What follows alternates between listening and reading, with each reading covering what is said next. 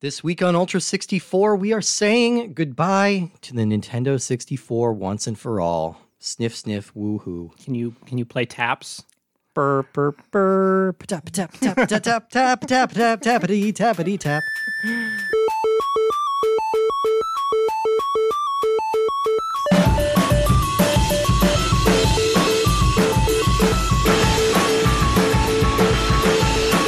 I was gonna ask you if you could sing taps, and then I remembered it had no lyrics. Taps, taps, taps, taps, taps, taps. Hello, everyone. Welcome to Ultra 64. We are, for the very last time, the internet's comprehensive Nintendo 64 podcast. Get ready, strap into your seats because you're about to have the most comprehensivest episode ever. We are really living up to that title because, uh, for listeners, we have finished our Nintendo 64 playthrough. We've played every single game that was released in North America, uh, and we finished that up last week with a little game called Tonic Trouble. Little Uh, big game. Little big masterpiece of a game called Tonic Trouble. And this week is our uh, uh, victory lap, I guess. yeah, you it's a could call time to it. It's look our- back, Yeah. explore the memories.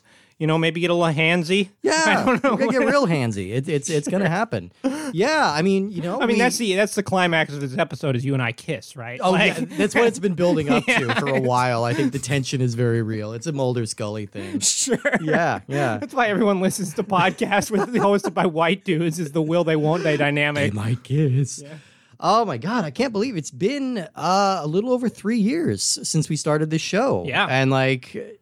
Holy shit, it feels like it went by super fast, even though I know obviously it didn't. The world got so much worse. Yeah, But- I, I can I can't even remember a time before th- two three years ago. like it I was- know. it- yeah, Yeah. Our our sort of memories just got compressed in the last year. I was uh, been listening to some older podcasts that I've gotten Mm-hmm. into, and people were complaining about how horrible 2016 was. Oh boy. Oh boy. They didn't even know. They had no Yeah. idea.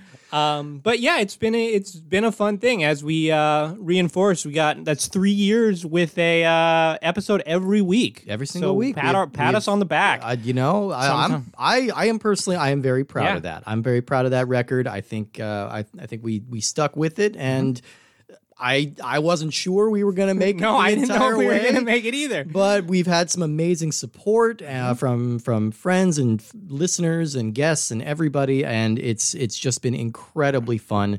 We're both really excited about the next chapter when we're going into the Wii U, but Mm-hmm. I think we want this episode to kind of celebrate all things Nintendo 64 and why the fuck not all things Ultra 64. Yeah. let's just No, we- I fuck mean, we- we around and discovered a find out lot. Why. And uh, I, I do want to emphasize, like, really, it was, I think, more than anything, like us having friends is all well and good. I'm, I'm very, we're very pro friends on this podcast. Mm-hmm. Oh, yeah. But it was really like the listenership, and especially in just this last year, Yeah. sort of the the rise in the letters that we got, Yeah. and just this knowledge that oh wow, people are listening to the show and enjoy it is really the thing that keeps me being excited about it and not not whining too much. No, yeah, you know, I will say you you've not whined, you have not complained, you've shown up every week and and uh, uh, stuck it out with me, and I really appreciate that, and I I echo that as well. Like we're we're a small show, you know, we we don't have a big corporate money behind us. We're recording this out of my So uh, house. yeah, if you if you are a big corporation, you have some money. Throw we it we at want us. big corporate money. Oh Behind yeah, it. no, we want to sell out like immediately, like first given opportunity. But you know, it's meant a lot that we've had like such a cool and vocal audience from like around Yeah, the world. that's been and, really cool. And hearing from people saying that like we helped them get through like all this coronavirus nonsense and helped kind of ease sure. them The, through the, implication stress. is that we're through it, which we're very not. Right. Yeah. Yeah. No, yeah. But you know that's meant a lot. That really has. And uh, so yeah, we're we're drinking a little bit on this show Sure. too. It should be noted we have like a six pack here. I have a cherry ghost. I- Cherry I, Ghost. I, I don't. What is a ghost? It's uh, I don't know exactly. It's like a sour beer. okay. Yeah. Well, it is kind of sour. Yeah, there you go. So that that works out. Yeah, we're gonna be. For Uh, a bittersweet occasion, a, sou- a sour sweet occasion. so here's kind of the rough itinerary we had for this episode. I'm, And call, we're- I, I'm Babe Ruth in it. I'm calling our shot now. yeah, Longest Ultra 64 episode ever. I think we can do it, and I, I think uh, I think it's warranted. And so just letting people know, just strap yourselves We're in. li- I think we're- we're gonna make it a languid one. We're gonna take our time with it. We're gonna really swish it around in our mouths. you know. yeah. Get So- get the hints of, of cider and flavors. Yeah, hold up the podcast to the light to see the legs, you know, all of that. Uh, but uh, it's a, kind of the rough itinerary that we're looking at. I wanted to uh, give some shout outs to some of the people who've helped support the show and uh, have been really a great, uh, huge part of it. Um, I want to talk a little bit about some statistics and some numbers and figures we Ooh, figured what's out more fun than that? Then lunch. then lunch, uh, then uh, yeah, then we're doing a Zoom call. Uh, no, and then uh, we're gonna go. We, we're gonna give some awards, some like kind of little goofy awards for some of the games. Well, I we think that picked should out. be And as, we could we could as we go as we go. right yeah we can Yeah, yeah. we can disperse it throughout.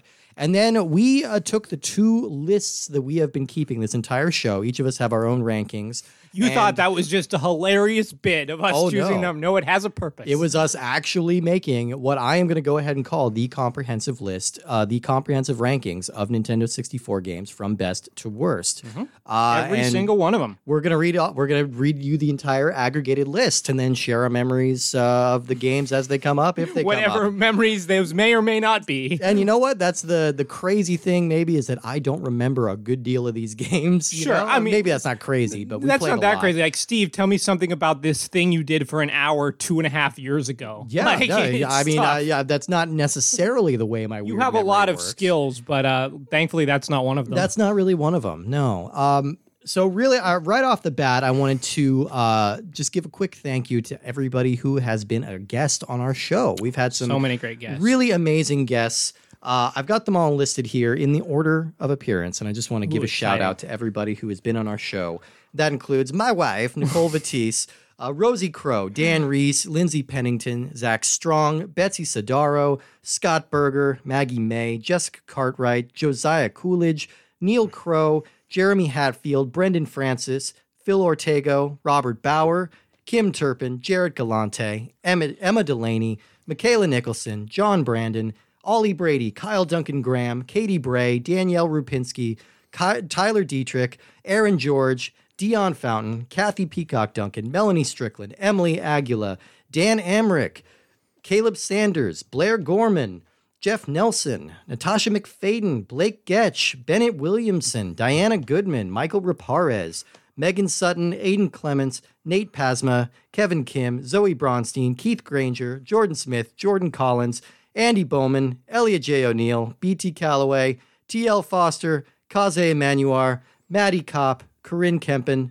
Matthew Allen, and Chris Antista. That's the full list. Ooh-wee. Everyone who has guested on one of our episodes in order from first to last, not from best to worst. No. Not I mean I probably like No, my yeah, wife more no, than I Chris. I, mean, like Chris a si- lot though. Since you started with your wife, Yeah, you know, it- you maybe know. it's from at least it starts with the best. It is. Yeah, Yeah. exactly. And uh, the people who played the most games are Nicole, Mm-hmm. Josiah, uh, Lindsay, Dan, Rosie, and uh, Neil, I think rounds out that, that Nice. category. No, So- that's a, that's so, a fun yeah. crew. That's that's just a fun list to be like, oh yeah, we know a lot of cool people. Yeah, Like, yeah, it's cool to it's cool to read all those names. I'm like, oh, I like all these people. Yeah, Good for nice. them.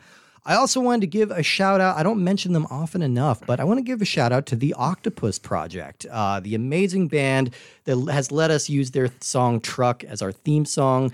I reached out to them like two years ago or something like that, just on Facebook. I just said, "Hey, I'm a fan.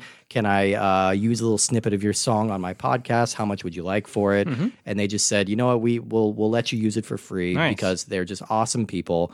It, re- it really fits the tone of the show. Um, It's really, a it great- really great does. Theme music. I think it's a fantastic theme song. Uh, check out the octopusproject.com for any of their show dates. Once tours are happening again, they've got a whole bunch of albums. They scored a major motion picture a couple years ago called Damsel with Robert Mm-hmm. Pattinson. Uh, they're just uh, really great musicians, and uh, we want to thank the Octopus Project for letting us use that song for so long. Okay. Oh my God. I'm gonna drink some more now because I'm getting emotional. Uh, blah, blah, blah. Mm. Drink to stifle the pain. Sure. That's always a good healthy habit. All right. So, um, how do you want to start the? Do should we?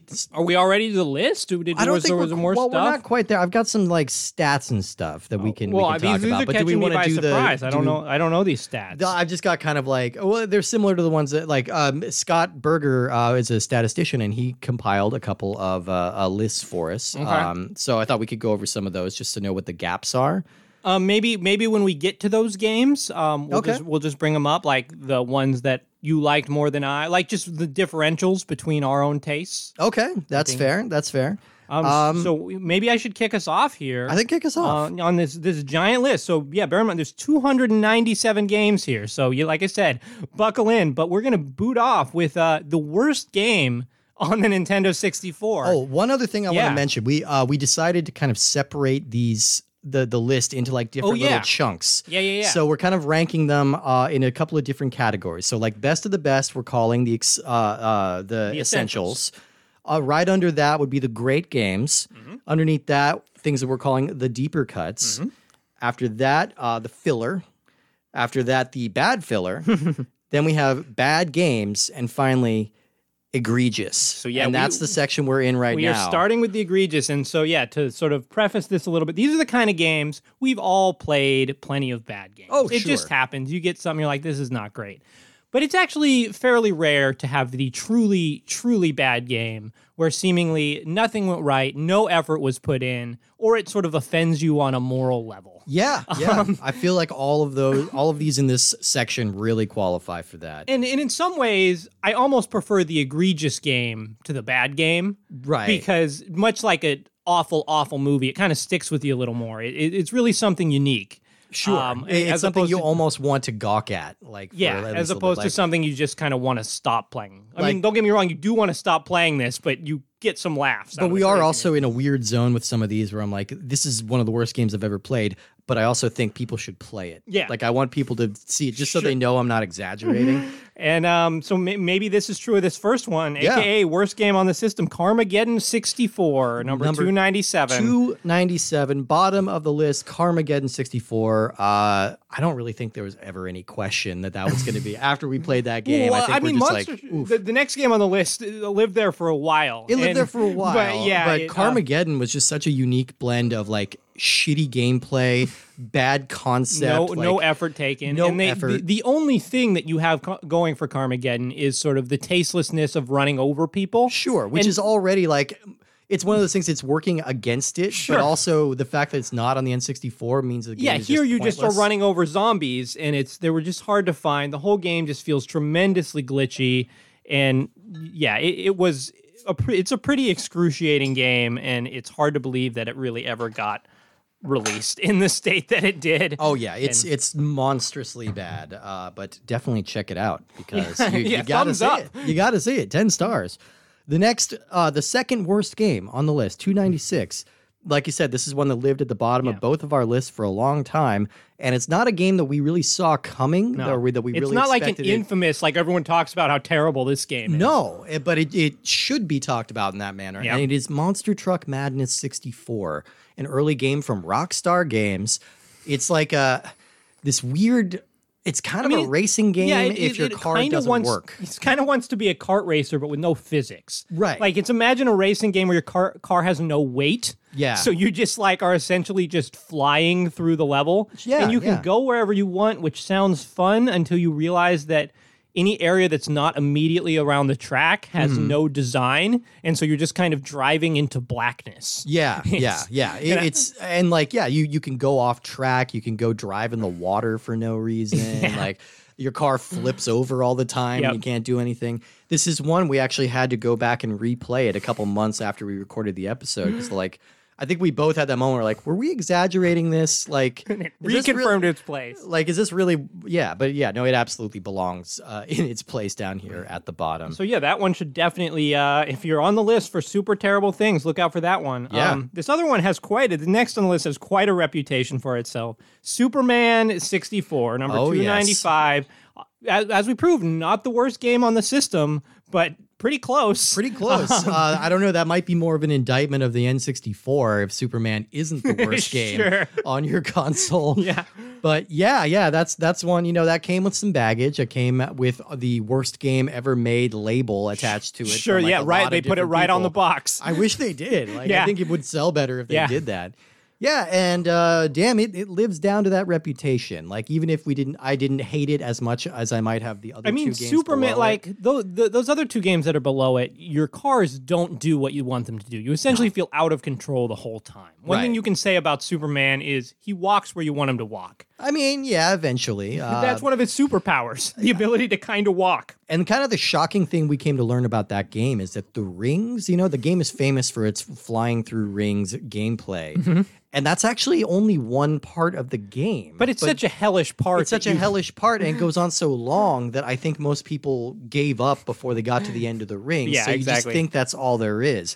There's actually some incredibly terrible multiplayer. There's some Yeah. incredibly terrible indoor segments where you're Yep. like fighting guys. fighting robots in a It's- dam. It's a whole sloppy mess. Yes, de- Um, definitely, definitely. Speaking of sloppy mess, Yeah. at number 294, the only game we had to stop playing because it was making us physically sick. And yeah, bear in mind the three games are below the game that made us physically sick. Yeah, this so one made us oh, like feeling queasy. Uh, that's Transformers Beast Wars Trans Metals. this is a 3D fighting game where you could morph between your vehicle form and your sort of uh, robot animal form, which is a, Right. which is a very cool premise. Sure. yeah. Um, but in the 3D, you're sort of the camera is just going crazy the whole time. Yeah. uh, panning in circles, zooming in and out, and just the whole there's just too much crap going on, and like it's hard to see. Like it's hard. You don't know what what your character is doing. Sometimes your character will like face away who they're supposed to Yeah. be fighting and just be punching into the void. yeah, since you move in a 3D space, it's also incredibly difficult to actually hit your opponent. Like, and the characters are not well balanced. One of the your starting characters has full stats on Oh, yeah. everything, and it's like, well, this doesn't feel right. No, It's- no. Uh, yeah. n- All right. Yeah. That's that's Sure. 294. Um, the next one, you know, sometimes this is a definitive list, but sometimes our personal tastes come in. And I feel like this next game was one that very much rubbed us the wrong way. Oh, yeah. Uh, this is Aiden Chronicles: The First Mage, um, a game that we had played pretty recently, and is just an amazingly boring, unpolished RPG. It just looks like poo. Mm-hmm. Um, it sounds like poo. All the characters are just amazingly uninteresting. yeah. Um, yet it still has its defenders online, and I feel like the reason for that is it was one. It was the only sort of uh, RPG on the system that has this kind of just very traditional fantasy tone. Yeah. and, you know, maybe if you're willing to slop through some of this, there's something to be found here. But man, in these first two hours, we played this game two hours. Yeah. um, just I don't know because we hate our hate ourselves. All Oh, right. and, and like we really just wanted. I mean, you have to give RPGs a little room to Yeah. breathe and like to to find their footing. How much room? Yeah, after there's after there's a certain point like with we I hit with Aiden Chronicles, it's like I don't think there's ever going to be a moment where this battle system is good.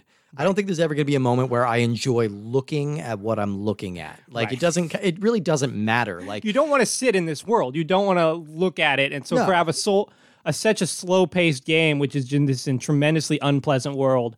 My main memory of this game is a, a moment in a cutscene where the camera just cut directly behind a character, and Yeah. so it was just totally blocked.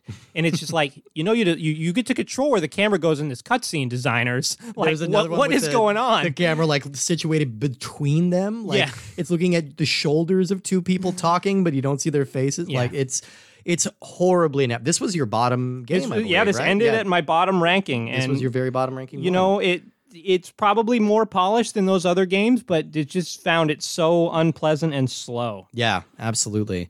Speaking of unpleasant and slow, 291 is coming in with Super Bowling. Super Yeah. Bowling, uh, maybe the rarest game on the system. Uh, depends on I, don't- I haven't checked the prices on it lately. i but- mean i- probably it is pretty rare because it's not a game anyone wants and yet it is still pretty valuable whereas That's one like of those things, clay yeah. fighter you know p- people Clay might Fighter has actually its want defenders. that yeah, Yeah, yeah, exactly yeah. whereas like here no one's really excited about super bowling except for the person who wrote us last episode yeah, somebody somebody wrote last episode and they had a copy of Super Bowling, and I hope they kept it because it's Yeah. probably worth a lot, and that's really the only thing That it has positive you can going for it, say yeah. about it. Uh, I think I vaguely remember like kind of anime looking characters and like yeah that sounds right The Did it bowling even physics was have all character? shitty though, and it had this terrible UI and like it Yeah, was- that's that's the main memory I have of it too. Is the Yeah. really bad UI of like you select everything was divided into windows and you sort of select one window and then it gives you way just way too many customizables right from the start and you're just like I just want a bowl. Like how how hard, bowling Yeah. should be the simplest thing ever to yeah, get yeah, into yeah. it. But they're like it nope. should be, and it, it's all sloppy and horrible. Yeah, Super Bowling really sucks. Uh, then I'm going to give two two here. Yeah. Um, This is 289 and 290 NASCAR 2000 NASCAR 99. Yeah. Again, I you know we can't comment on this ability on the quality of these games because it was just unbelievably boring. So like the boring. car sort of drove and did what you wanted to do, but like. it all just felt so light. I mean, we we complained plenty on these. You're driving in episodes. a one big circle. Like you don't even get the satisfaction of like taking off from the starting line. Your car's oh already yeah, rolling already when in you're going. motion. and it just it looks we so couldn't boring. catch up to any of the cars ahead of us this recurring theme and it was just i just couldn't imagine anyone wanting to play this and like No. if you like nascar like cool that's great but like I'm sure NASCAR I'm is sure- thrilling, but this game is not. No. Yeah, absolutely not. Yeah, tha- that's that's two of them. 2000, 2000 was slightly better than 99, but that was kind of like Yeah, who cares? Who, cares at this point? Uh, number 288. Oh man, uh, this one is going to make you its bitch. That is Daikatana. John Excuse me, John Romero's Daikatana. More yeah just like to be it. clear just to be clear. not jocks to tease No, to he- daikatana Yeah, yeah, he- he's, his name's all over this one. Yeah, it's not it's not Jean Rivette's. yeah, paul thomas anderson's daikatana I would watch that. yeah. Oh man, what a, a miserably unplayable first-person shooter. Uh, very distinctive and terrible and completely unique in different ways from the PC version Yeah. of this game, like which I played a little bit of as well. Like also equally bad, but like this rode this huge wave of hype and it had this fascinating backstory behind it with all these different like I don't know with them going so far excessive into uh, uh, yeah, just just just going way over the top with their development budget and then turning out like this crappy game. yeah big big ideas but like you just have to have your fundamentals of like this game is fun and playable before you get into your sort of role-playing game elements and everything that's thrown in I mean, if you really love shooting frogs and having really bad platforming segments, then uh, Daikatana, that's your game. Yeah. Uh, the next one is going to start a theme here of games that we have very little to say about. Yeah. Mm-hmm. And that's uh, Chopper Attack. And you, you, yes, the game is just called Chopper, sure, Chopper Attack. Yeah. The most boring generic name you could possibly think of. And it's basically the most boring generic game you could possibly think of. So that's. I just realized we missed one. Oh, we What? missed one a ways back. Oh, that was my fault. I, I skipped over Oh. it. Number two eight two ninety two, just Yeah. under Aiden Chronicles and just below, or just above Aiden Chronicles, just below Super Bowling. Powerpuff Girls Chemical Extraction. Okay. Yeah. Sorry, I forgot to mention that one. That uh, that's that's That a was real like stinker an, as that was well. an arena fighter based on the Powerpuff license. Um, not a bad premise if you're going to No. use the Powerpuff ideas, but just uh, tr- tremendously clunky, not fun to play. Yeah, yeah. Uh, sorry, uh, we can go back to Chopper Attack. Oh yeah, because we have Yeah. so much to say about Chopper. I have a lot Attack. more to say about Yeah, Chopper Attack. Let me let me pull Firstly, up my it- thesis here. It deviates wildly from the Updike novel, like ridiculously. Wait, the Octite novel Chopper Attack? Yeah, you Was know that a the- sequel to Grapes of Wrath? It Or is. Cannery Row. That's that's Steinbeck, but Oh, no. close. Those were both Steinbeck, weren't they? those are both Steinbeck. God yeah, damn it. Oh, Yeah, Updike is uh, run John Rabbit, Updike, Run. write in and tell us how you're not John Steinbeck. Wait, is John Updike still alive? I want to say no. Okay, don't write in. Yeah, don't write in. That'd be creepy. I'd be scared. Ooh, John Updike. The point is- back to get us. Chopper attack sucks. Yes. That's the takeaway from me not knowing the difference between John Updike and John I, wanna Steinbeck. s- I think that's the lowest rated Midway game to make it on the list. So Okay. yeah, uh, yeah. Sorry, Midway, Ronnie, but no, not in the midway. More I like, just remember more like that game- bottom way. I just re- I just remember that game being incredibly brown. Mm-hmm. Um, okay, I'm They're, jo- they're going to put that on the box. Incredibly proud. uh, jumping back into shitty cartoon adaptations. Uh, number two nine or two eighty six, Rugrats Scavenger Hunt. This was a really bizarre, like kind of board game, but Yeah. like. it's like Mario Party without any of the good parts. Yeah, there's no mini games. It's just literally traveling around the board looking for gewgaws, and that's it. Like it, it, it was, it was so ill conceived and just plain not fun. My memory of this game is Lindsay telling the saddest story of having a Nintendo 64 and this being the only game they had. And she tried, she made her parents play it with her, and then they never played it again. yeah, yeah.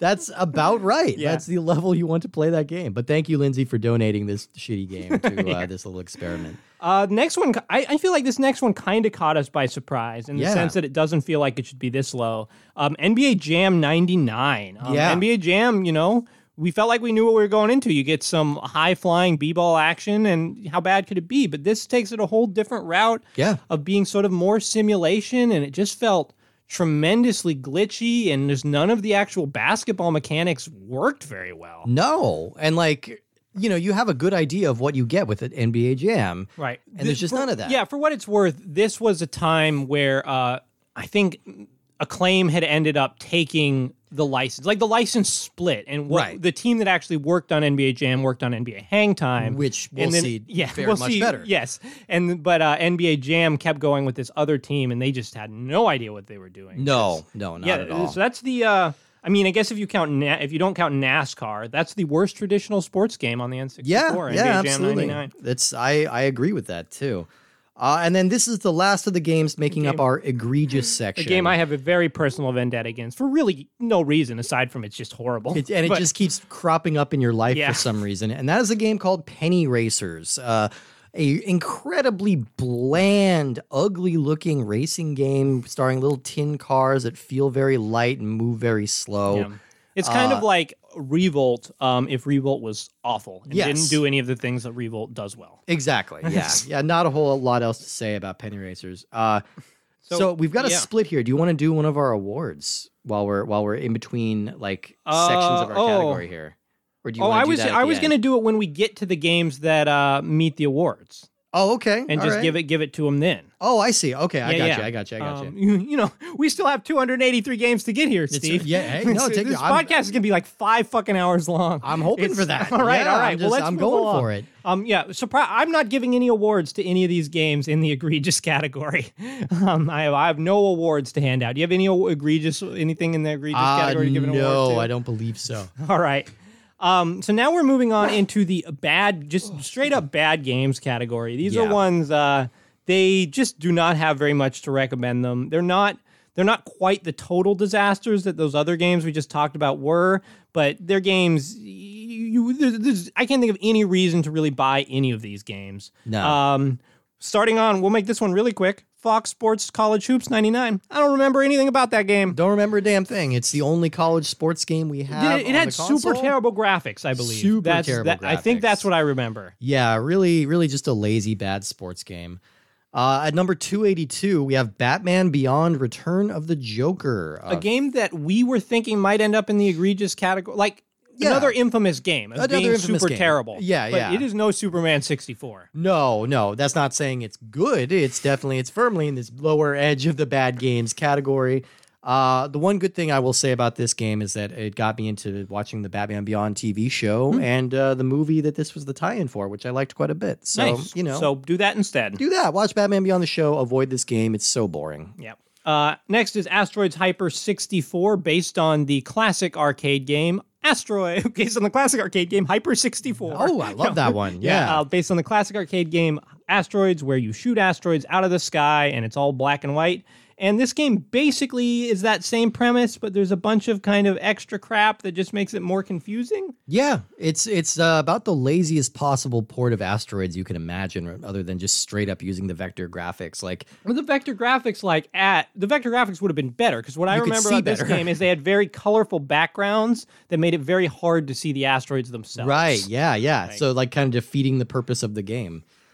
Uh, the next one at number two eighty, and I don't remember why this game ranked so low or why we hated it so badly. We just have to trust in our past I, selves. I trust it's accurate. Top Gear Rally, uh, one of the many rally games that we Oh, played. One, of the, many top, many Top games. Gear games we played. We yeah, played this, both. This was the first of the Top Gear games. I think it was just like a really uh, unpolished looking racing game that just was no fun to play. And This then is- like weirdly, Top Rally Two turned it t- turned it around. Yeah, this is going to be a recurring thread is us not remembering things about racing games. yeah, Uh, next is NFL. I'm going to do two here. Yeah. Uh, NFL Quarterback Club 2000. We didn't like any of the NFL Quarterback Club games, but this one was noticeably worse. Like the frame rate and graphics all felt much chunkier. this was weird too because it's like it, it came out after 90, 99 looked so much better than two thousand. Yeah, it was very weird. Yeah, It, this, and it set a weird trend of us kind of figuring out that usually the second game in a sports series was a step down. yeah, weirdly. Um, and next is NBA Jam 2000. Um, I guess just bucking the trend I just said.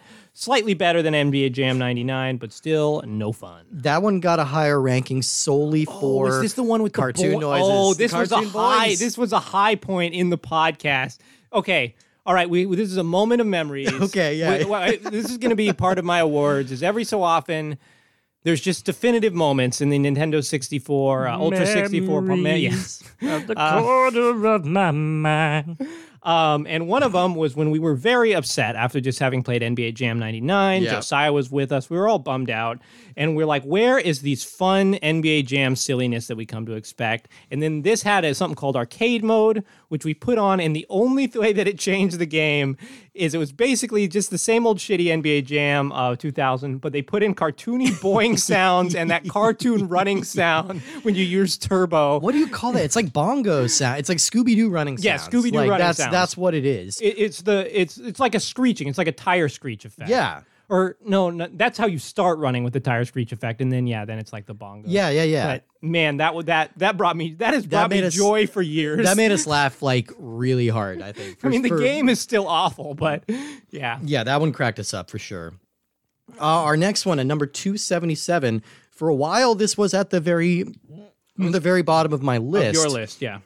Uh, and that's Dual Heroes. Uh, this is a kind of like really lazy 3D fighter where they put Kind you of in like a really. Power Rangers knockoff. it's a Power Rangers knockoff. It's like all these dudes in helmets and like spandex, and uh, they put you in like a very, very small box basically and make you punch each other. sure. It doesn't work. It's really ugly and like ingrating. It gave me a headache to look Mm-hmm. The at. thing that I remember about this game is it had just an absurd amount of backstory, like much like Dwarf Fortress. it Yeah, was essentially yeah. a Legends mode in Dual Heroes, where you could just look into every single character's backstory. I- and it was all very like in depth, and you're like, man, someone put a lot of effort to this. It's like whoever got paid to write the flavor for this was like working overtime, and everyone else was working three hour days. They're working for Like, the weekend. He's yeah. working for the week.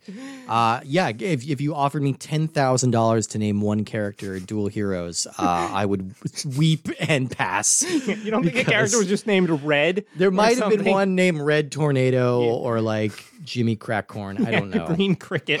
Green Cricket. Um, next is WCW Backstage Assault. We played this in sort of this big slate of wrestling games. Um, that was a weird episode because we played the two best and the two worst wrestling Yeah, games in that yeah. episode. um, and this one was the, wor- the worst wrestling game on the system, and it seemed fun. Like you're like, okay, these levels all take place in like a parking garage or something. Yeah. and so you get m- sort of more weapons, and it's more extreme. But it is just an ugly, clunky game that does not work. And it's just like pointless. It's like okay, uh, it's Oh, yeah. wrestling. as opposed to res- as opposed to regular WCW, But, like, which is I- full of meaning. I think I just don't get the gimmick. It's like it's wrestling, but you're not in the ring. You're just like in the alley or you're in the dressing room. It's not exotic locations that you're wrestling. It's just places around. You want it the to be like arena. wrestling on a ski lift in Borneo? Yes, Like, yes, I do. I I want to. I want to be fighting on top of like a gondola on the way to the top of that mountain in Rio with the big Jesus on it, and then I want to pile drive Cristo the big Jesus. Redeemer. Yes, you know, like I want to do that, And you can Uh, like rip off that guy's arm and smash your opponent with the Cristo Redeemer's Yes, yes. Why not? I mean, go go way over the top with arm. it. Yes. Fair enough. Uh, at number 275 comes Vigilante 8 Second Offense, one of the ugliest, hardest to see games in the system, and the, si- the game that I think made me finally admit that I just hate car combat games. Yeah, yeah, yeah, yeah. Like, it's just a dumb idea, and I'm glad that the genre's gone. This and was this a- is the worst example of This it. is I have very vivid memories of this game too because I feel like it was the first game. I think it was the first episode we had Josiah on. yeah, it was a and- very early episode. And we just pulled him in, and it was just a realization that, like, oh yeah, a lot of games are terrible. Yeah. And I feel like this one caught us by surprise. Like we played the t- four three player mode here, sort of in the dark. And I just remember at one point I was just driving through a swamp. Yeah. And it was literally just black on black, and I had no idea what the hell was going on. no clue. No clue. Uh, up next is Mike Pizza's Strike Zone, Mike Piazza's Strike Zone. Um, only memorable in that it's fun to say Mike Pizza. Um, That's literally all I got. but about yeah, it was that a, a game. very bad baseball game. yeah, just a bad, That's bad boring easy. baseball Cross game. it off the list. Uh, number 273, Indie Racing 2000. This is from uh, our F1 slate of episodes, uh, and this one's about the Indianapolis 500. I remember very little to nothing about this one. Uh, just stock cars, and it's all boring. Sure. Uh, the next one I remember quite a bit at because we Yeah. played it fairly recently was Armory's Project Swarm, S W A R M hyphenated for or, no not hyphenated An acronym, an abbreviated. acronym for yeah. something we probably discuss in the episode. We do. We never figured out Oh what sure, it we stands discuss for. it, but it's still a mystery. Signal wants a rhyming man. Signal does. yeah. Signal, wants, a rhyming man. Yeah. Um, the game was not about that. It was about you being these super generic comic book characters who fight bugs. It's kind of like Starship Troopers without the irony. Yeah, Like- yeah, just, just, just, yeah. Starship Troopers from someone who doesn't get Starship Yeah, Troopers. exactly. Um, yeah, right above Which that, is actually just the original Starship Troopers by Robert Heinlein. probably but- yeah, yeah, for sure, yeah. Uh, 271, just above our Marines, is another uh, hyper masculine bullshit game. Duke Nukem Zero Hour. I feel like they need a picture of the Duke on there being like hyper masculine bullshit. Game. Yeah, I mean, I think Thumbs they would, up. they would wear that as a badge of honor. I think uh, this was the one that took Duke from first person to Mm-hmm, third person. Uh, he's every bit as lame, except now he's just much more boring, and his game's more boring, and, it's hard less to control. responsive to control. Yes. Yeah, yeah, very hard to control. Not a good game. Uh, next, we got a pair of wrestling games: ECW Hardcore Revolution. I don't remember anything about this. That's the that's the really violent one from EA. Like, or it was tra- it was supposed to be the really violent one because it was the really violent wrestling league, but the game felt like super tame and boring. Sure. Yeah. Uh, I'll take your word for it. Yeah, and take- then uh, yeah. WCW Nitro. That Oh. one I remember nothing about. Sure. Yeah. Um, all right. What do we got next? Uh, and at number 268, we have PGA European Tour. That's a golf game.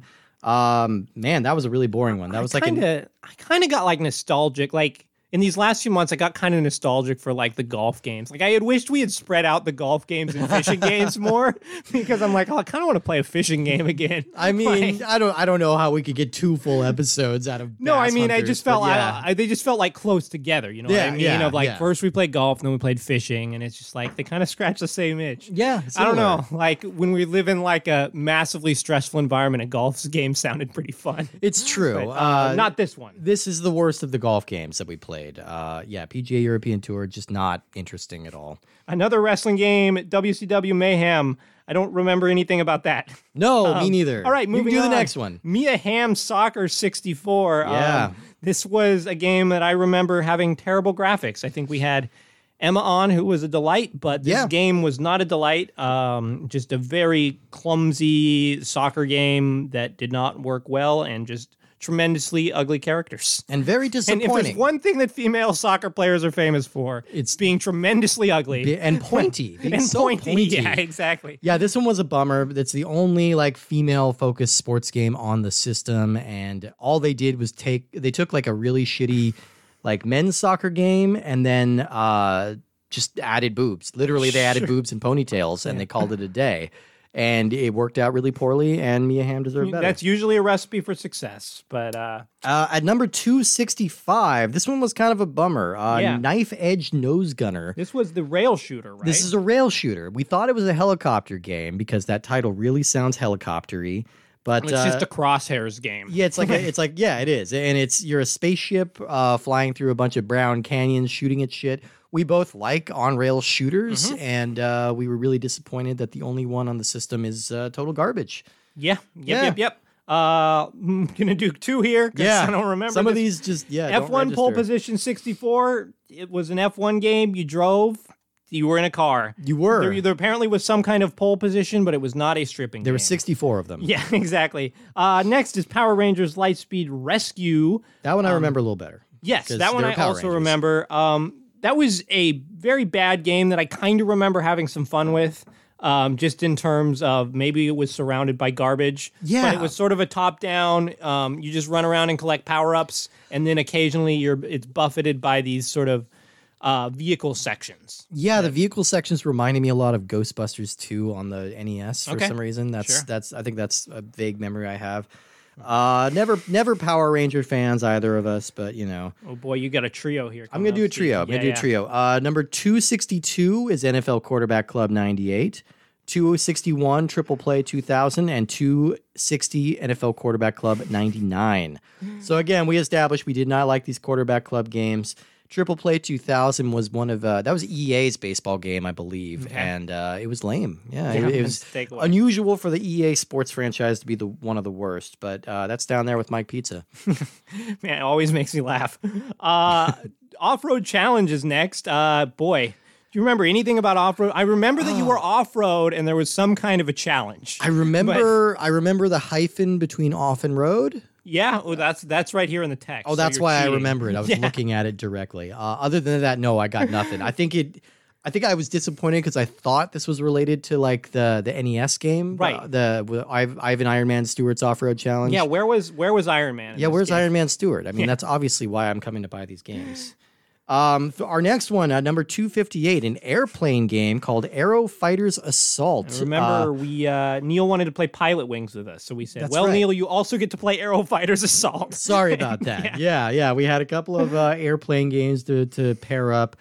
Uh, again, yeah, an- another missed potential. Like I feel like an airplane yeah, this game one could sort have of been was fun. going for more of sort of an air combat, kind of half simulation, half arcade. Yeah, but it just doesn't nail the i don't know like so many of these type of games you just spend time trying to track down your enemies and then they fly past you and you get frustrated and confused yeah, yeah, pretty much. Uh, yeah, Um, yours is next. the next one is another one i have actually pretty fond memories of um another very early one i, I think these early ones kind of stick in our mind a little more because this whole experience was pretty new and Sure. fresh and was this the first one we played with nicole I think so. so this yeah. was the first episode we would have had a guest on yeah, yeah. This is the first Um, guest and this episode. is Nagano Winter Olympics 98. Um, these games also, this is, again, not a good game. It's No. still in the bad game category. None, most of the mechanics are sort of obtuse, confusing, and don't work very well. But we kind of had a good time playing it, as is often the case with these bad track and field games. yeah, yeah. You- it- you it's, get- it's a lot of mini games and button mashing. You get bored with one and then you immediately try the next. They're like perfectly situated for hour long playthrough because there was like 10 or 12 events and you play each one like, you know, five minutes. It's it's one of those games that like we had a it was a objectively bad game that we had a good time playing because we were all yelling and freaking out and trying to figure out how to make it work. Yeah, exactly. which it never wanted to do, which often resulted in our like snow or ski jumpers dying. yeah.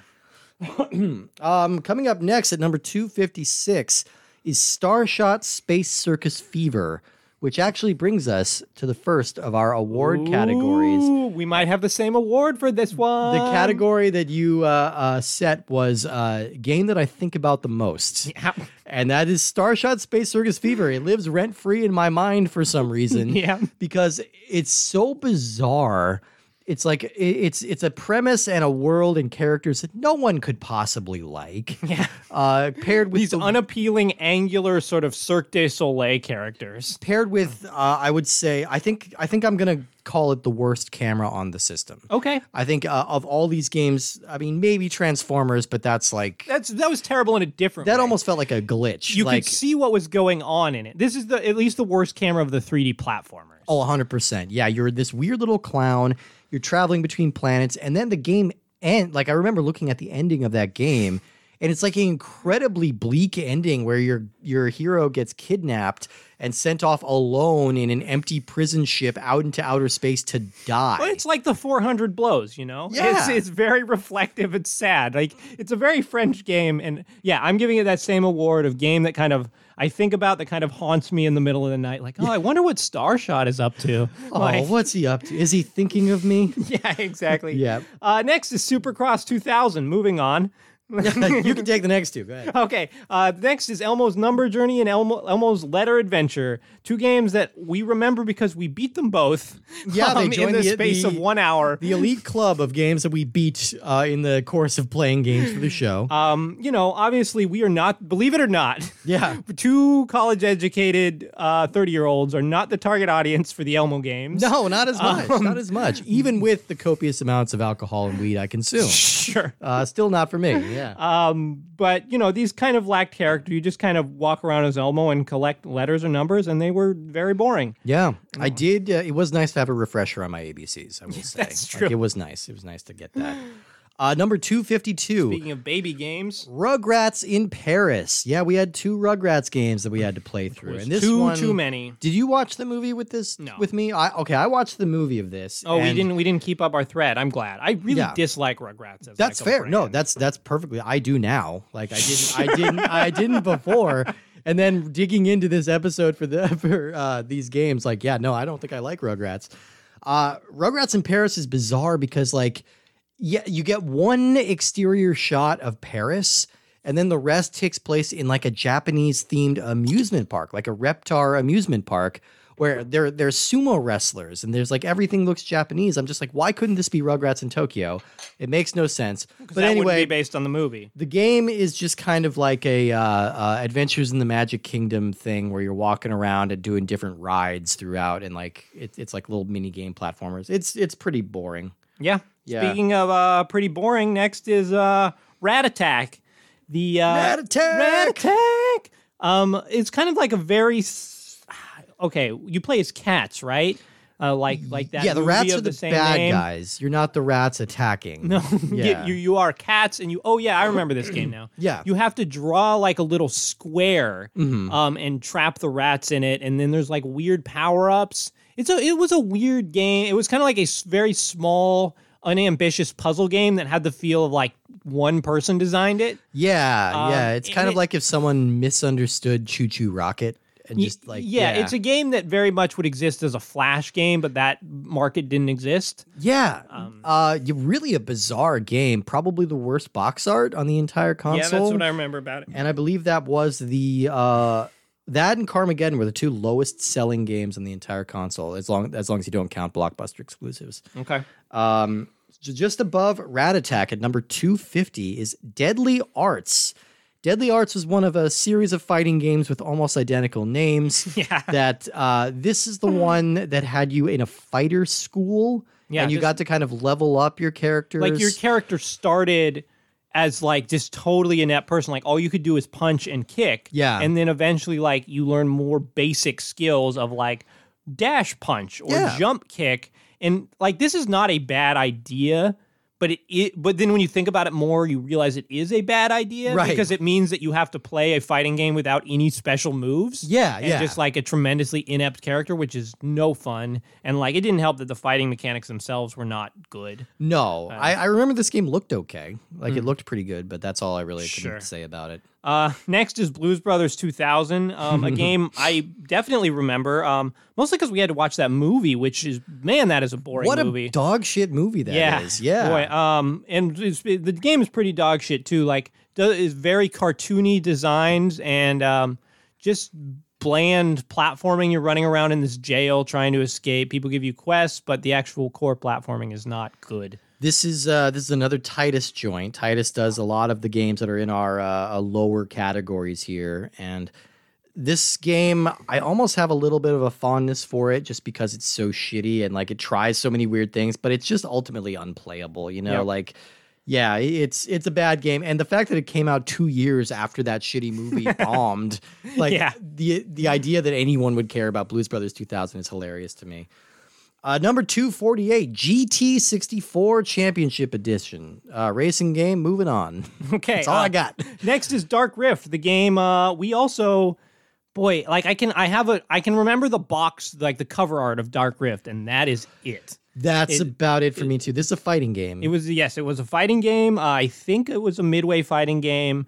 Um, we played it around the same time as War Gods, so those all kind of blend in. yeah. And you just it was very 3 it was 3 it was very 3D. Ver- it was like ultra mega 3D. Yeah, Like, I um, couldn't even believe it. yeah, but it was it was dark and it was no funsies. All right, I'm going to do the next two. Sure.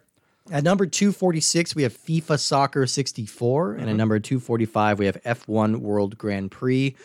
Uh, don't that remember the game I F1 game at confuse all. with pole position. I don't remember it at all.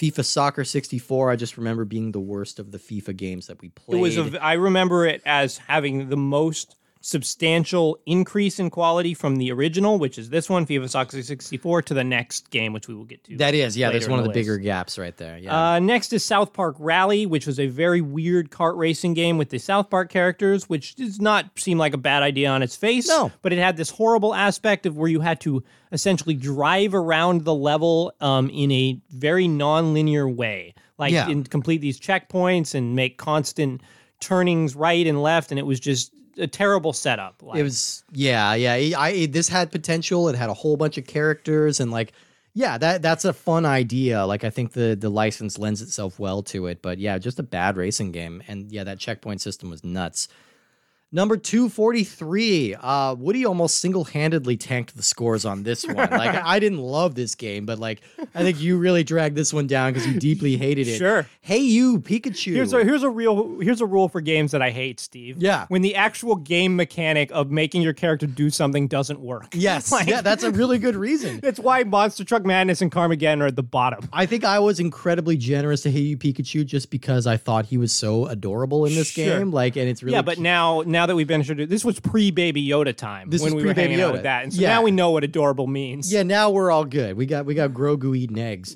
Uh, but yeah, Hey You Pikachu is the only game that was released in the U.S. that used the uh, microphone peripheral. Yeah, so but it's we, interesting we for played the that. other one on our Patreon. We sure did. Densha de Go Yeah, the train 64, game, which really was much Way the, better. The microphone we could not get it to work in that game, but it worked. Still worked about as well as it did in AU Pikachu. It's true. Uh, this is the game where I learned that there's some quality to my voice that microphones on the N64 don't recognize. Sure. I remember you were That's talking. why originally when we started this podcast, you were trying to record on N64 microphones. It sounded like I was the only person here. to, it was crazy. It was crazy. And the same thing happened with my original co-host Pikachu. Like Yeah. he just wasn't listening to me. There was no rapport. I kept throwing bubbles at him full of swear words. I appreciate that you let me replace him. You know, Yeah, I you don't- know. I don't. I don't thunder shock you nearly as much. Not as often. Not as often. More of I- a volt volt tackle type of guy. and I, I appreciate that. It's a little uh, lighter on my lower back.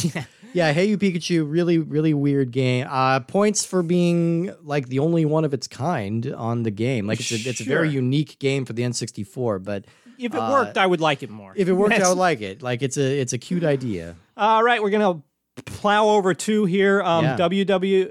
I was about to add a number. www.f slash attitude, um, which was WWF attitude, some wrestling game. You probably body slam dudes. It probably wasn't much fun. I, think probably it had to ha- complain about not liking wrestling. I think we had a red label on this one. That's all I got. um, that was definitely the moment. Like I s- talked about at the beginning here, I didn't complain very much. Wrestling podcasts, I did complain a lot, That's true. much the That's same true. way you complained through the football podcast. Oh yeah, no, I hated the football. ones. Um, next is Paperboy, a game you very much did not like and had a real grudge in going into because Yeah. the graphics are awful. They're fucking ugly. Yeah. Um, but you know, the game was not as bad as many of the other games we had played. Um, yeah, th- this is uh, this is a game my brother had when we were growing up. For some random reason, he spent his allowance money on Paperboy Sure. sixty four, Yeah. and I just remember thinking it was a really like I, I remember thinking of it as one of the worst games I'd ever seen in my life. Right. Which it And it certainly could didn't- have been at that point. It's not good by any stretch, but it w- did not turn out to be as bad as I thought it would. No, it be. still has that same basic Paperboy mechanic. Yeah, pretty much, pretty much. Uh, number 240 is South Park, uh, another game I grew up with and played a lot of. And I, I have some very complicated feelings about South Park to this day. But your feelings about this game, not so complicated. less ambiguous. Yeah, yeah. The South Park game is just a really bad Turok knockoff with some of the worst fog you'll see on the system. Uh, Nothing like that white fog over the white town of South Park. yeah, and it just again the it's it runs into that Simpsons problem of like these are characters that were never meant to be shown in 3D and they look wrong and it just makes the whole game feel off and it's just it's it's a comedy game that's not funny. It's a shooter that doesn't. Man, work I very well. remember thinking it was so subversive that you could turn those snowballs yellow. Oh my god! You know how he did that, right? No, he he injected them with banana syrup. It was with his pee pee. Oh, man. on the snowball. Crazy! Holy shit. I thought, hey, I thought he was a magician who could turn things. Ow, the edge. On the edge, it's so much. Um, uh, next is Automobili Lamborghini. um, that's, that's, that's- there's a lot of eyes in the there. shapes your mouth made. Trying to pronounce that just there was uh, was uh, something to see. sure. Mostly, I remember because it's fun to say at, at Automobili. Automobile. But uh, you know, that had some Lamborghinis. You could drive them, but it, yeah, I wouldn't recommend it. it's a it's a boring concept to just build an entire racing game around one brand of car. Yeah. like who could give a shit? Sure. Uh, just above that, number two thirty eight, Charles Blast's Territory. Please, please. My uncle is Charles. My father is Charles Blast. Call me Charlie. Oh, of course, Charlie yeah. He- Blast. He's you know he's a man of the people. He's a guy. He's a guy in a wife beater and a yellow uh, hard hard, hat. hat, Yeah. who hangs out on Deserted wooden islands. islands and Yeah. blows shit up. This game had one of the weird. This game is right along there with Rat Attack and things that basically exist as a one person, seemingly one person development team. Yeah. Flash animation type of game. Um, and this had the tremendously weird concept of you sort of blowing up islands. Um, blowing up your shelter. Like you don't have a way off this island. Yeah, you're and then it blowing would up the end. island around you, and, and then you're it just says, on "Good one job." you're just on one unit of the island alive and you're like well how's charlie gonna get home i'm worried about you charlie It's painting yourself in the corner of the video game. Yep. Uh, next is Vigilante 8. We enjoyed this more than the second game in the series because it just felt a little bit more polished. It didn't have that horrible multiplayer mode. Uh, but yeah, we still did not enjoy this one. No. Um, next is uh, NFL Quarterback Club 2001. I guess the, best, of the Quarterback Club games. Yeah. But you'd never want to play it. No, no, not at all. Um, you mind if I take the next No, three? please, please. All right. Next three, 235 is Jeremy McGrath Supercross, different from Supercross 2000. Very confusing. Uh, 234 is NBA in the zone 98, and just above that, 233 is NBA in the zone 99. These were the less notable in the zone games. we'll talk about the notable one in a second. Right up there with the cartoony boings. And Jeremy McGrath, Supercross was kind of, I, I- it just didn't register with me as much as anything. Supercross was trying to be more realistic. I thought That was the Jeremy EA McGrath game. was trying to be more realistic. No, I think Supercross, because Supercross was the EA one. And then Jeremy McGrath was kind of trying more for the Tony Hawk thing. Okay. But it wasn't fun. It didn't really work uh, Sure. as it is. And, and, uh, Frankly, I've got a beef with Jeremy, uh, pers- a personal beef. Anyway, your turn. we, we won't get into that. no, I'm not going to open that wound up right now. Sure. I- I- no. Uh, next is War Gods, which was a game by Midway that is very much a Mortal Kombat ripoff. They ripped off themselves. Yep. Um, and it has it even leads way more into those full motion video characters. So there's a lot of weird weird characters in this game. A lot of women in sort of skimpy dress. Sure. And like the premise is fun that you are these different war gods from throughout time. So it can play on a lot of very fun religious stereotypes, which we always enjoy. Not there's one always. if there's one thing we enjoy on this podcast, it's belittling others and their beliefs. It's my favorite thing. Yeah. Um, but this game, we also enjoy belittling War Gods because it was bad. It was pretty bad. it was Uh, pretty bad. Just knocking this one out. Next is Yeah. V Rally Edition. I imagine the V stands for very unmemorable. Yeah, I think that is correct. I think that's correct.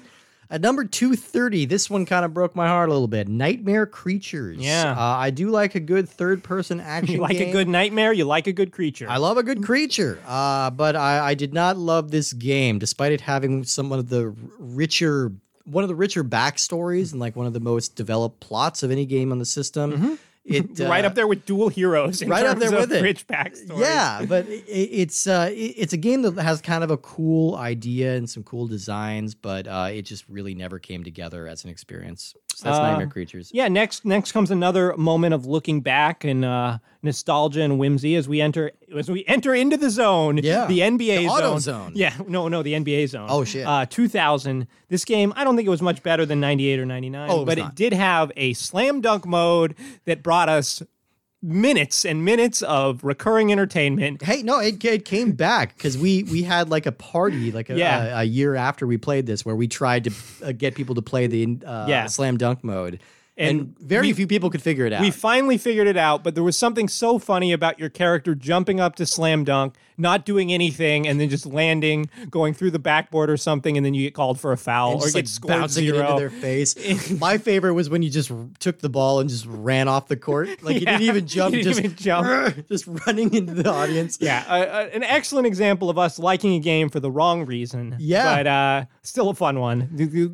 the little heart next to NBA in the Zone 2000. Absolutely. Uh, little heart next to also our number 228 game, Milo's Astro Lanes. And I only put that little heart there because my wife has a weird affinity for this game. And I feel like She's you do cheating too, on you with almost. Milo. She might be. Yeah. She might be. Like it's this is like a bad bowling game, like with with wacky alien characters and like obstacles in the bowling. Well, this is like lane. if Space Shot was bowling. Like they're Yeah. kind of like crossover the characters. I mean, it's a shitty game, but I think I think Nicole had some Stockholm syndrome. Is that it was the one of the least boring of the three bowling games? Yeah, it that we has like played. fun, sort of weirder seeming courses that you bowl on. yeah. Um, yeah, I mean, it had a lot more personality. Um, you know, let's. I think it's time for me to hand out another award. Yeah, I've got the same one. Um, so this is an award for the non-racing game I couldn't tell you anything about, and um, you brought this up last week when you said, "Hey, remember Flying Dragon?"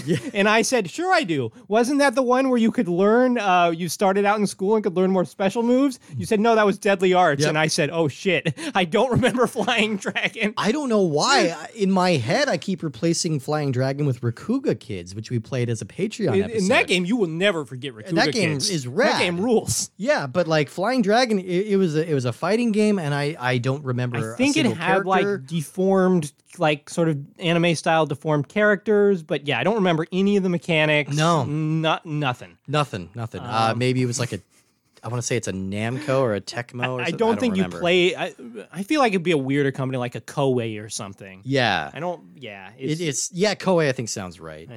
um, all right, number two twenty six is World Cup ninety eight, the FIFA game we didn't realize was a FIFA game. Okay. I, that's the only thing I remember about that. We put it on the Mia Hamm episode because we didn't realize it was part of the EA's FIFA franchise. the FIFA verse. and it was like a direct sequel to FIFA 98. Uh, it was fine. It, was, it was like bad, but fine. Uh, just above that, I Mm-hmm. yeah. do want to put at number 225, Gex 64, Enter the Gecko. Uh, weirdly, this is a this is a score that I tanked. I actually hated this game more than you Sure. did.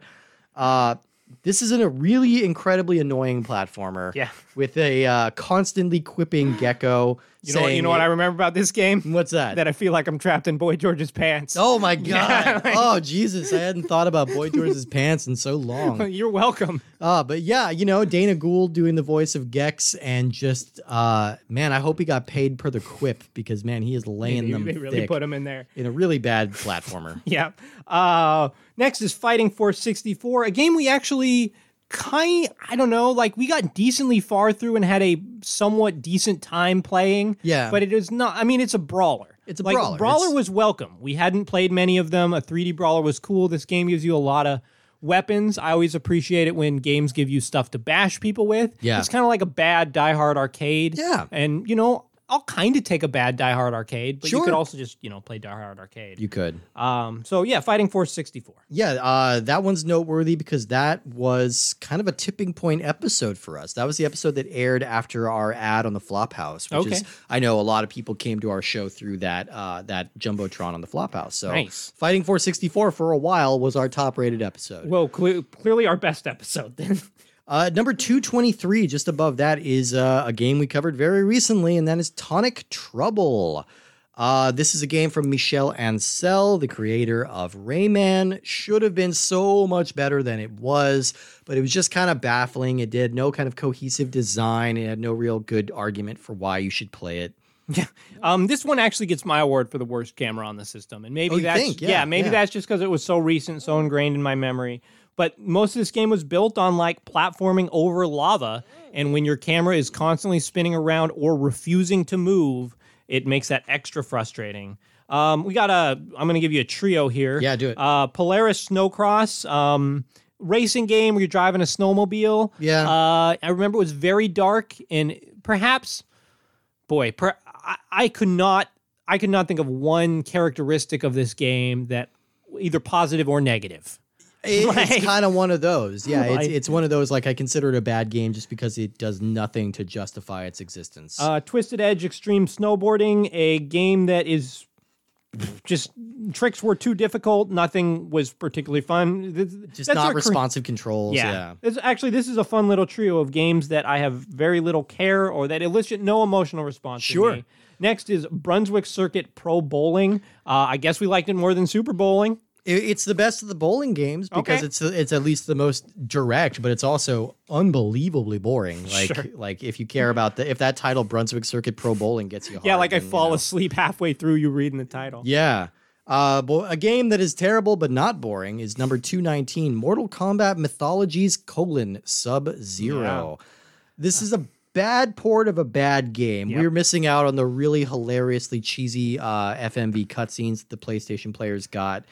It's just one of those that tries to make like a platformer with fighting game mechanics, Yeah. which is always Oh, just the worst idea. Ter- Terrible recipe. I.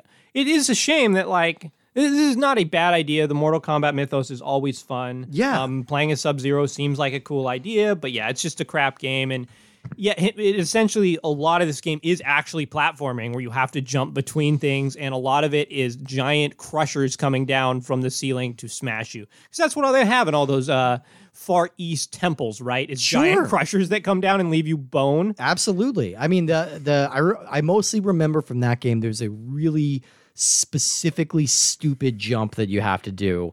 Like if you jump off the railing, you die, but you have to stand on the railing and tiptoe Oh, off the edge so that you yeah. land on a scaffolding that you didn't know was there. It's like an automated moment, but it only triggers if you jump from the rail. Oh, railing. yeah. yeah, that, That- game was bad. I mostly remember that. But I do have kind of fondness for it. Uh, I do ne- too. Next up is my racist cousin, uh, multi racing I'm championship. gonna miss that joke. Yeah, um, hopefully there's another game uh, on the Wii U that has uh, inscrutable acronym. Well, I say inscrutable even though they tell you what it is right after a multi-racing championship.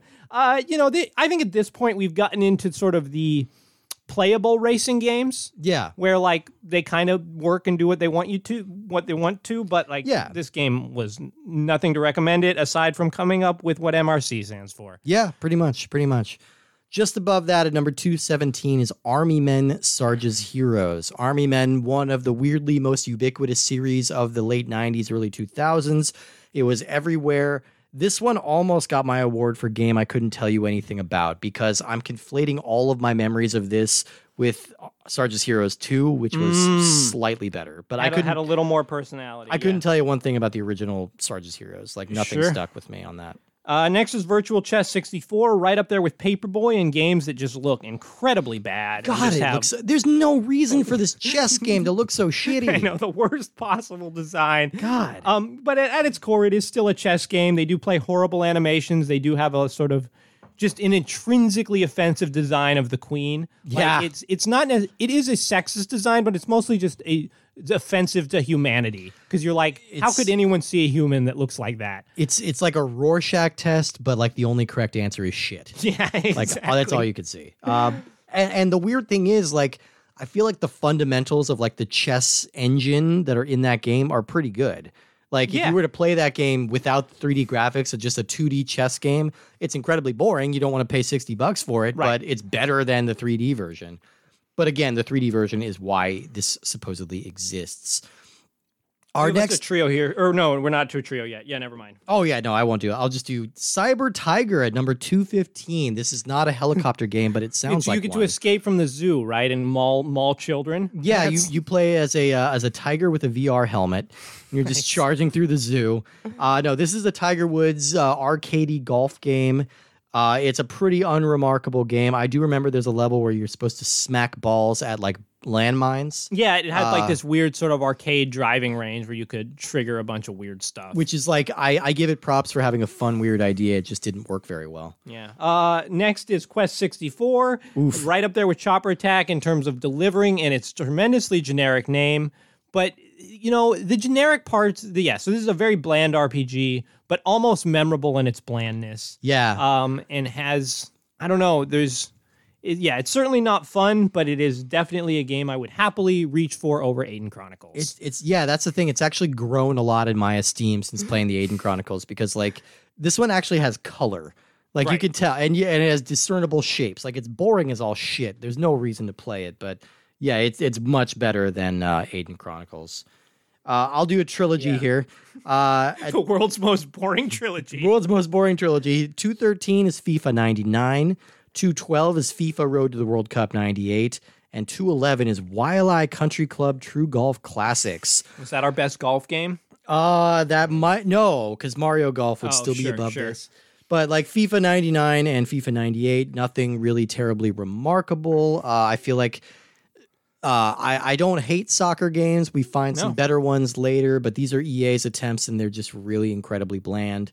Uh, Wildlife Country Club, same thing. It, it has this weird thing of using like actual pictures of golfers as your avatars, and so it looks weird at least. But uh, th- yeah, no, it, it's it's as as fun as the Oh, yeah, name yeah, makes yeah. it sound. Okay. Uh, next is Monopoly. Um, Whenever you're playing a video game version of a board game, there's some that work very well and there's some that don't work very well. And I feel like I don't know, like Monopoly. Monopoly, I guess, is one that would work well because you don't have to fiddle around with all the money. But at the same time, like a lot of the appeal of Monopoly is sort of being in the same room, having these social interactions, and threatening to flip the board. Yeah. And just, you know, just fingering all those houses and hotels and stuff and like rubbing your hands together maniacally. Sure.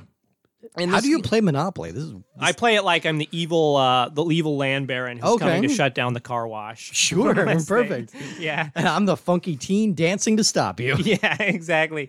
Um, yeah, but this game, it I don't know. You just play Monopoly. It's like, Monopoly. It's yeah, it's what, do- uh, what do you want? it, it's Stop like looking a, at us. You don't need to tell. You don't need us to tell you how to play Monopoly. I think that's where we came down on this. It's like there there's uh i- it's whatever for a Monopoly game. It's just there's no reason in the world to play this. Like that's kind of where we landed with this. Uh, at number 209 is Wet Tricks. This is a very strange puzzle game that involves you digging uh like You know what, lakes. Steve? Hmm. I'm gonna give out an award. Yeah. I'm You gonna give got out a most an ori- the most original award one? Wow. to Wetrix because Wetrix is a crazy game Yeah. and its puzzle mechanics are very weird, and I think that that is kind of to its detriment. Yeah. because it's very hard to sort of be like, wait, so I w- don't want the water to spill out, but I do want it to spill out sometimes. And like, why is it raining from the sky? Just like nothing really makes sense, but at the same time, you get a puzzle game that's different than most other puzzle games. No, it's uh, I, I will grant you that. Like you don't of- often think like a topographic puzzle game. It's a weird idea. It's not necessarily a bad idea. I think it's poorly executed Right. because in order for this to really work, you need the water to move and look in a convincing way, and the water in Wetrix just doesn't work. Yeah, It this just- is a it- game you can't like see it half the time. for this game to work and be fun, it would need to be played on like a high-end computer that's running some sort of advanced weather simulation, Right. Where it really looks good. Um, on the N64, you just can't quite decipher the mechanics here. yeah, Uh, next is Nuclear Strike 64. I just remember this because we, um, I have vivid memories of most of the strike games where you go around in a helicopter. It's very mission based, yeah, isometric, and this game is not fun, but it is cool to have that isometric mission gameplay on the N64. Yeah, yeah, I'll give it that. It, it was it was uh it just kind of a step down. I've this is one I played on the PC and remember the PC version being way better than this one. This is number 207. That would be Jeopardy. Uh, number 207. I'm a big old Jeopardy nerd. I love me some Jeopardy, but this uh, video game form is not the best way to experience No, Jeopardy. it just can't work.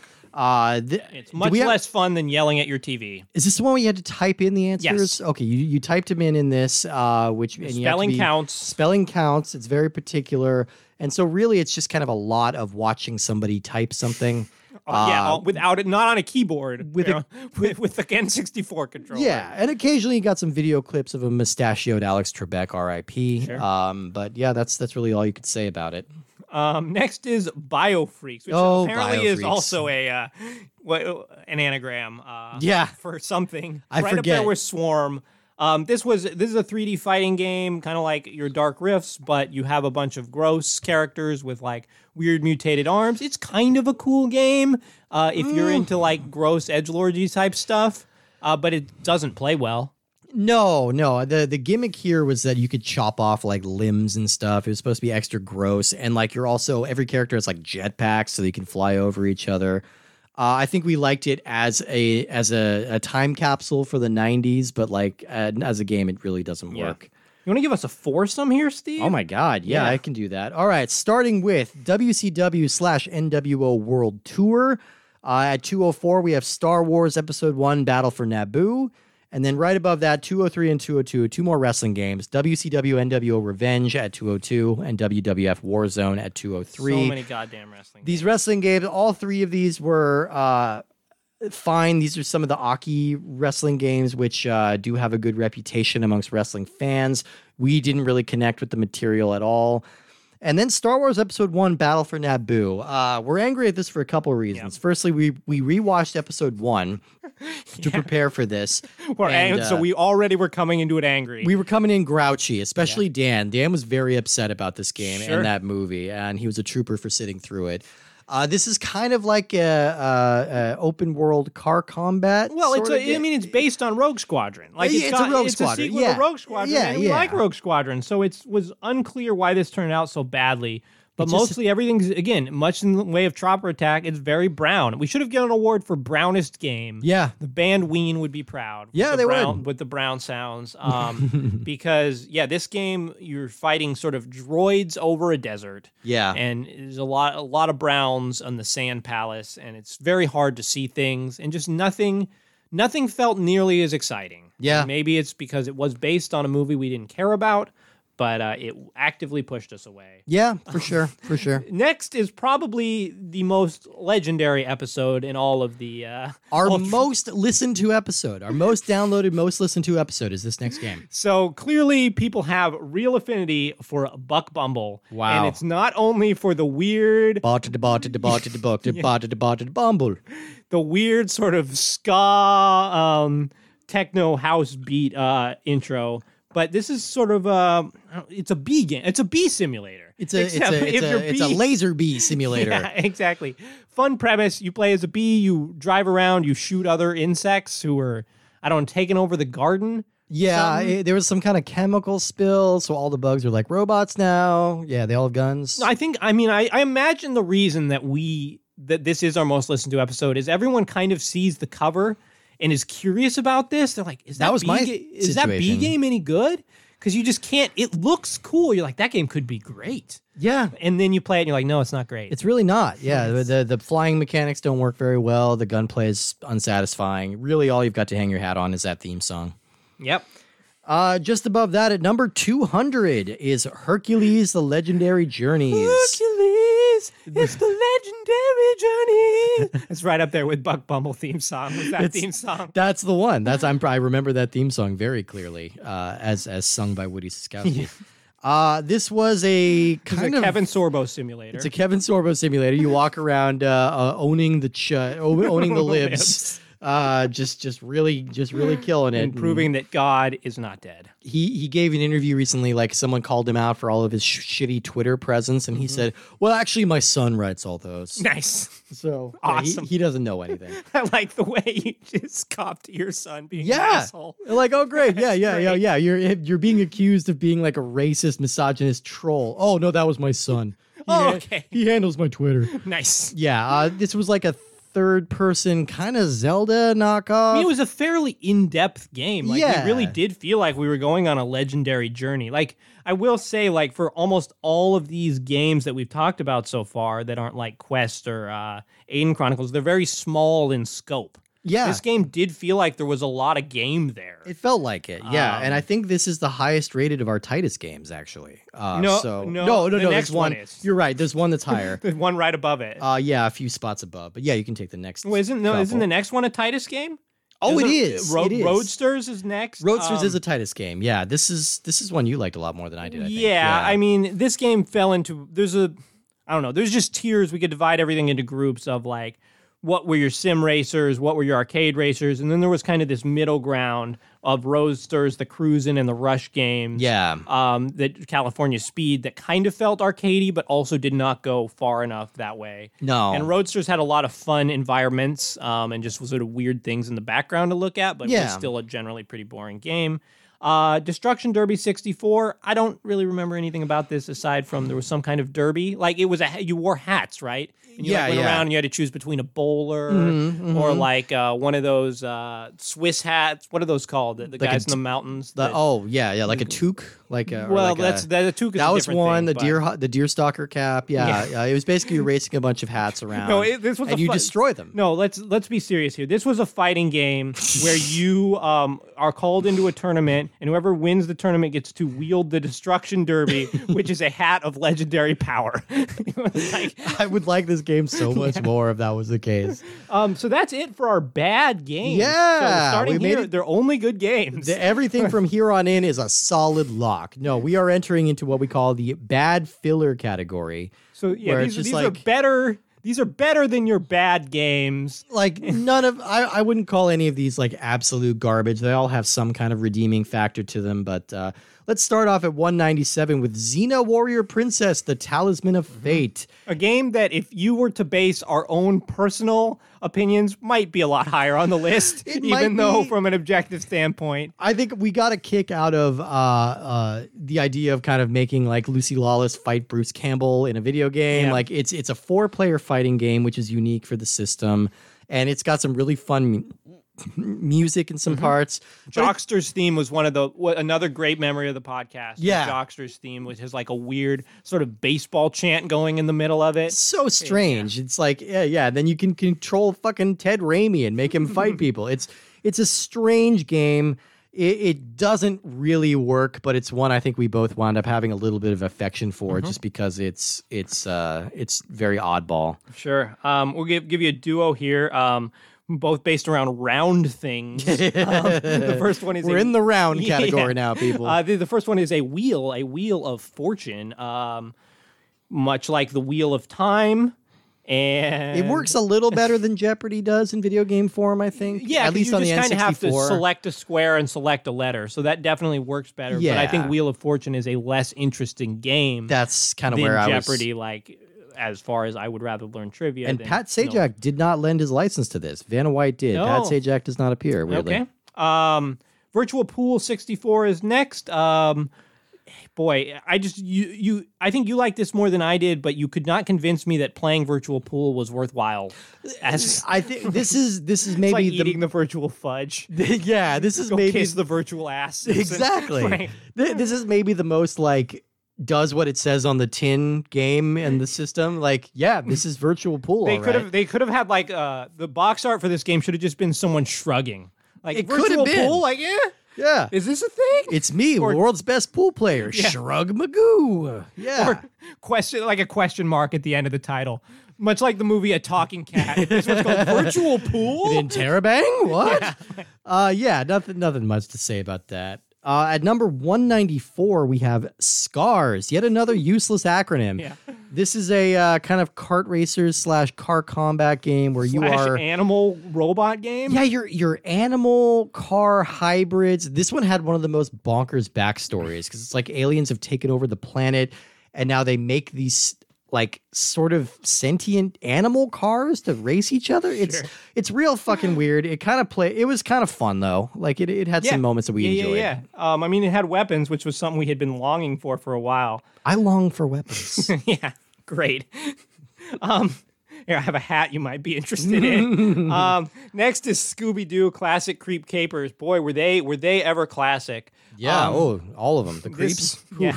this game, uh, I think, made a smart choice of feeling like sort of those old adventure games, kind of like a point and click vibe of being kind of nonviolent. It, it was it was almost like a PG Resident Evil. Yeah, Yeah. yeah, So this was a neat game, neat in premise, but like the core mechanics were like pretty frustrating and just generally boring. But I think they were going around the right approach for a Yeah, Scooby-Doo game. the fixed to camera angles didn't really work for like I remember getting hit by an octopus a lot. this yeah. also uh, fun fun nostalgia for this episode was uh, Steve had unearthed the lost Scooby Doo script. So Oh, if that's you're ever right. curious uh, for the unaired episode of Scooby Doo, and they will let me tell you they will air some garbage. They will. But if They you want to will. hear an episode, they it was too hot for TV. It was tune into that episode. Sizzling. Yeah, Steve just licked his finger and touched his hip. Sure did.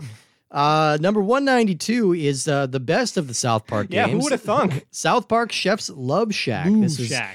a Louvre Shack, L U V. This was a uh, you don't know Jack ripoff with a little bit of Mario Party thrown in. Mm-hmm. Uh, this is the only South Park game that used 2D graphics, and I think that kind of bought it a lot of Yeah, leeway looks because a lot better. Uh, and some of the mini games were actually pretty good. They were all like knockoffs of popular arcade games, but like if you like Warlords, there's a fun Warlords mode. I There's like, Warlords. Yeah, yeah. I mean, they're all just kind of like classic arcade games, but just slightly worse and with more fart noises. Mm, Yeah, yeah, Uh, it's- and more, more importantly, like it, it clicks along at a speed that Jeopardy or Mario Party does not. Even Oh, though yeah. it is not as good. It's an utterly ob- unsubstantial game, but uh, uh, it had probably its- about 30 minutes of content. it I had would its think. moments. Yeah, Uh, the next one is maybe our most controversial choice um, for Possibly. where this this lands on the list because big this is a asterisk game- on this one. yeah, this is a game many people like. Um, Doom 64 at number 191. Yeah, the big asterisk is we couldn't see what the hell was going on in this game. No. this game is essentially pitch black if you play it on the N64.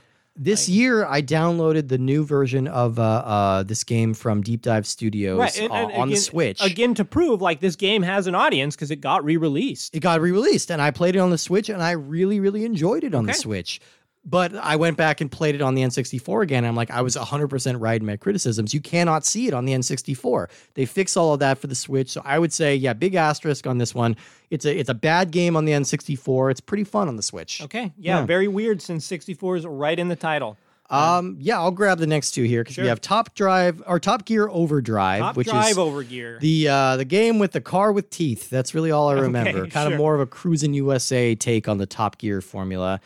Right above that was Duke Nukem 64. Yes, Duke Nukem actually wound up uh, ranking higher than Doom on the N64, which is not something you'll see happen other but places. hey, we could see Duke Nukem. We could see Duke Nukem, and I fucking hate Duke Nukem. Sure. I, I, I think he's an asshole, and I don't enjoy experiencing life through his eyes. You don't like all Uh, those digitized strippers? You know, That's you know not what does it for you? oh yeah, baby, yeah, yeah, yeah, yeah. Terrible, terrible game. Uh, really not worth playing. But like, it it was slightly more competent than the Doom 64 port. Uh, the next one is one a game I have real fondness for, even though I will be the first to admit it's not very good. Yeah. Um, that's Earthworm Jim 3D. Man, this one was frustrating. Um, Yeah, it's a real disappointment. I mean, the core platforming mechanics kind of okay. They're better than your tonic troubles. Yeah. Better than your star shots. Voice acting by Dan Castellaneta. yeah, Gotta less, love he's that. less annoying than your Gex. yeah, Um, and fun variety of levels, but they have these horrible, horrible bosses that just are some perhaps the most unfun thing on the system. It's- where it's- you're swinging around on a pig, and you have to collect all these gold udders. no, you have to you have to collect Marbles. 100 marbles. Right, but whenever you get hit, you lose a bunch of marbles. Yeah, you're riding on this pig through this big slippery mud slope, and your enemy is in a tank, and you have to be the first to get 100 marbles. And it's just fucking miserable. And that's what every boss battle in Yeah, the that's game the looks worst like. part of it. If it was one horrible, horrible boss battle, it'd be one thing. But it's just every boss battle defaults to that. Yeah. and it's it's perhaps perhaps until we get to the next one. Yeah. the most egregious example of one gameplay decision ruining an entire game. Yeah, and that next one being number 187, the uh, police code for murder, Glover. Glover is a game that I know a lot of people like as well, and I came into that game really wanting to like it. Uh, I like the idea of it. There's there's kind of a good idea at the core of it, and I think the game works well for what it's trying to do. It's just that I don't like what it's trying to do. They're uniform in their design philosophy, like Yeah. which which I like. It's like you are a hand, and as a hand, what do hands do? They grope balls. they do. That's Um, literally all they do. That's literally all they do. And and so- honestly, it's making me uncomfortable. Please stop. man. Ugh. Fine. Um, so yeah, this game you have to guide a ball to the end of the level, meaning the whole thing is like one giant escort mission. Yeah. Which is no funsies. No. Um, next we got a pair of racers. Um, Lego Racers, a game that I had high hopes for because I got real uh, nostalgia for these old Legos from around this time. Uh, but they didn't quite lean into the Lego enough. You can design your car, but they all kind of drive the same. Um, next is Cruisin' Exotica which was a very wacky game uh, with lots of very bizarre levels in the cruising world, but not particularly polished or fun. definitely the sloppiest of the cruising games, uh, the glitchiest, the one that was kind of giving us the most trouble. Mm-hmm. Uh, but it's also the one that goes the wackiest, so I have a little bit of affection for it in that Yeah. sense. Uh, the next two at number 184 and 183, respectively, are Rampage World Tour and Rampage 2 Universal Tour, aka Dan Reese's favorite games Sure. because they have large gorillas. Yeah, that's how he measures quality of game. Yeah, the size of gorilla. these just kind of updated the uh, classic Rampage arcade formula. Uh, I remember going to see the Rampage movie with Oh, uh, yeah. The Rock when we watched this episode. Yeah, The Rock went with us. Yeah, no, he that was did. that was Dan who went with us. was You're getting fun. conf- people always I get do Dan confuse Reese him- and The Rock confused. Very frequently. Yeah. Like, I often smell what Dan is cooking too. like, I ask him sometimes, What are you cooking? Oh, I don't need to. I can smell it. sure. Uh, yeah, so that, they were they were okay. I think it's one of those things where it's like a, it- it's one of those arcade games that isn't as good as people like. Well, it's a, remember it's it. a fun game when you go to the arcade and you play it for 10 minutes until your quarters run out. right. and, it and then you're doesn't like, I got enough sustain of that. a but full price. Once you game. try to play it for any more than that, it gets pretty boring. yeah, Um, next is Extreme G2. Uh, very big drop off from the original Extreme G, um, is what I remember. It yeah, felt very, very choppy, just not nearly as polished as the original. Really bad multiplayer. That was what I mostly Ah, remember okay. about that one. Um, Also, and that was our shortest that's, episode that's the other ever. thing we remember about it is I don't. it feel like we covered everything that needed to be covered about Extreme G, and then We the did. episode was like 15 minutes. It was. It, but it made me wonder, like, what do we talk about on all these other episodes that they're not all 15 minutes? Yeah, I don't know. That's the thing. Like we consistently like clock in What are episodes. we? at, We're, at- like, we're at about 15 minutes on this episode. Oh yeah, we're right? roughly 15 Okay, minutes. Yeah. perfect. We consistently clock in at like 53 minutes on pretty much every game. I mean, I think that's on you doing a good job and keeping us moving and staying focused. God, I don't but even yeah, I don't know. You, you got like a s- very boring sixth sense. Yeah. um, let's go. Yeah, uh, the next We one got, is we got a bit of a controversy. bit of a here. controversy on this one is Ready to Rumble Boxing Round 2. You talk about me tanking the rankings. This one was uh, a huge difference. Maybe not as t- huge as a difference as the first game because I think we both agreed that this was the inferior of the two Ready to Rumble games regardless of whether what we thought of them. Wait, we didn't like this one more? No, I liked the original more. Okay, I'll, Yeah, I'll take your 'cause- word for it. I 'cause- blocked these out. Yeah, these th- this one was pretty pretty dull. Uh yeah, go ahead and you Oh do the sure, next one. uh, we're cru- we're cruising USA here. Um, Yeah. we liked it more than uh, cruising Exotica. It's a little more polished. I had fond memories of this game from playing in the arcades, but there's just not a lot of game here. No. That's- Not not one that holds up as well as you might remember. It was one of those early games on the system that sold really well because there's nothing else. Sure. Uh, and it's it's it's whatever. It's fine. Uh, number 179 is Bass Hunter 64. Uh, I remember I'm this sure being it's not Bass Hunter 64 where you go to vari- Oh. you go to various guitar worlds and try to find sweet deals. Yeah, it, it's Right. about uh, it's a simulator where you're taking flyers and putting them up on telephone poles, like looking for a bass player. Sure. Uh, yeah, no, it, it's uh, this is I remember this being the lesser of the two fishing games. I don't remember exactly why, but I remember Bassmasters is better. Uh, next is Stunt Racer, uh, right up there with Super Bowling in a game that is inexplicably valuable. Yeah, yeah, very Um, valuable. Well, this was a this was a blockbuster exclusive. Okay, got it. Uh, and this game had the weird sort of I don't know weird theme that we see have seen a lot in the N64. Two sort of weird themes of car stunt racing games, which we've agreed is sort of a bad idea, but there's Yeah. like five games that do it, and weird sort of retro future European design. Yeah. be it like like all these characters that are from this game, Milo's Astrolanes and Starshot. You could all kind of intermix however you want. Yeah, And yeah, they would pretty all much. kind of feel in place. They've all got these weird kind of styles that, and and Stunt Racer didn't really need to have these styles in there. Uh, ultimately, the stunt racing aspect of it just wasn't very fun. Yeah, I mean it was okay. It was fine. yeah. Uh, yeah, it just it just wasn't very fun. Uh, number 177 is NBA Live 99, one of the basketball games I don't remember super clearly. That was fair enough. EA's game. I'll tie that in with Army Men Sarge's Heroes 2. This game I remember a little bit better.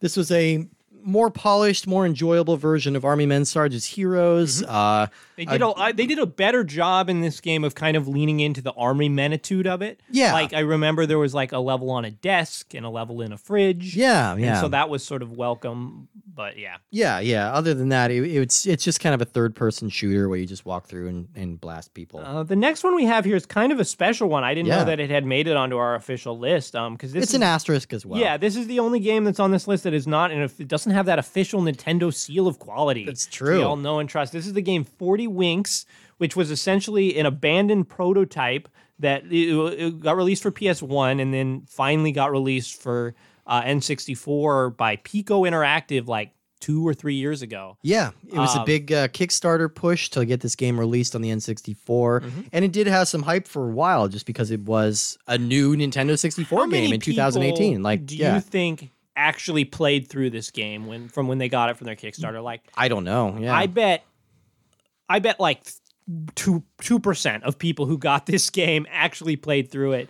Um, for a lot any of it's amount of just time. kind of cool. It's just cool to have a new game on yeah, this system. yeah, you totally. Know? Like, um, the game and the game itself not awful. Um, kind of it's kind of like a Banjo Kazooie knockoff where you play as two kids. yeah, Um, it had a fun aspect of like split screen multiplayer, which was neat in theory. Yeah. But didn't really work. And I don't know. It w- it is kind of a neat thing that exists, but you got plenty of other options. Uh, I'm gonna do back to Yeah, back give us- give us a motorcycle triple games. here, man. Oh, a triple here. Okay, uh, we got two back to back motorcycle games. At number 174 is Top Gear Hyperbike. Number 173 is remember anything about Road Top Rash Gear Hyper. 64. Top And- Gear Hyperbike, we did not play that long ago, and I have so forgotten that game. It, uh, yeah, no, it, it's just not very remarkable. Uh, I remember it just kind of controlling well, had a good sense of speed, but nothing remarkable about it. Road Rash 64 is a little bit more notable. It's a it's Yeah. a it's basically a motorcycle fighting game more than a racer. You're supposed to knock people off of their bikes with chains and clubs. This is a fun concept on other systems. I don't think it worked very well on the N64. Yeah, yeah. I mean, it was okay. It had fun goofiness. I remember the levels being sort of outrageously short. I think someone wrote in and wrote that you had to like beat some levels to make them longer. Yeah. It, it, it, wa- it it's one of those games that I think we had fun playing, but doesn't have a lot of legs. No. because they get you know they get all burned up on that asphalt. They and then do, you- yeah, you they gotta just get, them get- amputated. you get chopped right off. uh, right. The last one Oh, in this yeah, yeah. trilogy is uh, Mickey Speedway USA, the lost rare game. People forget that this is a rare game. And for good reason. Yeah, it's it's a mediocre kart racer with Mickey and the crew. Uh, I remember this having one of the most useless uses of the transfer pack. You could plug in your Mickey Speedway USA Game Boy Color game to unlock Dewey, Yeah. one of And- the triplets. And the main reason, I mean, there's many reasons I did not like this game, but I feel like the main reason when I say, oh, it's a, when you say it's a Mickey kart racing game, I think, oh, fun, you get to race through all these iconic Disney landscapes. yeah, Uh, maybe race around the steamboat or whatever. Yeah. Or, really, or like the farm, Goofy's house. I don't know. But you just get these sort of very half hearted sort of imaginings of uh, big cities in the U.S., none of which have any of the personalities of the cities themselves. no, the Seattle level. I mean, we live near Seattle. We didn't recognize that that No, level it's as just, Seattle. it's just at a all. giant parking garage. Yeah. Uh, I'm gonna give a trio here. Yeah, do Uh, it. Bassmasters 2000. The sea- um, you know, another fishing game. I guess we liked it more than Bass Hunter. Uh, absolutely. Sure. Oh my God. Bass Hunter 64 can suck all the butts in the world. Bassmaster 2004 ever, as my chest tattoo reads. Sure. Um, and then Rally Challenge 2000. Boy, rally. Yeah, Rally Challenge. Rally challenge. Woo-wee. There's 2,000 of them. Yeah. exactly. Um, This is this is where we learned a little bit about rally racing and that there's just basically a passenger who yells directions at you. okay. So like that's One of these games had like whatever. a fun announcer, but I don't remember which one. it might have been this one. The next one I remember not a ton about the game, but I remember I was in a very, very bad mood when I came over to play it. I Oh, think yeah. we were having uh it was sort of the only time we could fit in in the schedule, and neither of us were very excited oh about yeah, it. we really didn't want to play this Um, one. We played Command and Conquer, number 169. Um, you know, beloved real-time strategy series. It's it's a real slog on the N64, but it Yeah. still kind of works. It but- kind of worked. It was fine. I think we we both had uh, had to qual- quantify this as being like us being very grouchy playing this game, but it also just wasn't very good. Uh, number one sixty eight is Castlevania, uh, the heard of eponymously titled Castlevania. Castlevania. Uh, again, a, a game with potential, and we'll see a little later that uh, the potential was eventually realized a little bit better but this one has a very very long and tedious opening level like it's a good almost at 45 minutes before you get to the castle at all Yeah. and in the meantime it's just walking around flipping switches and hitting skeletons pretty boring kind of a missed opportunity but it had some cool moments Yeah, a whip a whip is a terrible weapon in a 3D game. It really like is. a whip works great in a 2D game because it like only has one direction that it can go, but to like Yeah. aim something that small in a 3D space is terrible. yeah Um, because you can't really slash a whip. no you really can't Uh, next is the new Tetris, and thank goodness because that Tetris formula was going stale. man thank god they revitalized thank it God it was time for a new Tetris. Um, I think what this was is new about this i don't remember is this the different shapes or is that uh the no, this magical had the same Tetris? shapes. I think this is the one that you could that had like uh famous areas like landmarks throughout the world was kind Sure. of the background. And I Okay. think uh, I remember a listener wrote in and talked about how this had some other mechanic where Oh, you could yeah. and we were like, we'll go back to it. Spoiler alert, we, never never, did. went back to Never- it. yeah. Um, Even though I'm a, I, I, th- our household is a big Tetris household. Like Sure. Nicole's very into Tetris. Um, yeah, it just didn't really. yeah, when you when you register. guys have a kid and they're like, I want to play Retrix, and you're like, No, No. this is a Tetris household. you sleep outside. um, next, I'll, I'll do a, I'll do a trio Sure. here because there's three kind of weird ones. Uh, number one sixty six, bottom of the ninth, a Konami baseball game. I don't remember very many specifics about it. Number one sixty five is Arrow Gauge. oh, Arrow Gauge. This was an aerial. Like, it's It like was a, a racer. futuristic hover car racing game. and it was kind of neat because It was. you could dr- you could drive in the sky like You it could. wasn't it wasn't like Wipeout where it's kind of just a fake. Ho- I mean, it, w- yeah, it wasn't just a hover car where you're just on the ground. Yeah, you're not like two feet off the ground. You can go in the air. You Yeah. could actually fly. which was kind of neat, but the whole thing felt very slow. and the all the cars were very boxy looking, and yeah, Kind of Uh, had a neat vibe. But 164 was NBA Live 2000, and I have the same complaint with 99 in that I don't really remember much sure, about these. is that a It's- complaint or it's, just it- a it- fact? It's just a fact. It's an EA sports game. You know kind of what you're getting into. It'll be fine. Uh, the next one is has a really a very special place Oh, yeah. in the uh, Ultra 64 canon, and really in all of video game canon, and that is the game Space Invaders. Space Invaders, our Um, very first episode. Our very first episode, and you know, we made we made some mistakes in this podcast. We made some good choices. I think starting with Space Invaders, great choice. It was. We had other things to talk about. We didn't have enough to fill a whole episode on Space Invaders because what are you going to say about it? It's fine. It, it I works. mean, thi- this is the basically game that way- whatever that asteroids asteroids hyper should have been, in the sense that it does feel true to Space Invaders. They do add enough elements here to make it feel like something, even if it doesn't justify being a full price 1064 game. No, And you know, Space Invaders is still fun. still fun. I feel like this game emerged in a pretty good spot. Like it, it's I guess almo- it- it's pretty near the middle of the yeah. list, which is which where is it belongs. impressive considering it was the first game we played. Right. Yeah. Yeah. I think that was kind of the right call. Number 162 is Big Mountain 2000, uh, a game I remember having very ugly typefaces for some reason.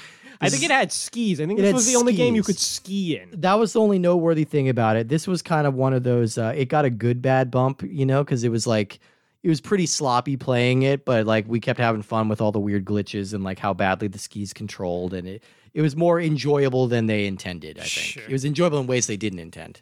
Um, the next game is a game that is is pretty unique um, on the cat- on the system, and that's Shadowgate 64: Trials of the Four Towers. This is a Yeah. first-person adventure game um, that sort of you know takes up the mantle of the classic Shadowgate adventure, where you just walk around in this sort of dark another another very brown game, walking around this castle, um, solving puzzles. Yeah, And you know, it, this is not really my kind of game. I found it very sort of bleak and depressing, but it does do what it wants to do well. I I wanted to like this a lot more than I did. Uh, it's one of those games that's just the amount of investment you need to put into it to really like get through the game is just not really worth the effort. Right. Um, and it's just very gray. Uh, And I then- like Shadowgate as a series, but yeah, I'll go ahead and give the next one, and then you can give the break. Yeah, here. yeah. Um, Madden NFL '99. Yeah. Um, I was impressed by these Madden games. Um, I think that they definitely have a higher level of quality than certainly the other football game on the Sure. series on the uh, system. And you know, Madden this they got better, but this, This- one was was okay. this was the lowest of, of the Madden games, and Uh, Okay, that's okay. that's kind of the the cusp of our bad filler games. That's Yeah, like the so top all- end of our bad filler games. All those games, you know, th- you you would really have to be stretching to find a reason to pick those up, it's true. except And- for uh, Xena. Yeah, that's true. That one just buy it for Jockster's theme. Yeah. Uh, before we get into the next one, I think I'm going to pause for a second All right. because we've had a lot of beer and I need to pee. So sure, we'll I be c- back. can't fault you on that one. we'll be back with our next round in one moment. Oh, Okay, and we are back. We have please, both uh, taken please turn your podcast to side B. a, we, would- we have taken a PP64, uh, and we're refreshed and ready to get I'm- into our next category of games, which is the filler category. And this is our largest category. I think most games kind of fall in this middle. And this, is this, is true middle for all zone. systems. Is like games that are not necessarily awful, and if you owned them, you would play them. Yeah. and maybe have fond memories of them, but Yeah. they're certainly not ones you should seek out. No, not necessarily. Uh, and I think we're going to start with uh, number 159 Disney's Tarzan, the game that we've kind of used uh, as the cutoff point for Yeah. like the lowest rated game that we would still potentially play again. Yep. Uh, it's it's a mediocre 2D It's a platformer 2.5D. game. So like, it- Yeah. the the trade off with 2.5D is you get these cool sort of effects of going in and out of the foreground, but it makes the gameplay frustrating because it's Yeah. hard to tell what you can and can't interact with. It's basically like if, if you liked those old like Disney games on the NES and the Super Mm-hmm. NES, uh, you'll like this slightly less. But it was, it's in that's that a it's good in way to put it. it's in that It- it- tradition. I would say it's in the tradition of games that you can throw fruit. sure, Like yeah. tho- those are usually of a pretty consistent That's quality. actually very specific and very accurate. Yeah. Yeah, yeah, yeah. there's, there's been very few all-time great games where you can throw fruit. I can't think of many. Um, next is California Speed, yet another game in that sort of uh, middle ground of racing games. Um, if, yeah, just very much feels like uh, Cruise and knockoff. And then uh, ahead of that is Micro Machine 64 Turbo, a game where you sort of drive around the little cars. It's sort of very space aged, but it doesn't lean into the Micro Machines nature all that much. and is not a super memorable game, but is still It- fast. It had one of those like annoying things where like we kept uh we kept like blowing up if we would fall too far behind the other person. Are you- like in a wh- real no, world. I don't think Wasn't it was that that, it? game. Now I no, now I'm confused. Oh, you're right, you're right. I'm thinking of a different game. I'm thinking one of the Hot Wheels. Games. Oh, yeah, you're yeah, right. yeah, that yeah. was Micro Machines. Yeah. that was a uh, that was a top down racer. It was a top down racer, That's like on a right. tabletop. That was one of our biggest disappointments. I do remember this because we it was like, oh, you're driving around on tables. It's top down. This should be really neat, but it has this weird mechanic where if your opponent gets too far ahead, you just kind of blow up. Yeah. and it ruined the whole game. yeah, yeah, yeah. It was a game we were both like Add kind that of to another list of frustrating design decisions that ruin a game. Yeah, for sure. A thousand percent. Um, number 156 is Mission Impossible, uh, a game that had a lot of very cool ideas, but I think it got stuck in development hell for a long time, lost a lot of its team members, and the end product came out to be a little underwhelming. But I do like the idea of like a third person stealth action adventure game on the N64, a Mm-hmm. game where you don't have to kill anybody if you don't want to. I mean, I think Uh, you do at some point. Probably but- at some point. yeah. But for the most part, you can My avoid guess is in the conflict. on rail helicopter shooter section. You probably have to kill somebody. Make friends, make friends, make friends. Uh, next is Wipeout 64, um, a game that, you know, it delivered on the promise of space age racing and was decently fast, but Mm-hmm. does not hold a candle to F Zero. No, accurate, Um, accurate. actually, and going on this- that this theme ties in well, um, yeah. is Star Wars Episode One Racer, another game that a lot of people have real fondness for and nostalgia for.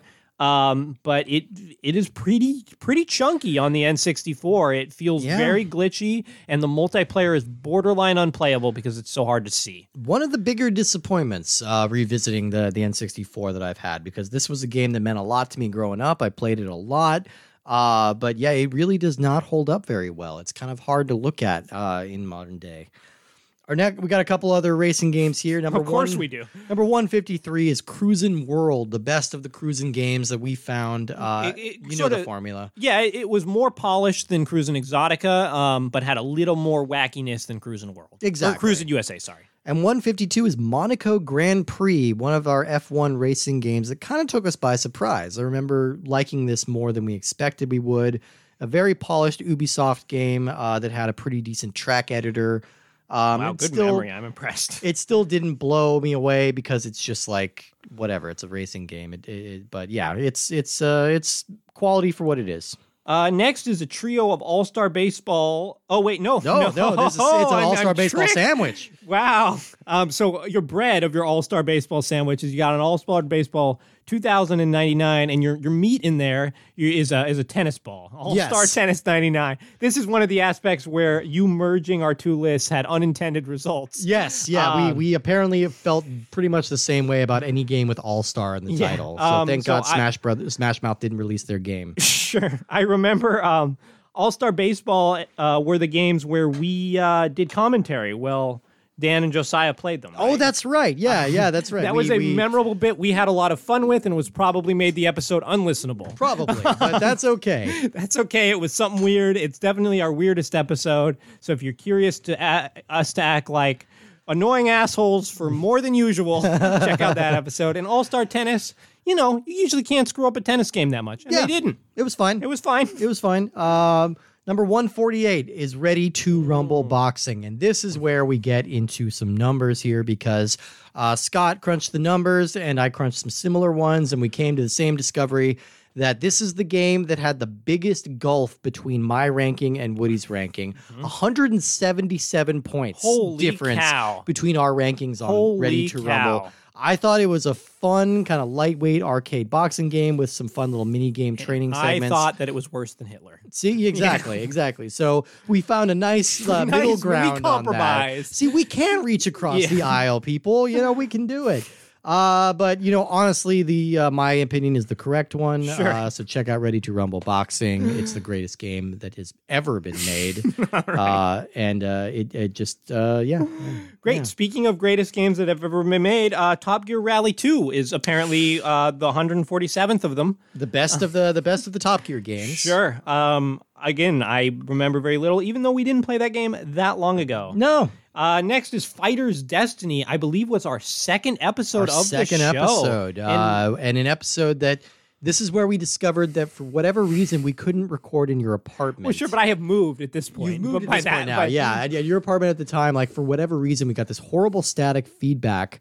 Uh, That was that, was my uh, my roommate at the time. He, wa- Static he was feedback? mi- missing no from uh, from Pokemon. He just caused a bunch of glitches. Yeah, so I mean that's mostly what I remember. And then we did the NBA hang time episode right after that that we lost, Yeah. like because it was just too unlistenable. Though Fighter's Destiny, pretty good game. Yeah, um, thi- this is going to be your closest you're going to get to Tekken Yeah. on uh, the N64, and it had a cool thing. I mean, you know, maybe cool, maybe annoying, but uh, it had a point scoring system where basically you just had to like land an effective hit to get a point. Yeah. and then it was first to some number of points won the match. yeah, uh, which which made it stand out. Um, It did. and yeah, this game was cool. uh, we got a duo of kind of. I don't know uh, why weird this games next here. game is ahead of it, but Uh, Razor Freestyle Scooter at number 145. Uh, and then number 144 is All Star Baseball 2001. We covered All Star Baseball already. Razor Freestyle Scooter. This was a uh, blockbuster exclusive, kind of a Tony Hawk clone using Razor scooters, Yeah. which were like the fad thing at the time. I remember this is like, it's not a bad game on the fundamental level. It's just like, Yeah, I mean, so it's- short. it's aping Tony Hawk, It's so aping it's To- not yeah. going to be terrible. Um, yeah, it's just tremendously devoid of both personality and content. yeah, but it's still kind of fun. yeah, yeah, yeah. Um, next is Pokemon Stadium at number 143. I'm going to apologize here, listener. I don't know if I was mad that episode or just thought myself into a corner. I like Pokemon Stadium. I don't know why it ended so low. I know I was kind of the one who tanked this tanked the score. I played it a lot. Pokemon's great. When you only have the battle system, I think I was bitter. I think I had just talked about it so much I got bitter that there was no adventure mode in this game. Yeah. But you know, it was cool to see your Pokemon in 3D. This game looks great. The announcer has a lot of energy, and even though it's only the battle mode, it's a, it's a well produced game. It's got a lot of fun content. You know, Uh, I- it should have been higher. I, I stand by it here. I think it's on the, it's on the positive side of medium, Sure. which is kind of where I would consider it. All Like right. it's it's got some fun stuff, but N- we got uh, another weird sort of number sandwich here. yeah, yeah, we do. Uh, do you want me to do all three? Yeah, go for okay. it. So It'd be we're weird to divide. doing it up. another sandwich with two Clay Fighter games with a battle zone in between. So 142 is Clay Fighter 63 and a third, Sculptor's Cut. 140 Clay Fighter 63 and a third, and in the middle Battle Zone Rise of the Black Dogs. So let's talk about these Clay Fighter games. Clay Fighter 63 and a third, Sculptor's Cut, the single rarest game on the system. Most Rarest- expensive. Most I- expensive, I- most valuable. It certainly would not surprise me if it is mm, less rare than the other ones. It's Just possible. Some people care about Clay Fighter because it's actually a game as opposed to Super Bowling. Sure. which is yeah. ex- nothing. Exactly. Uh, you know, like uh, Clay Fighter, i- it's got a novel premise of like clay animated figures like fighting each other. Uh, it just didn't really work very well. and It's very grim and gray for Yeah. some reason for like a game that should be all bright and It has a colorful. s- couple tremendously racist characters. It does, yeah, which which does not reflect well on it. But some of the fighting mechanics uh, are solid, and I like some of the special attacks. Mm-hmm. Battlezone Rise of the Black Dogs falls in between these two. This game we found a little baffling. We had a Right. hard time wrapping our heads around it. This game probably should be lower on the list, but it, it got a bun- benefit from confusing us. Yeah, I think that's that's it how was kind of like smoke and mirrors. it, it got away with a lot by just like being confusing because it's kind of like a first person RTS game, but Yeah. with also like a Like you have to with a both. sim component. you have to run around like you're in sort of some mech slash tank, but you're also Yeah. deploying units at the same time and commanding them. it's one of the more complicated games on the system, uh, and I think it just it just baffled us so much that it snuck into the the medium section here. Yeah. Uh, next is 139 is Revolt, um, a game that, you know, we played a lot of these sort of micro shrunken down racers, be they micro machines or penny racers, and most of them were kind of bad. Yeah, Um, this game, I think, was the best version of that. yeah, Um, it controls well. Um, you get fun environments that seem to lean into sort of the remote control nature of this. And we sort of learned about the exciting history and continual player base of Revolt. who knew? Yeah, like who of knew? all the games in the world to have like a, a player base that's still active today is is Revolt. Uh, number 138, Excite Bike 64. Uh, this is the sequel, of course, to Excite Bike on the NES, a big update to it. It it works fine. I think I just there was nothing about this game that like particularly wowed either of us, I don't think. Like it's got some interesting modes, like a, uh motorcycle soccer and like some other things like that. Yeah. Uh, ultimately, it was just kind of fine. Yeah. Yeah. Um. Yeah. What, that's all I got to where's say about that. uh, next is Gex three Deep Cover Gecko. Where's Gex two? Oh, Gek that- Gek sixty four is like way the fuck Oh, down there. Ge- Yeah. that's right. I I, I thought It- Gex sixty four. You're right. I Yeah, it goes forgot Gex that Gex sixty 64. four is not Gex one. no. Yeah. Yeah. Yeah. Uh, yeah, you're right.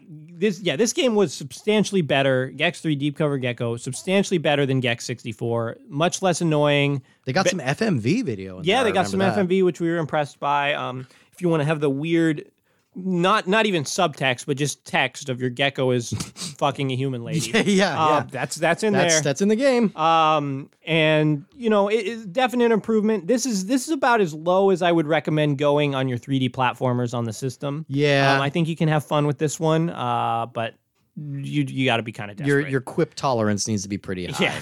Uh, I got another duo here. Uh, first, Magical Tetris Challenge starring Mickey Mouse. This is a Disney skinned uh, Capcom Tetris game that had some kind of wacky shapes for the different Tetris pieces. That's the biggest thing I remember they had about different it. shapes. they had different. I just shapes. remember it has beautiful 2D graphics. It has That some reminded very- me of Magical Quest for Super Nintendo. Yeah, yeah, it's got that going on for it. And then right above that is Madden NFL 2000. It's Madden, you know what to Sure, expect. sure. Slightly better than 99. Um, Bomberman 64, The Second Attack. This game was kind okay, so we played two Bomberman games. Yeah. Um, this one was kind of weird in the sense it was kind of more of an adventure based from the side sort of view. No, no, you're thinking of uh, Bomberman Hero. So Bomberman, Oh. Bomberman 64. Oh, there were three Bomberman. there were games. three. Yeah, Bomberman Hero was kind of the platformer, and then this one was more. It was kind of a hybrid. Like it was a top-down thing Mm-hmm. where you were doing Bomberman gameplay. I remember being in a pirate ship, and you had like uh, NPCs that followed you around. Is this where you had like the weird flame that was like your buddy? Yeah, Okay, yeah, so I yeah. am thinking of the right game, but it was still a, it was still like a top down thing. yeah, yeah, yeah. Okay, well apparently I don't remember that much about It it. doesn't stand out much. It's it's Bomberman. It's Sure. fine. Uh, number 133, uh, another blockbuster exclusive. This is Indiana Jones and the Infernal Machine from LucasArts. Weirdly, Indiana Jones has had a hard time breaking into video It games. shouldn't. It seems like just a slam dunk. Natural fit. Make an Uncharted game with Indiana Jones. You're done. Uh, but no, they, they didn't quite do that. This one had some moments to it, but uh, it's pretty clunky, hard to control, big, ugly polygons. Uh, yeah, I yeah. mean, yeah. It, the, the thing I always think about with this game, uh, and that I come back to, is this feels like a bad version of a modern game. Yeah. Whereas a lot of these other games feel like they were from a different time. This does feel like it could have essentially been released today. It'd just be terrible. yeah, yeah, that's Um, true. Next, we got. Uh, I'm going to do a trio here. Yeah. Uh, San Francisco Rush Extreme Racing, another one we played recently, falls into that California speed zone. Um, it even is actually in the California zone. Yeah. Um, not a tremendously interesting racer, but not awful. No. Uh, next is Hot Wheels Turbo Racing, another game involving car stunts. Yeah. Um, Flipping them cars. yeah, f- which is what you want from a Hot Wheel game. Blitzing them whoops. N- not um, mm, I got nothing to say here. Yeah. Uh, it kind of has a weird sci-fi vibe. Yeah. Um, and next was a game I had a very good time playing with for inexplicable reasons. Yeah. Uh, which is Hexen Beyond Heretic. I just really this game is kind of a, I mean this is a Doom sequel set in a fantasy world. yeah. Um, and I really liked the animation of playing as the warrior and being able to just punch the shit out of things. That was pretty Like, fun. it's it's a really satisfying sort of punch I- animation. I played a decent amount of Hexen, weirdly. Like, I kept kind of coming back to it and trying to get a little further it with has it. a cool like weird design. It's got a cool hook to that it, Sort yeah. of that sort of 2D paste of like the your character's arms and weapon over the background looks really good in this game. Yeah, because uh-huh. of like the stained glass vibe, and you just get some badass weapons in this. you do. Yeah, it's pretty fun. Uh, I'll do a duo here. We have Madden Football 64. This is the only game that's exclusively designed for the uh, 64 and the Madden series. It's whatever. Number 128. This is another one where we had a This was really a Steve, huge this is a gulf. Steve special right this here. is another one I really like. and I'm not going to going to fault you. I'm not going to argue with thi- Yeah. this one the way I'm going to argue Ready to Rumble. Okay, 'Cause that's I, fair. I liked this game as well. I just, you did. You just didn't. Yeah, yeah. You, you. I think you probably maybe had a little more realistic uh, Sure. view of this game. But this is Tom and Jerry and Fists of Furry coming in at number one twenty eight. A strangely beautiful Power Stone ripoff starring Tom and Jerry characters that I just weirdly had a very good time with. It's just it's very tight. I mean, you have very few characters. There's not a whole lot of replay value here, but what you have here is very solid. This would have been a top tier rental. Top tier rental, Yeah. absolutely. It's very much like the Powerpuff Girls, but game, but very good. and speaking of top tier rental, number 127. One twenty. Oh yeah, International Track and Field two thousand. Yeah. Much like uh, the Nagano game, these games are just a very good time for an hour or less, and this one plays better than the Nagano. A lot of button mashing. Mm-hmm. You, you know, one, once you can have some different households together, why not celebrate your achievement of overcoming massive human adversity by playing some International Track and Field two Why thousand? not? Why not? You know, uh, this is a button masher, like in the the great tradition of track and field games. Uh, I also remember this episode because we we tested each other in real life to see how fast we run. Oh, It yeah, turns yeah. out you're the fastest. Turns runner. out I'm the fastest runner, but also probably have the least stamina. Yes, yeah, yeah. You're you're you're good in a sprint. yeah. for sure. Um, I'm, I'm Steve. You're stuck here doing one because I want to do the next one. Uh, Okay, fair, fair. The next one is World Driver Championship, a surprisingly beautiful, very well polished uh, racing game. actually, I do kind of remember this one. Like, Yeah. really legitimately liking this game. yeah, yeah, it looks quite good. Uh, and, and it, it plays very well. Uh, it, it's got the worst title you can think of. Yeah. But this is sort of it might as well if- be called WDC. if, if you want like a Gran Turismo style racer, this is one of the best you can do on the Mm-hmm. N64. And so Yeah. now, Steve, Yeah. I Mm-hmm. feel like most great podcasts set Yeah. out with like a question. Oh, yeah, and, yeah. and over the course of their podcast, they set out to answer that question. If there was one question that I think defined this podcast, it is where does Mace the Dark Age rank among the N64 catalog? Oh, my And God. the answer is number 125. Mace the Dark Age. Mace the Dark Age. The Mace the Dark Dark Age. Age. Yeah. Um, listeners, you will be happy to know that Steve and I brought in the new year, Mm-hmm. 2021, playing a game of Mace the Dark Age. we intentionally we looked at the clock. We're like, we are five minutes away just need from to play 2021. Two more fights. yeah, we'll just keep playing Mace the Dark Age. We rang in the new year playing this game. Hopefully, putting the Dark Age behind us. Pretty. Um, uh, I, I, I having played it just recently on New Year's, I feel good about this ranking. too. Uh, it's it's still not a great fighting game, but it looks really good. The characters are fun and varied. Um, they all sort of have different fighting styles and different weapons, but not in a like uh, stereotype driven way. yeah. Um, and e- even the character select screen where they're all in kind of this black and white parchment looks great. It does. Um, so yeah, it is a very attractive looking game, but the fight mechanics are not. Real mediocre. Um, but I just you know I have fun thinking about Mace the Dark Age. I like saying the word It- Mace the Dark yeah. Age. Absolutely. Uh, coming up next at number 124. this game was neat. This was from a trio, an episode where we played a trio of games that were all like kind of better than we thought they would be, but Yeah. they were all the three ugliest games that we'd seen on the system. Yeah. And this was no exception, and that's Load Runner 3D, uh, a really fun action puzzle game. Uh, Load Runner is kind of a forgotten franchise at this point, but this one was uh, it was a really good little puzzle game that just suffered from having really ugly visuals. Yeah, um, this is one where if you know your tastes and you like games that frustrate you and tease your brain, Yeah. where like really require a lot of advanced planning, this Yeah. is one to seek out. Definitely. Um, that's yeah, yeah, grab- Roadrunner 3D. I'm gonna I'm gonna grab give next two two. here. Yeah. Yeah. Um, Rush 2 Extreme Racing USA. We still have not reached the joys of uh, Rush 2049. no. Um, so it's all kind of just a build up to that. Uh, but number 122, another game we had a very big gulf in this We did. time the other way. Yeah. I liked this game much more than you did. This is the game Mischief Makers, one that uh, had a lot of sort of hype from the hipsters. Yeah. Hipster hype of uh, N64. This is one a lot of people like. It's by Treasure, Mm-hmm. well known for making great games. Um, and this game, you gra- the gimmick here is you grab stuff and you shake it, which Yeah. is just not that exciting of a gimmick. not terribly. uh, you know, I, I was probably a little too hard on this Sure. game. Like I, I uh, it's not like terrible. It just didn't really connect with me. I don't felt think like the I don't action think was, it's like the undiscovered gem that people want it to be. There's No. a lot of other treasure games you should probably be playing ahead of this. There are, and there are better games on the N64 too. That you yeah, should there's be seeking out. 121 of them. There are, there are.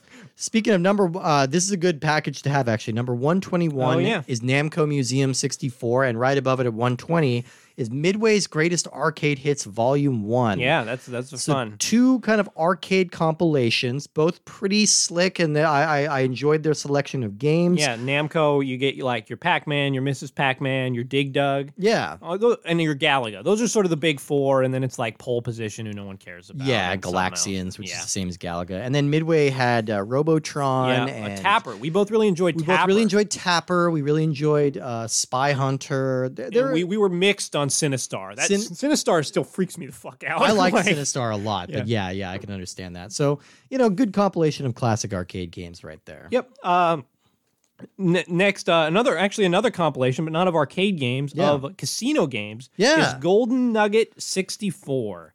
Um, I remember us setting out to figure out how to play craps, and we left more confused than we entered. yeah, yeah.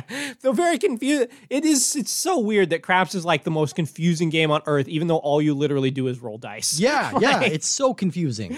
Um, this game was pretty neat. Like you uh, play in a virtual casino and you can actually walk, you know, walk from table to table.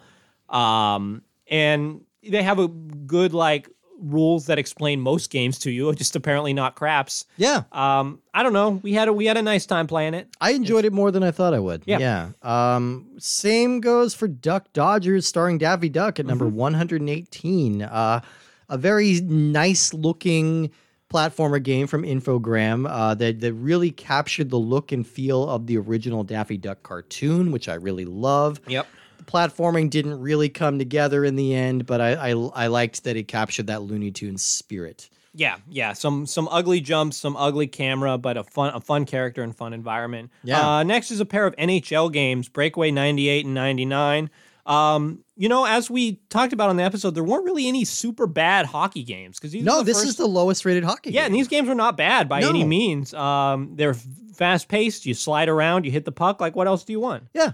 Totally solid. These are uh, these are acclaim uh, sports games. Ninety eight was actually weirdly a game I owned when I was a kid, Mm-hmm. uh, and uh, that was rare for me to own a sports game at all.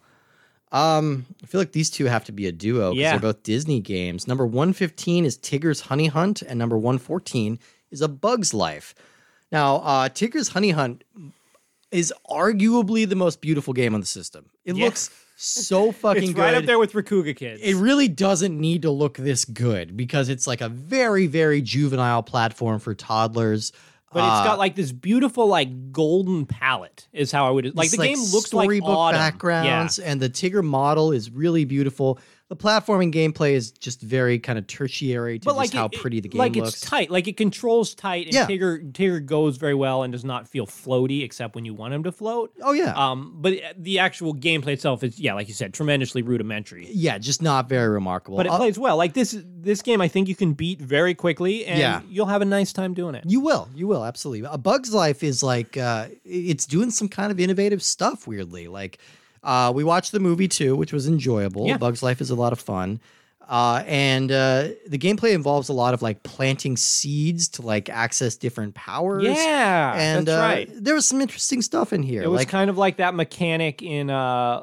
Ocarina of Time, where you plant a seed and come back as an adult, and then it floats you somewhere else. yeah, But like, it's immediately you get that immediately. Yeah, it's immediate. And I, I remember feeling like the levels were a little bit too constricting and like it's all kind of very funneling you into a maze. But A Bug's Life is not bad. Right. And I feel like that might have been I feel like I that's an association I have with PlayStation games kind of do that. Like I feel like Nintendo 64 games were better at helping you like wander around this huge world. Yeah. And since this game was also a PlayStation game, I feel like maybe they had to constrain it in that way. Yeah. Um, next is Killer Instinct Gold. Killer Instinct, a fighting game franchise. I don't think either of us have a big attachment to. No. Um, I think Dion kind of sold us on this um, as he was able to explain some of the fundamentals to us. Yeah, and, and just, just show how us some of the levels of depth that's here. intricate it actually is. Yeah, um, and definitely a fun fighting game, but um, it, it, I don't think the mechanics are good enough to be convert you if you don't care about Killer Instinct already. No, not so much. Not so much. And the same could be said for our number 112 game, Body Harvest.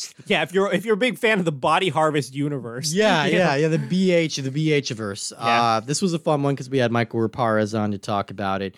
This is the prototype Grand Theft Auto. This is one of the earliest open world sandbox games, and it was on the N64, which means it's basically a fog simulator. but after, eh, like, the ideas that are here are so cool. Like, the idea that you can be playing an N64 game where you're like, jacking a bunch of different cars and like fighting aliens and doing it. there's a lot of cool shit in Body Harvest. Uh, I think it's just it just suffers from being an antiquated uh, game that was surpassed by all of its imitators, but it's a very important title. Yeah, yeah, no question. That one was was pretty neat to dig into. Uh, the next one is kind of the polar opposite of Body Harvest, which was the super ambitious kind of unpolished game. Yeah. Next one is Star Soldier: Vanishing Earth, which is the opposite of ambitious. Yes. um, that is one of the only space shooters on the system. Sort of Yeah. your top-down Raiden, uh, 1942 style space shooter. And uh, it's it's it's good. Like you, you Yeah. play as you play as a uh, you play as a ship and you shoot things. Like what do you want? You Yeah. also have like a fun shield that you can use to sort of bounce bullets off of yourself, and it's got a good two player mode. Um, but it's again a very short game, very light on content. Um, but if that's what you're in the market for, this, I- is, this yeah. game's pretty good. I enjoyed Star Soldier. Like it's it's solid. Uh, at number 110 is Rare's Jet Force Gemini. Yeah. Another game that has all the ambition in the world. It was really trying to do something cool, and it just made a couple of design choices that really tanked it, like in Yeah. a big way. Uh, we've covered it on the episode, but the game is basically impossible to beat unless you want to gather all 300 Ewok looking things. Uh, But it- you it's- don't. Spoiler alert: you don't want to. the do game that. is like almost it's endless it just goes on and on and on and the characters are all Just very ton- slippy tons and tons of backtracking you'd have to do. but there's something sticky about the game there's something that like you, you, you have to respect the scope and uh, the weapons are fun to use and like there, there's there's some stuff about it to Mm-hmm. I recommend mean, yeah, like most rare games, it's operating at a general higher level of polish than most Yeah. out there. But it's uh, it's a really, really tough game to go back to. I think that, um, I think this is a game that has maybe aged very, very badly because you don't get a dual, s- you don't have a dual stick, which makes it much harder to control. yeah Um, the jumping is very frustrating, and just you're just not in today's age. You're just not going to be willing to do that backtracking. no definitely not Uh, next is Fighters Destiny Two. Um, oh excuse me fighter Oh, yeah. destiny 2 w- perhaps the worst. uh, Well, that was th- through some lawsuit, right? there was like some kind of weird like yeah it, it, it was all weird it so was all weird. Fighter Destiny Two, um, really a pretty big improvement from the last Fighter Dest Fighter Fighters Destiny game, Right. Yeah. From um, this game has uh, some more weird characters, which is fun. Uh, there's like a weird clown you can play as, and again, uh, very close to Tekken. Uh, check out Fighter Destiny Two. I Yeah. think that that's that's one to add to your sort of B grade. I'm gonna get this game list. enjoyable little fighting game. Yeah. Absolutely. Number 108, Worms Armageddon. Again, one of the uh, hardest to find games on the system.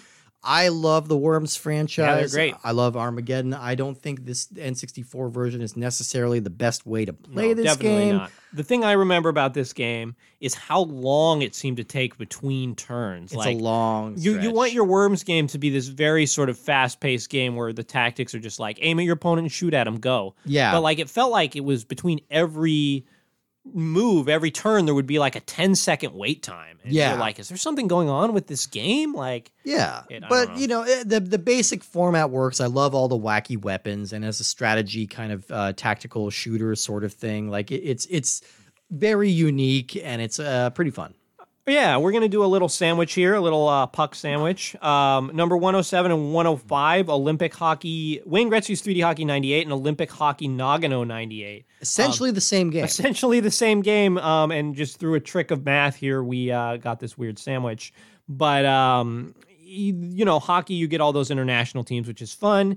And the, yeah, the Wayne Gretzky games are just super arcadey. Um, a lot of fun, fast paced hockey game. Not gonna have the depth of the other ones, but are No. cool. Um, but between there, your meat to your uh, Olympic hockey sandwich is Quake. Original Uh, Quake. Ali- original, Original flavor. Quake, um, which we liked more than Doom because you could actually see what the hell was going on, but does feel very dated as a as a shooter. Definitely. like, um, yeah, doesn't doesn't hold up as well as you might think it is. And I don't It, actually have any idea why this is in front of Hexen, but I, I I could see it. I could see it. Uh, Quake's a little more polished, I think, but uh, I think that might have been my influence too. I liked Quake a little bit more than Sure. Hexen.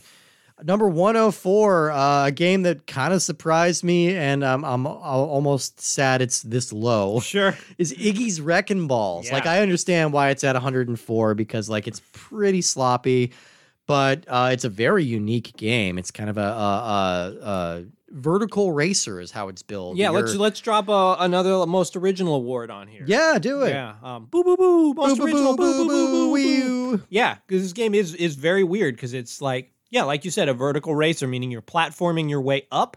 Yeah. you have, you're like this ball with a little arm that reaches out and can grab the platform above you. And we had a very good time playing this game. All Yeah. races were all very close and exciting, and there's a lot of gameplay, a lot of tracks here. Check out Iggy's Wrecking Balls. Mm. Absolutely. That's another. That's yeah. That's another uh, sort of hidden gem on the system for sure. I would say so, yeah. Yeah. Uh, Next is a game. Ro- next is a game. This is perfect that it landed on you, yeah, uh, actually. Robotron sixty four. Um, you know the original Robotron, probably one of my favorite games ever. sure. Um, nonstop action. So I was excited to give Robotron sixty four a try, and you know it delivers the same things that you want from a Robotron. I think that the original Robotron is so good because the action is so small and constrained. But when you put it into this bigger level, it becomes a little slower, a little boring. Yeah. But it's still Robotron. It's still pretty fun. Yeah. And this game had this really cool thing that we both enjoyed where you can play it with two controllers and you feel like a total dork badass. Oh, yes. Um, wielding one N64 controller to move in your left hand and one in your right hand to shoot. Um, Yeah. So I don't know. Robotron 64, there it is. Ugly as fuck, but it played Yep. well. Um, all right, next up is Kobe Bryant in NBA courtside. This was, uh, or as I put it, courtes de. Oh, we could have, we could have, uh, Kobe Bryant and Alex Trebek so far, two people who have appeared, uh, in On our, our sh- in- uh, who have died over the course of us recording this show appearing in the games. Like well after we talked. No, wait. Well, uh, Kobe died. we had to co- we had to postpone before. Co- Kobe. Yeah, we postponed Kobe because But- it just fell too soon, and then Trebek died well after Sure, our sure. Jeopardy episode. But yeah, we're I'm not saying murderers. that we had any responsibility. I'm just saying we've been Oh, I'm doing claiming this show for a responsibility. long time. Yeah, it's true. Uh, yeah, uh, this is one of Nintendo's uh, like Nintendo Sports' exclusive basketball games, uh, which is an unusual thing, and Nintendo Sports didn't really stick around. But very polished, fun basketball game. Not Yeah. really a whole lot to say about it. Definitely. But like, yeah, I, I think that sim basketball games are always kind of a tough sell unless you're really into basketball. 'cause Yeah. It seems hard to sort of crack the code on how to make them work. Yeah. But we both like this one a lot. yeah, I did. Uh, go ahead and do this next one. I feel like you this one Oh, kind yeah. of emerged near and dear to your heart. This one did. Number 101, Forsaken 64, a game I had no expectations for, really no idea what it was about. Well, Oh, 'cause oh, the it's cover just- is like it's half a, wo- woman's face. Yeah, with a tattoo that Yeah. says Forsaken or something. a woman who does not appear in the game. This is like a it's a He- he- dis- She's the sister of the guy playing banjo on the cover of Phalanx. yeah, basically like she has no real They live in the purpose here. same world. like it com- divorced from like the ad campaign that came out in magazines you have no idea who this woman is but like forsaken 64 is kind of a it's kind of a 3d shooter where you have Kinda like full range of Descent. moment yeah it's like descent you're di- you're digging into the world you have a full range of motion and it's a lot more fun than you might expect uh, i think this was kind of one of the little secret uh, uh, gems that we found on the show as we were going through it i really enjoyed forsaken Yeah. Um, next, uh, we got a pair of soccer games International Superstar Soccer 98, International Superstar Soccer 2000. And that brings us into the 100s. We're in the top Ooh, 100 games Excellent. Um, and I think these are actually a good game to kick us in there. Yeah. Kick us in, get it? now. Yeah, I got it. Um, With, yeah, with, um, with soccer. Yeah, because these are both very polished soccer games. Um, I I like these games a lot. I think that they played too. better than uh, better than FIFA. They had enough sort of depth that was easy to understand. And yeah, if you like soccer, these delivered. It's a good pick up and play soccer game. Yeah.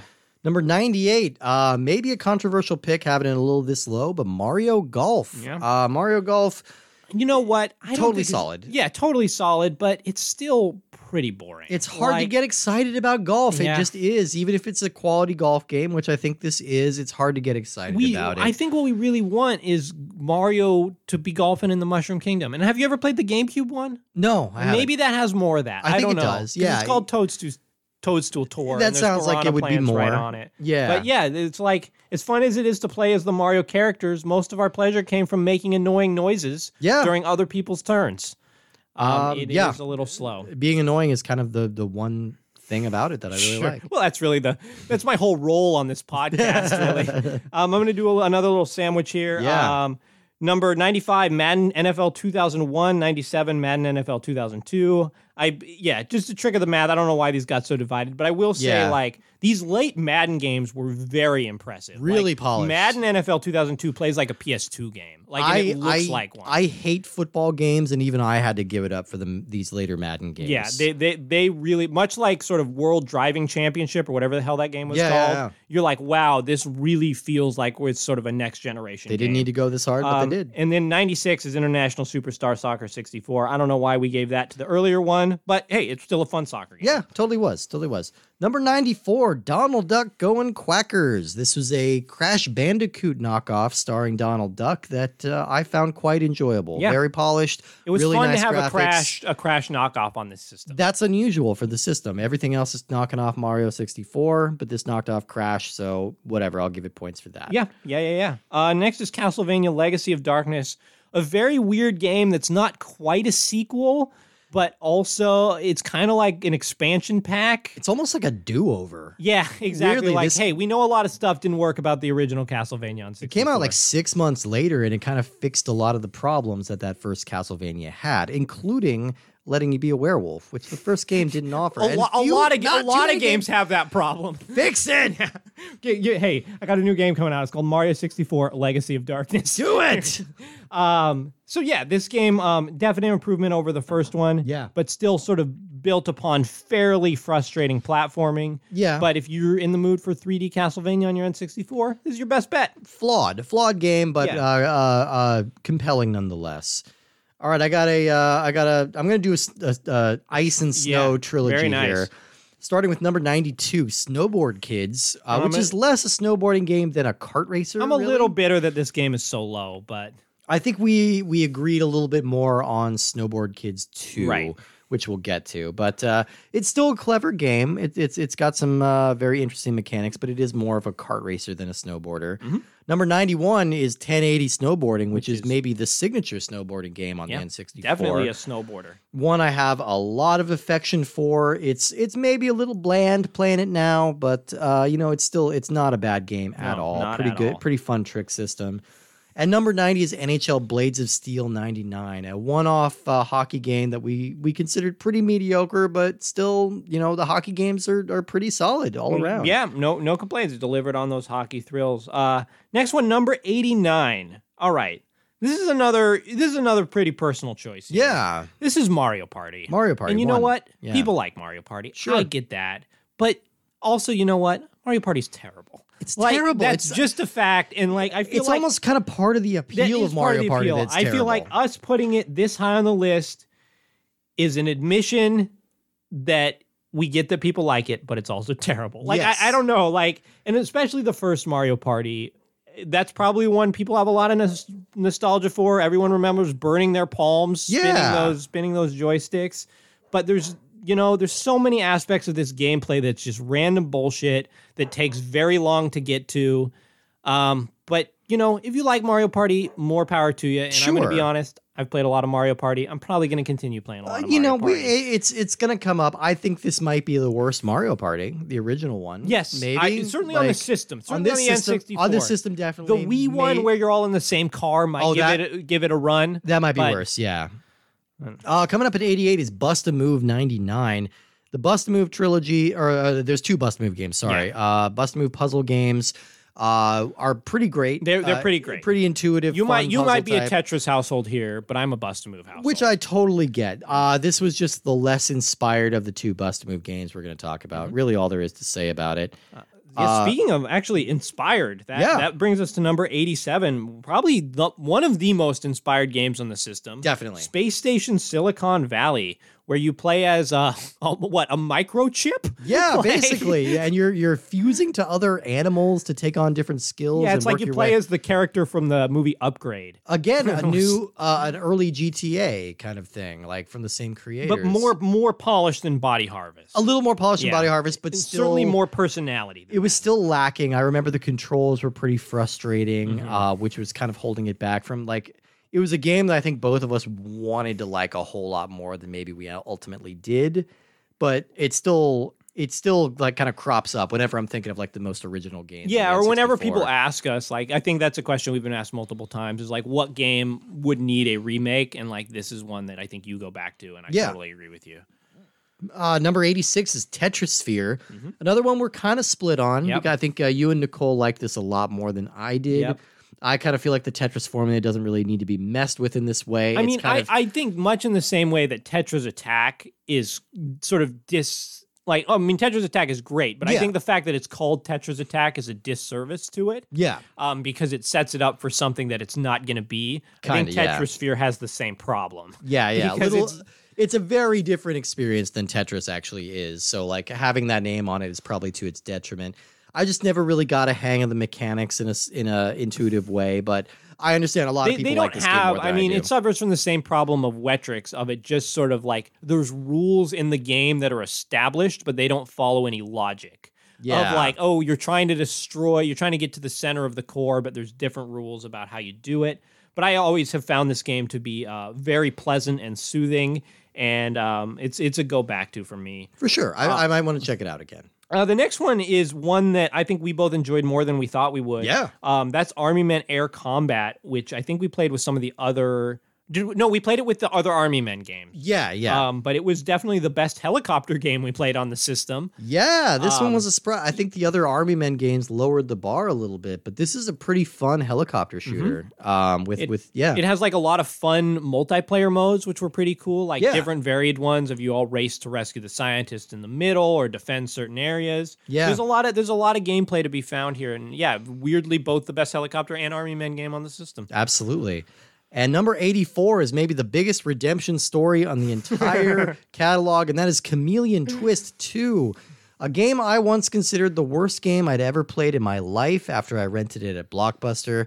Having revisited it, I'm like, no, this isn't even bottom 20. It's this not is even actually, bad. It's not even a bad game. Like, it makes some bad decisions. I think the, the, the warp screen that looks like just the, your cartridge glitching out is still a Sure. mistake, and it's got some kind of clunky controls at The times. camera can be a little wonky. But I was happy to be turned around on Chameleon Twist 2. Uh, I still didn't quite like it as much as you did, but I think it's a, a worthwhile game to play.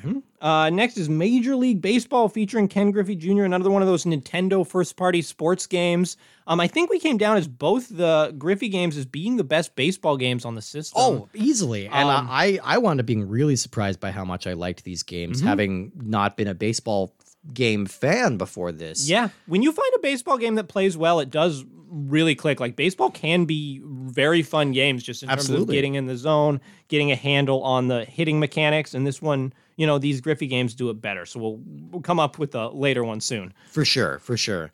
Number 82 is Pilot Wing 64, one of our launch games. Uh, uh, kind of formless, uh, sort Tech of demo. like It's a tech experience. demo feel. It's a tech demo, uh, but it's a pleasant tech demo. Uh, there's lots of different fun things to explore, lots of different vehicles to control. It's it's a charming as hell game, not a system mover like Nintendo apparently thought it would be. Sure. but yeah, charming, charming little game. Uh, next is Mega Man 64 game. I know people have uh, have fondness for this, and this is a port of Mega Man Legends uh, for the PlayStation. Yeah, Um, you, you know, it's I, I've never had a good understanding of the Mega Man Legends game because it feels like you just spend a bunch of time in sort of a cave yeah. and it's just it doesn't have the color or the personality at least on the main levels that i want from my mega man games Yeah, um, but I know a lot of people like this game, but I imagine the PlayStation 1 version is better. probably a little better. Yeah, what what's here works pretty well though. Um, yeah, you want to give these last two and then we'll. Sure. Yeah. WW number 80, WWF WrestleMania 2000, the second best wrestling game on the system. Mm-hmm. We'll talk a little bit more about why we like it in a minute. And then at number 79 is NBA Showtime colon NBA on NBC. Mm-hmm. A very clunky title for what is essentially like a 3D version of NBA Hang Time. Right. We found it didn't work quite as well as that It, 2D lose- version. it loses a lot. Like it's still fun and fast paced. You're playing Yeah. with two on two basketball, but it loses a bunch of the graphical personality It that does. this sort of superimposed faces get from NBA Hang Time. And that's the last of our filler games. We're moving into our next category, which is the deeper cuts. Which are, Mm-hmm. Okay. these are games that are very much worthwhile. Yeah, we would. We I think any of these games we would recommend. we would recommend. I think we're into the point where we're like solidly recommend all of these. So that means that there's, which is actually pretty good. I- Pretty good. That means there's almost 80 games on the N64 that are fun. If you were making your your uh, N64 Mini, you could fit 80 games into it, and we'd be pretty happy. Yeah, sure. yeah. Um, to kick off this list um, is actually one I went to bat for. We uh, we did a couple very small changes on this list right before bringing it up. Yeah, There we were a moved, like, few three games. that I didn't feel were in the right place, and this is the first one, which is Ridge Racer 64, a game that was down uh, quite a few places from where it is now. But I remember it's a very polished racer, racer, Rasher. yeah. racer on the system. Um, plays well in multiplayer and just and feels realistic while still being super intuitive and fast. Definitely. Yeah. So it- I, I it- felt like that should be on the recommend. it was a category game here. that stuck with me even though like i don't really like racing games and i think that's kind of why it ended up as low as it did but Mm-hmm. it is a quality racing game if you're looking for one number 77 pokemon stadium 2 another one that got a little bit of a bump yeah, up got, gave, because, I gave uh, this one a bump too because I was still feeling sad about my first Pokemon Stadium it's, placement. it's kind of the same. It has some of the same issues that the first Pokemon Stadium has, which is that it's emphasizing the least fun part of the Pokemon Mm-hmm. experience. But the mini games on this are dope. Yeah. Like, I loved all the mini games. I had so much fun playing them, and it's kind of makes it worth playing the entire system for. And otherwise, it's just a very, it's a much more polished and in depth version of what made Stadium Right, work. it re- renders the first one irrelevant It for whatever does, that. yeah. So I don't feel ba- as bad for that placement lower. Um, Totally. The next one is a game that I don't think is we as might we might get some pushback on this. Yeah, one. I don't think this game is that good, uh, but it, it certainly has its defenders. That's Yoshi's Story, a game that's built around the very weird mechanic of just eating melons. Yeah. Um, and you have to eat a certain amount of fruit to win. And sort of to make it harder on yourself, you uh, want to only eat the same kind of fruit. But the sort of end result in this is you don't really uh, spend that much time going through the. I don't know. It's like not built on your typical platforming challenges yeah. you spend time kind of just wandering looking for melons as opposed to sort of making exciting jumps. But And it so- does have the N64's biggest earworm. like I Oh, think the y- soundtrack oh, yeah. to Yoshi's The Story will stick in your AAU. head forever. Yeah. or Yeah, whatever they're it's- saying. It's pretty terrible. yeah. Um, yeah, it's it's kind of a disappointment compared to the Super Nintendo game, one of the all-time great games, but Yeah. uh, still still a cool 2D platform. yeah, for sure. I'll do a duo here. Yeah. Uh, NBA Courtside 2 featuring Kobe Bryant. He got a little downgraded in the title, but it is an upgrade in game quality. We Yep. liked this one a little bit more. And so that's our best uh, sim basketball That's game our on best this. sim basketball game, Nice. absolutely. Number 74 is going to be The World Is Not Enough, Mm-hmm. the uh, big follow up to GoldenEye, the second 007 game on the system. It's an EA production, so it's very slick, very high production values, and it's pretty fun for what it is. I think it was better than we thought it was going to be. It was better than we thought. It is also still kind of a pale imitation of what made GoldenEye so much fun, Mm-hmm. uh, and so it, it fell quite a bit below that. Sure. Uh, next is San Francisco Rush 2049. Um, we Yes. were very burned out on racing games by the time we got to these. It was the very last racing game we played. Yeah, but man, I was glad that we played it because it was just it was just really cool having those wings and doing spinning around and floating around, and um, it essentially basically perfectly hit that line between your arcade and your sim racing game that we had been looking for some game to hit. It And did. So kudos to San Francisco Rush 2049. That one nailed it, absolutely. Number 72, uh, maybe another controversially low item here, but Mm-hmm. Conker's Bad Fur Day at number 72. A game that uh, one of the best looking on the system, Yeah, one no of the most question. ambitious. Uh, it's a rare title, and I really love how they broke the mold and they they kind of leaned into this very foul mouthed kind of rendition of what their their world tends to be. Mm-hmm. Uh, it just doesn't super come together as a gameplay No. experience. Like it doesn't flow very well. The humor's pretty dated at this point, and the Yeah, it- it- multiplayer that options were aspect is kind of a aged mess. Very poorly. I mean, the gimmick behind this game is there was sort of one button that kind of was your con. Like it was a big deal that you had a context sensitive button yeah, where Conker would just do whatever he needed to do at any given time.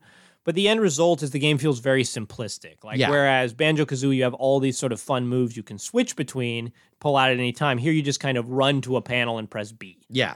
Um, this this yeah, this is probably the worst example of uh, Rare's reliance on panels. Yeah, yeah, definitely, definitely. That's that's like the whole mechanic of Uh, Yeah. Conquer. Uh, next is another platformer, Toy Story 2 Buzz Lightyear to the Rescue. Yeah. A game that does not nearly have the production value of Conker's Bad Fur Day. No. Um, but is a much more traditional platformer um, with a nice variety of challenges and, you know, fits the Toy Story universe well. It does, yeah. Yeah. And we got to watch Toy Story 2, which I always Yeah, like. that movie was very good. Uh, number 70, Star Wars Rogue Squadron, uh, a flight sim game that puts you behind the pilot stick of a uh, ro- uh, X Wing fighting the Empire. lots of fun. I think a really good, high quality looking game. I mean, it's based on you know, it's based on episodes of the original trilogy. You get that original music, and Yeah. it just gives it a lot more character than Battle for Naboo. Great production value. It weirdly looks a lot better than Battle for Naboo, even though that one would- came later and was touting like a a better graphics engine. But yeah, this one looked better.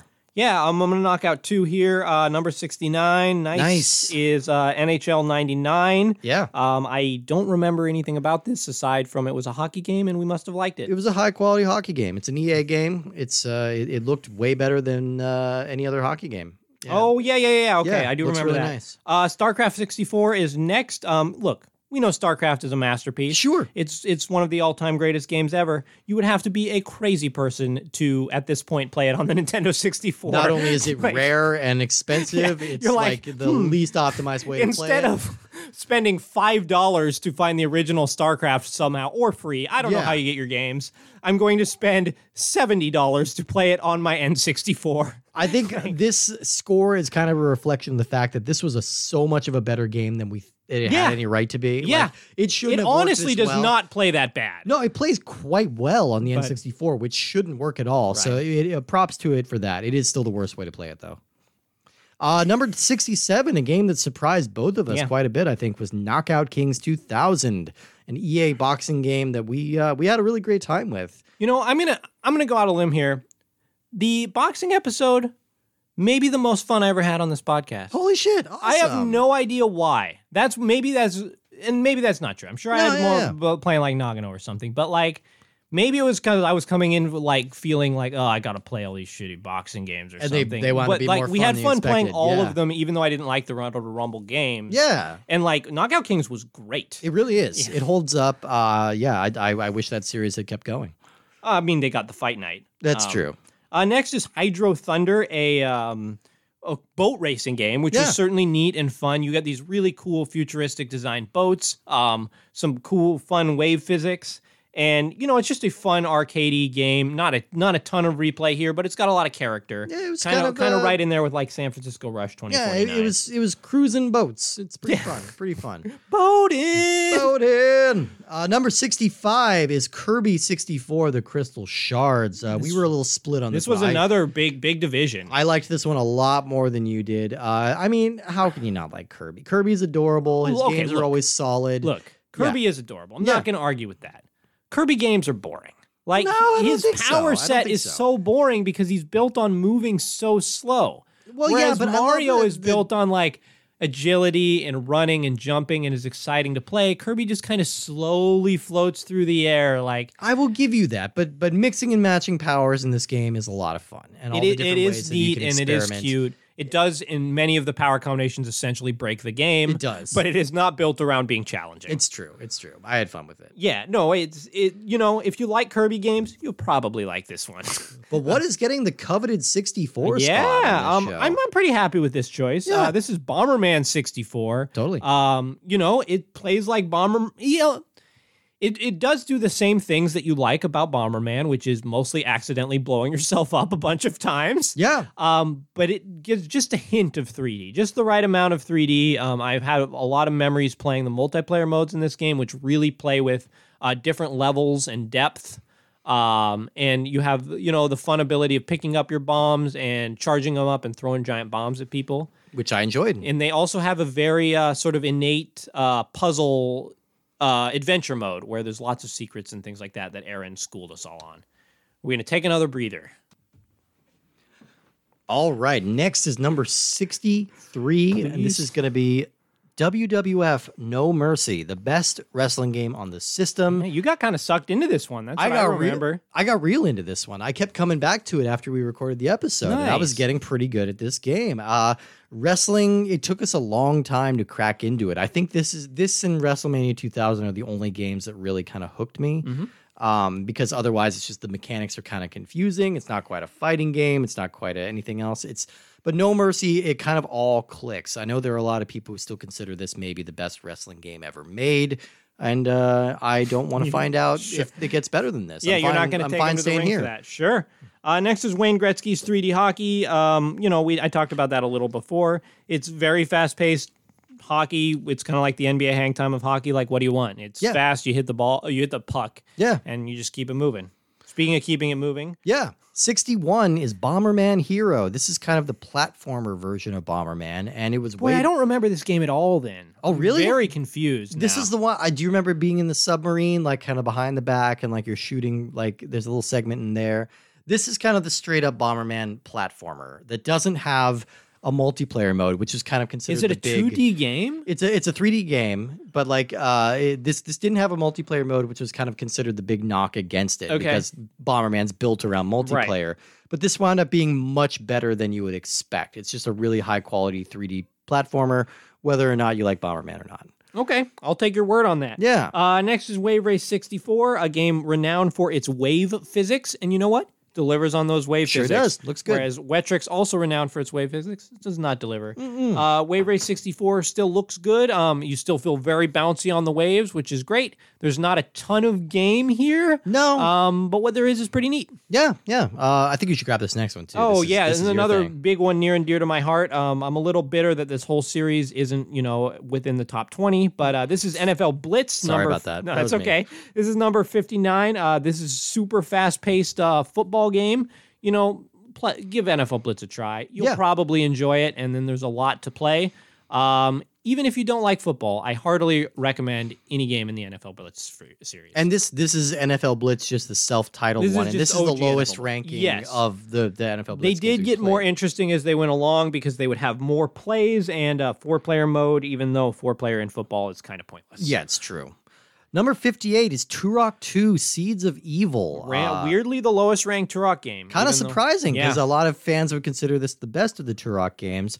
I think we were just generally, uh, uh, you know, it, the the mechanics here are very solid. Yep. It's a good uh, a multiplayer shooter. We had a lot of fun with like the monkey mode, Mm-hmm. where like one person turned into a virus monkey and chased the others around. The, the and single this has pl- some signature weapon, like the Yeah. cerebral bores in this game. Like, The single player, I think, just rubbed us the wrong way at the beginning. Mm-hmm. It really sort of starts you into this confusing canal level where you're wandering around a lot of dark corridors, there's teleporters, and it just gets.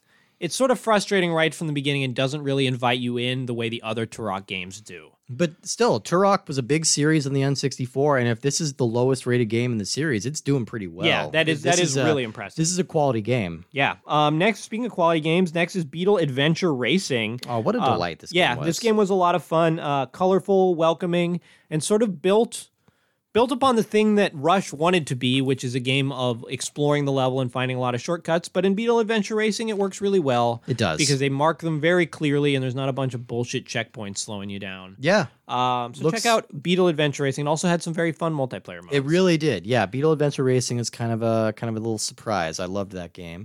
Number 56, uh, more redemption happening here, and that's Chameleon Twist, the original. Uh, I had actually never played this one when I got into it, and you kept insisting this is a good game. I Sure. kept insisting you were crazy. but no, Chameleon Twist 1 is solid. It's a lot of fun. It's basically very heavily grappling hook based. Mm-hmm. Yeah, you And, got a uh, sticky tongue that you can suck on, suck things in. Kinda Yeah. like Yoshi. This is like a good 3D Yoshi game. Yeah. Um, and I think the first game is sort of more built on sucking in and shooting out enemies, and the Yeah. second game is a little more platforming based. And the result is the first one is less frustrating. And the uh, the thing I will give to Chameleon Twist two is that the chameleons actually look like lizards. Chameleon Twist one, they just look like spacemen, but with long Yeah. tongues, which is a little weird. But I Um, think this next trio yeah, is this yours. this next trio is definitely mine. This is a very Woody trilogy of Midway games. Um, this is a Blitz sandwich here. NFL Blitz 2001 at number 53 and NFL Blitz Special Edition at 55. I think those are both essentially identical games. Uh, one- Yeah. the Special Edition, I think, just had the newest rosters when it came out. and that was a blockbuster exclusive, Sure. so it's just you're kind of basically more expensive than it paying should be at extra for this the point. label. Yep. Uh, but you know, like I said, NFL Blitz is fun. You should play them. 2001 is a good way to do it. And then another one, very near and dear to my heart, though I totally get why it's not close, not for everyone, is Mortal Kombat 4, a game I like a lot. I think it's one of the better uh, 2D fighters on the system. It's sort of the it's gra- kind of more of a 3D fighter. well, really, yeah. it's interesting because the graphics are rendered in 3D and you can go to and forth uh, into the background.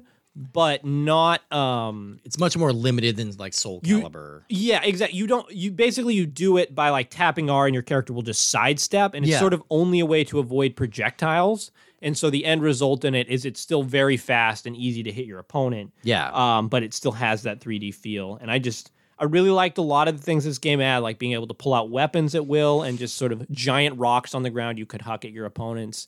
Also, the introduction of mostly bad new characters, but some fun ones like uh, Quan Chi, who's been a staple of the system, and I kind of like Fujin as well. and of course, some amazing cutscenes, which uh, we Oh, we reenacted, in that reenacted. episode. Yeah, that was fun too. Number 52 is coming in with Harvest Moon 64, a game I think that we all agreed is like a delightful, well accomplished game that has just been basically made irrelevant by every other, Sure. like Stardew Valley and every other Harvest Moon game.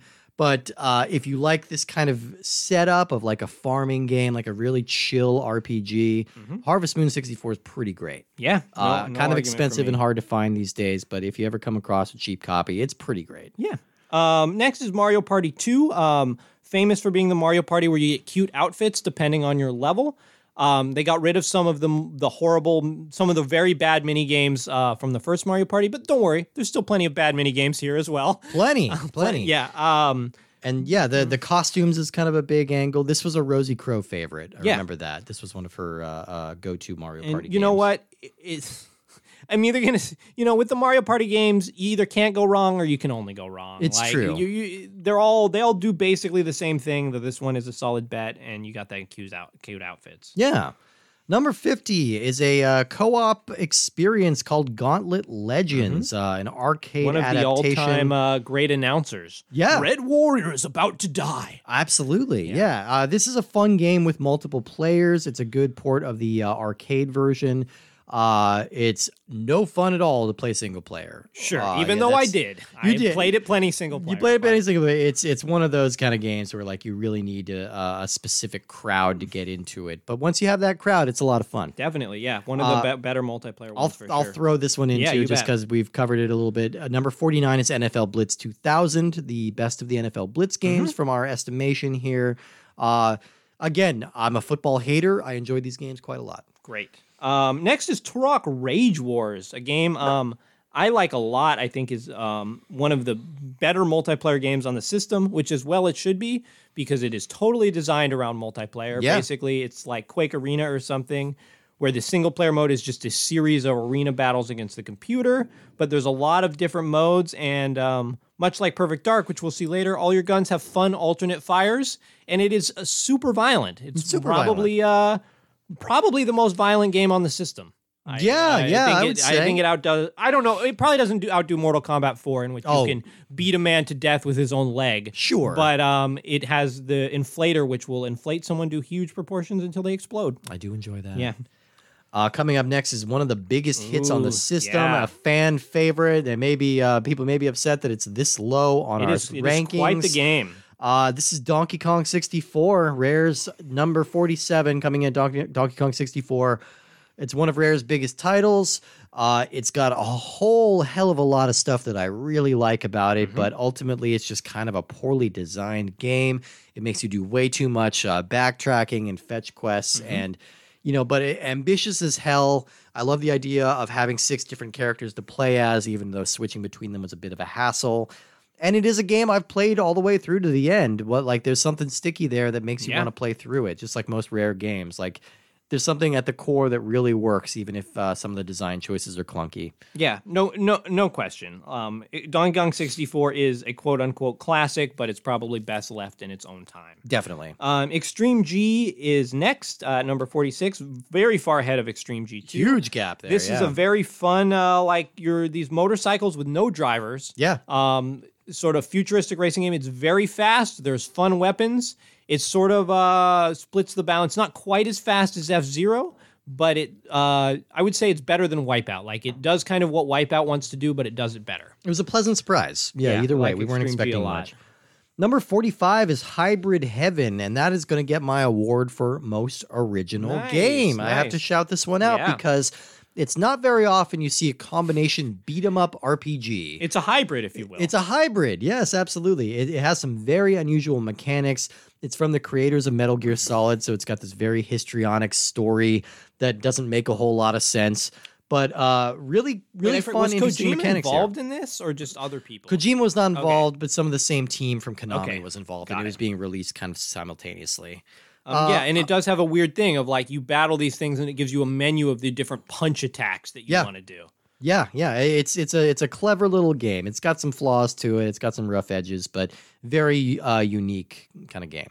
Uh, next is Spider Man, a game that Yeah. has been basically dethroned by the actual very good Spider Man games that came out for PS4 and PS5. Oh yes, um, which you know, I think came out between the time uh, we recorded this episode and now. I think so. Just, I mean, imagine that. Like the PS4 Spider Man feels kind of old at this point. that was and- 2018. We may have played this before. I think then, we yeah. did because I remember part of our conversation was you were hyping that game up and be like, "Yeah, it looks pretty good." Turns Okay. out it was pretty good. It was very good. Um, and but this N64 Spider-Man also pretty good. Um, it does what you want of making your web slinging fast and easy. Yeah. Um, and it, it looks very nice and comic booky. if you have a lot of affection for the PS1 game, this is a port of that. It just doesn't have the cutscenes. Right.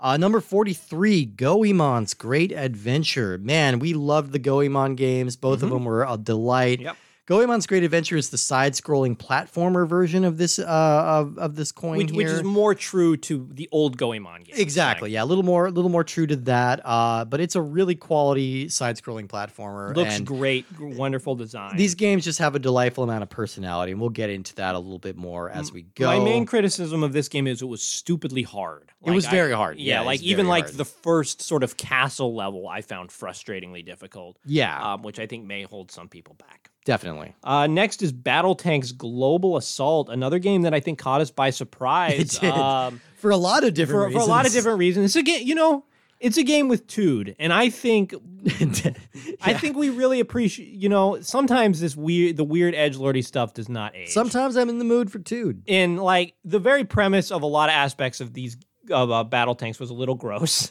Uh, but Women- that was the again, second it one nee- mostly, right? But it But needs to be emphasized. Women are currency. but in you these know what? games. It kind of worked in this game. It does. Like and so kudos to these games. Um, yeah, it, it the lot of fun multiplayer modes. Just in terms of like it does what you want from a tank game of you drive around and you blow shit up. You do. So good for good for it. Yeah.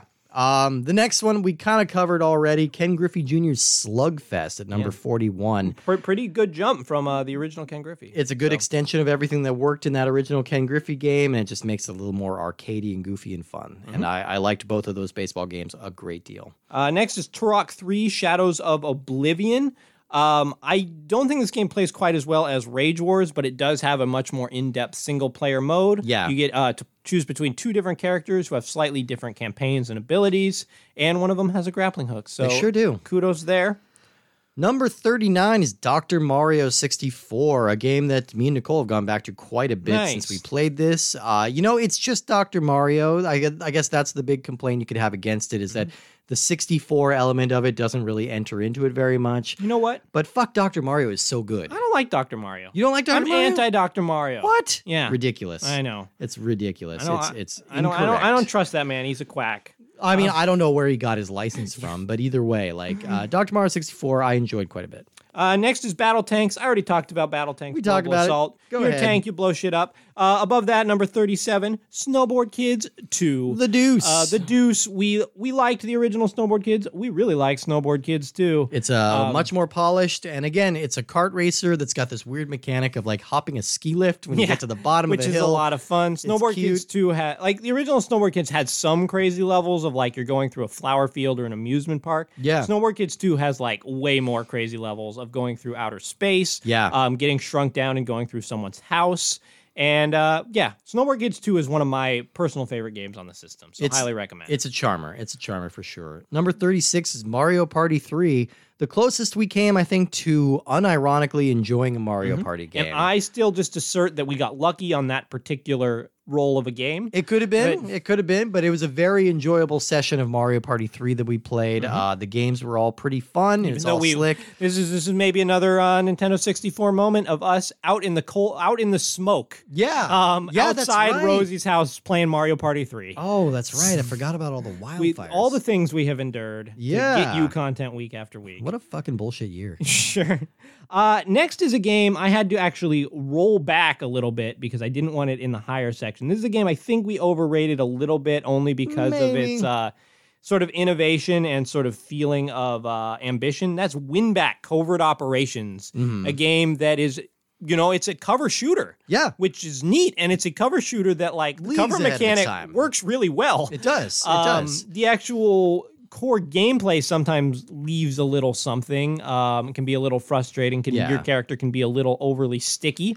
Um, but it is still a a neat game if you're interested in like the evolution of game design and when can you consider like basically cover is the mechanic that all shooters use like Yeah.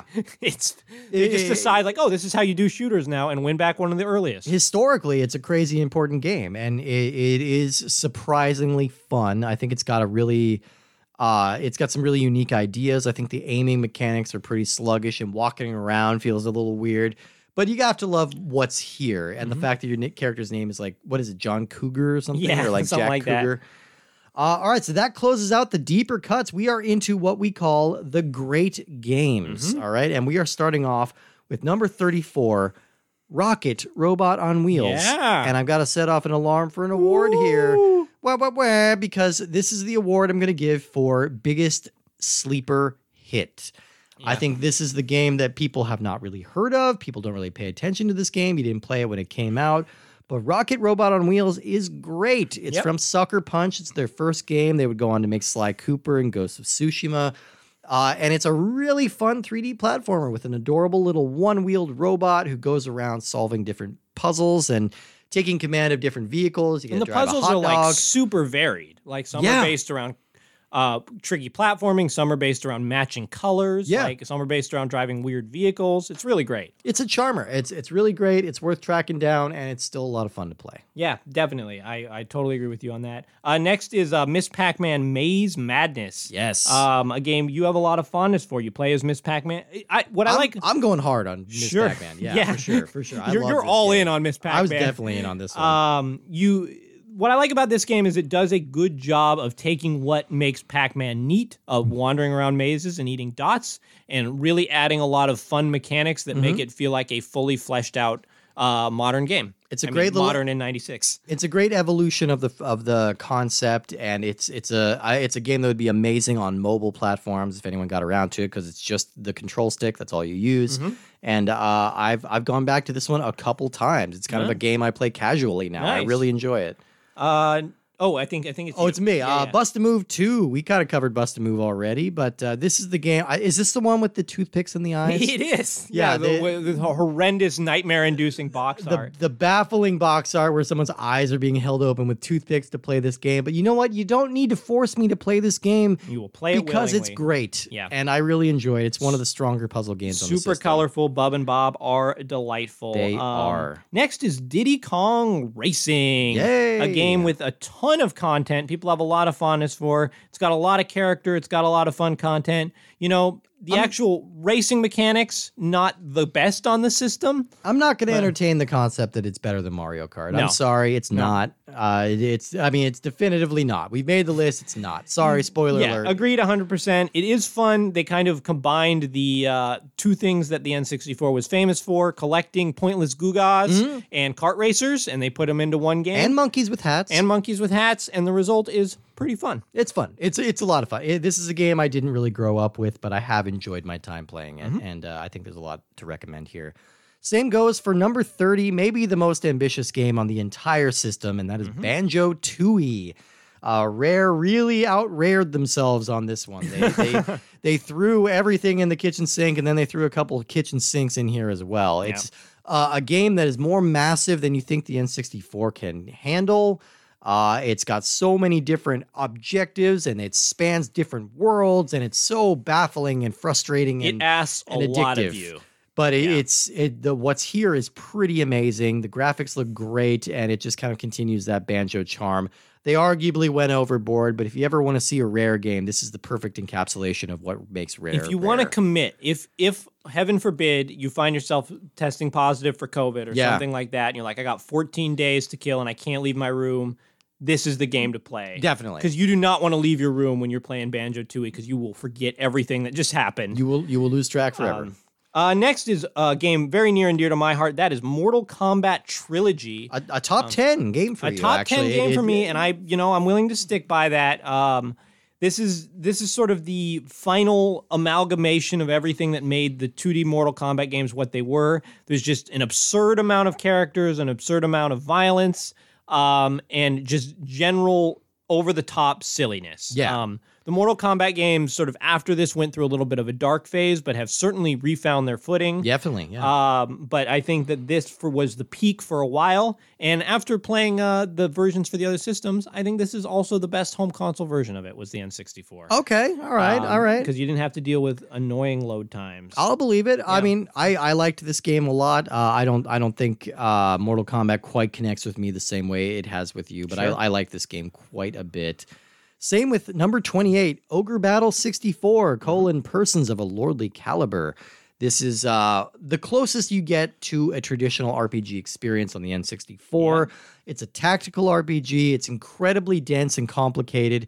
Very satisfying once you figure out some of the mechanics here, but uh, really very good. And it's unique just because there's no other game quite like this on the N64. Definitely. It works very well, and it's it's uh, got a great little story and great animation. Yeah, a lot, a lot of gameplay here to be found for sure. Uh, next is the one that I think snuck up on us both. I'm glad. Yeah. I feel like I'm very happy with the amount of kind of uh, little gems that we found in here. I am think, too. I think I am there's too. enough. Um, and this is one. This is Tom Clancy's Rainbow Six. Again, weird to call it a gem because it is one of the bigger it- franchises It is very out there. popular for sure, but I feel like it was not a go-to on the Nintendo 64. Like I No. feel like I would associate the Tom Clancy games much more with PlayStation.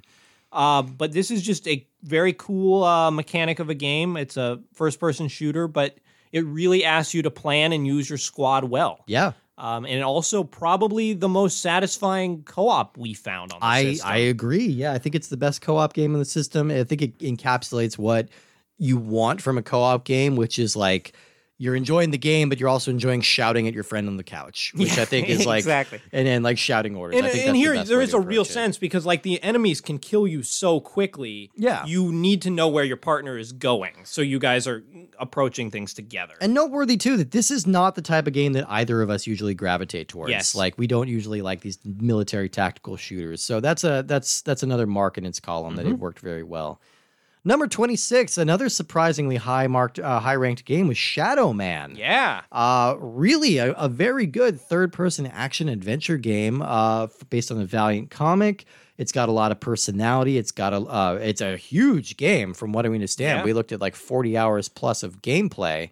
Uh, and it, it works very well for what it is. It's you got know? Mm-hmm. an African American protagonist and rooted rooted thoughtfully in that mythol in a lot of that mythology. Like Yeah. usually like the idea of like, oh, he's there's these like rooted in voodoo mythology kind of makes you cringe a little bit. But Yeah, like yeah, here yeah. it really plays well and um is really cool. and there's yeah. a talking snake with a top hat. and I yeah, loved it. and which I is a loved lot it. of fun. Yeah. A talking snake? The talking snake. Uh, next is Star Wars Shadows of the Empire, starring Dash Rendar. Yes. As Dash Rendar. Yeah, someone mentioned, or, or I don't know when it came up, but on a recent episode, we mentioned uh, this is a potential remake. I think Scott said that. Scott said that. Yeah. I would love to see this game as a modern remake. Yeah.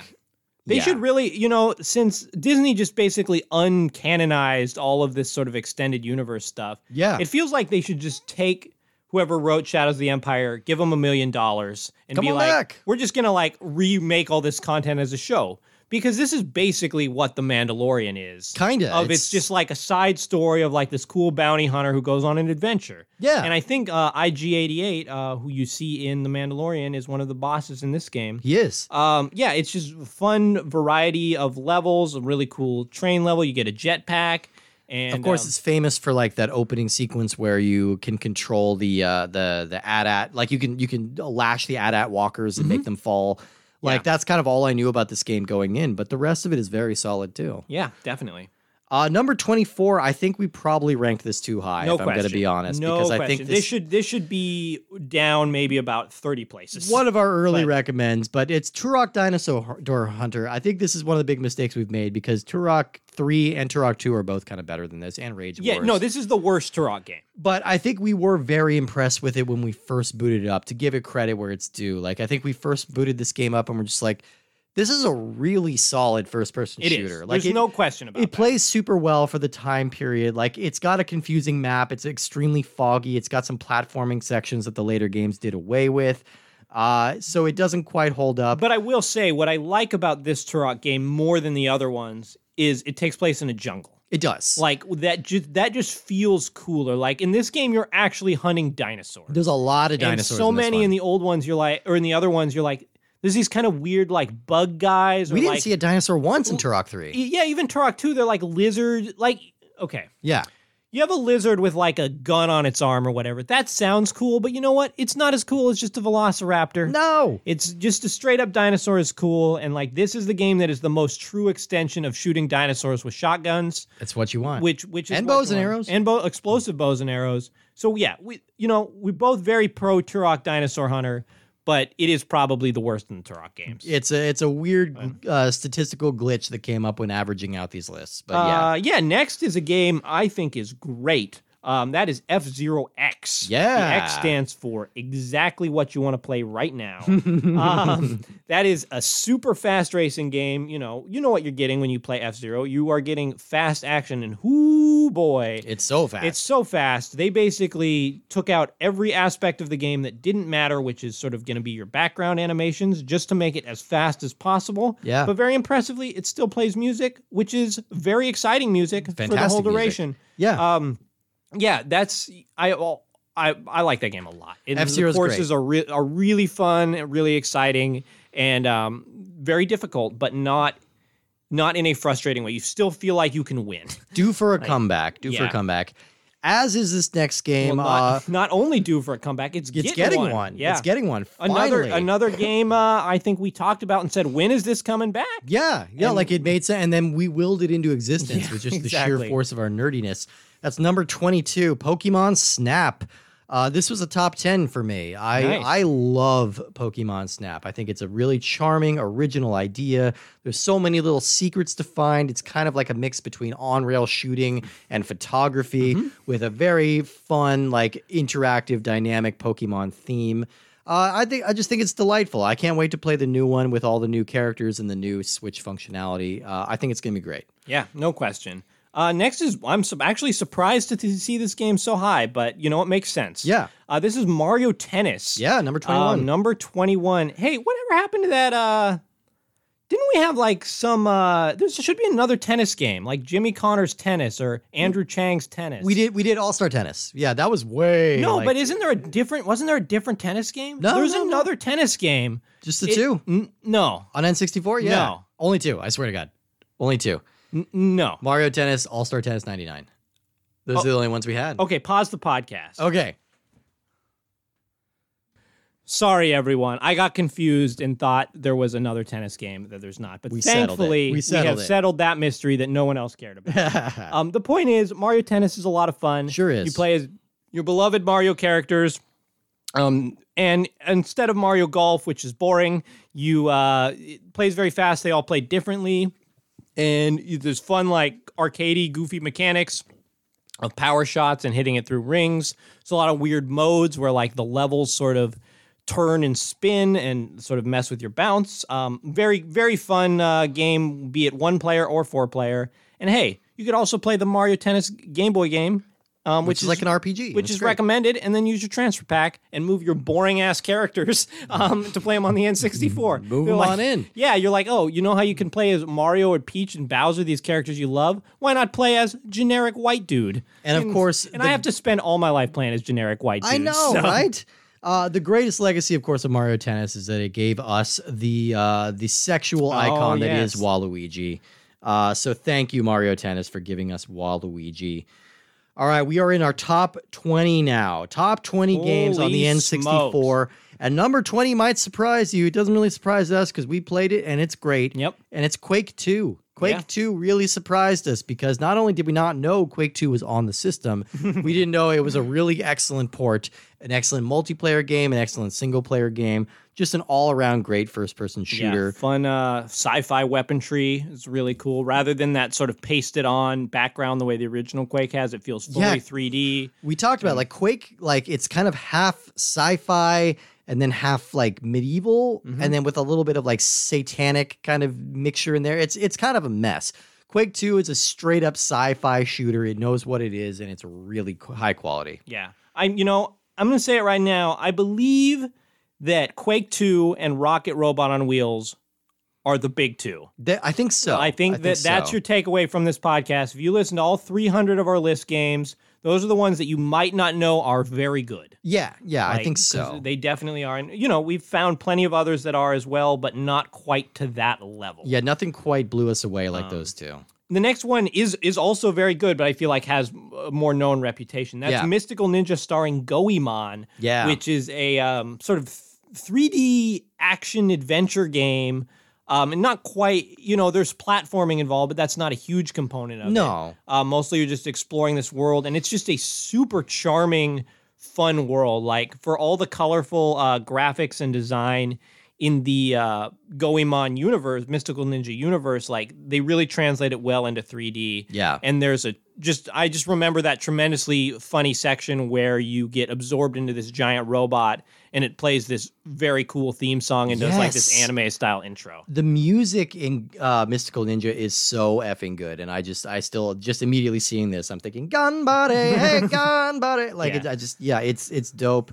This game was a lot of fun. It had some bad fog to it, but like I was willing to look past it, even though I am anti fog. Anti-fog. Uh, number 18, a game I'm very pro, Yeah. is Blast Core. This is What uh, a a neat, neat game. What a cool game. Not a lot of games out there like Blast Core. You just play uh, a guy controlling various vehicles and you're trying to escort a train carrying missiles. And you do that with lots of great destruction physics. It's kind of like a real time action puzzle game. It- it, Uh, it puts puts the love of destroying stuff to good use as opposed to like oh you can destroy all these houses for friendly fire or whatever you're like you need to destroy this or like this nuclear missile will go off Yeah. so it's up to you to save humanity And I mean, if in case you get bored driving dump trucks, then you, you get mechs later on. Yeah. You get big ass there's robot just men. so and, like, many like super cool creative vehicles there's one vehicle where you have to go off big jumps and land on top of buildings to destroy Yeah. them really creative Everything ambitious controls game. super differently, and it's Yeah. a very hard game. It's It is very, a it's- very it's hard very game, challenging. but the levels are short enough that you do feel inspired to keep giving them another try. for sure. Uh, next is Tony Hawk's Pro Skater 3. Look, we love all the Pro Skater games. Yeah. They're all fantastic. This one is no exception. This is definitely probably the weirdest slash worst way to play Tony Hawk's Pro Skater 3 because that came out on next generation consoles. That was kind of And the it- issue that we it ran runs into. at 60 frames. Tony Hawk Pro Skater 3 on PS2, one of the greatest games ever, runs at 60 frames a second. You can get kind of the same experience here, but why would you? Look, it, it's it's uh it's extremely high quality. It's just maybe not the best of the. And I think we neither of us had the same kind of nostalgic attachment to this one, Right. As we might have to the other two. Agreed. Number 16 is a recent episode, uh, and that is Perfect Dark, a extremely ambitious, polished, multivariable uh, first-person shooter game from the creators of GoldenEye.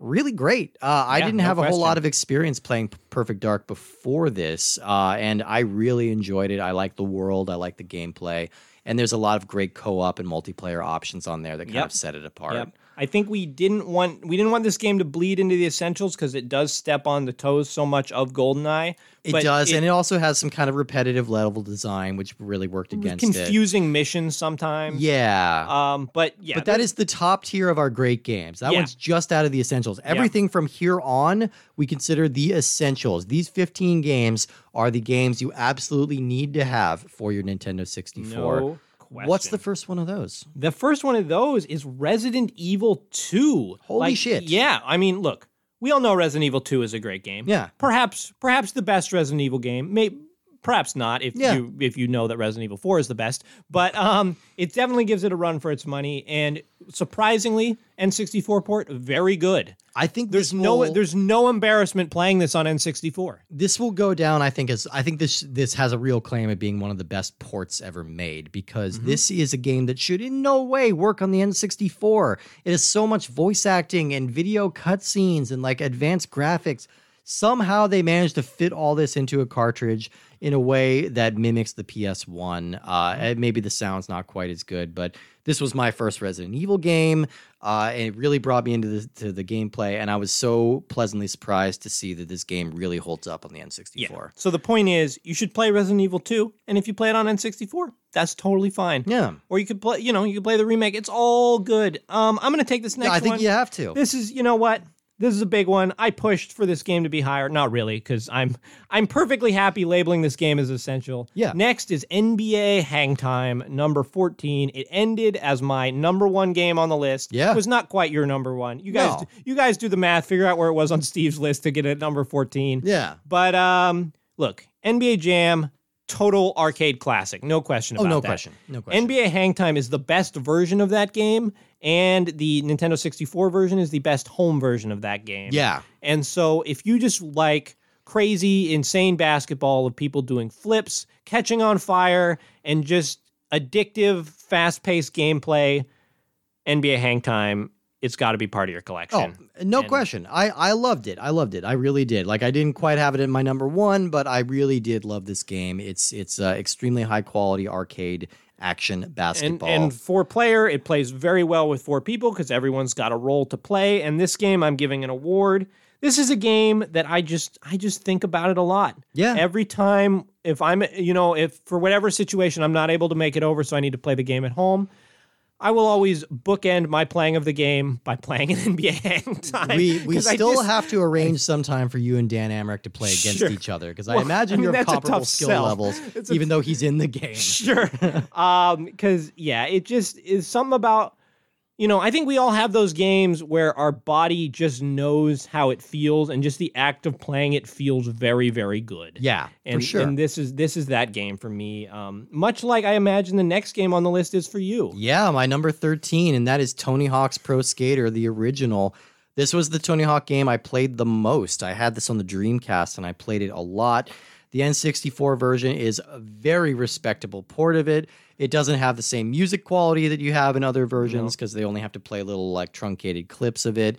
But the gameplay is extremely solid. It's a nostalgic favorite, and the original Tony Hawk still holds up. If you want to prove that, play Tony Hawk Pro Skater 1 and 2 that came out this year, the remake and uh, the packaged version of both games. It's great. Yeah, no question. Um, next is Star Fox 64, a game that still holds up. Barrel roll. Do a barrel roll. Barrel roll. Um, this game basically avoids all the problems. Like we complain about knife edge or whatever having um or arrow fighters assault. Like you just fly past the enemies and it's all feels very loose and frustrating. There's none of that here. No. This game is so so cinematic. Like um the this was one of the earliest games that had voice acting, even though it was unfortunately just Slippy telling you to get guys off of him. Fucking Slippy. Um, the Rumble Pack uh, came out here, Yeah. integrated in a very satisfying way. W- one of these situations where it was sort of the first integration of the Rumble Pack and probably the best. Like it makes Yeah. the most sense in this game. A bunch of different pathways to go through, things to explore. Like it's again, it's not a very long game. Yeah, you could you could You beat can- this in 30 minutes, or you could stretch it out, explore everything, and beat it in like a couple hours. Right. Well, because you have to play it multiple times to see all the paths, and the unlocks to get them can be very challenging and satisfying. So just yeah, it's a great game.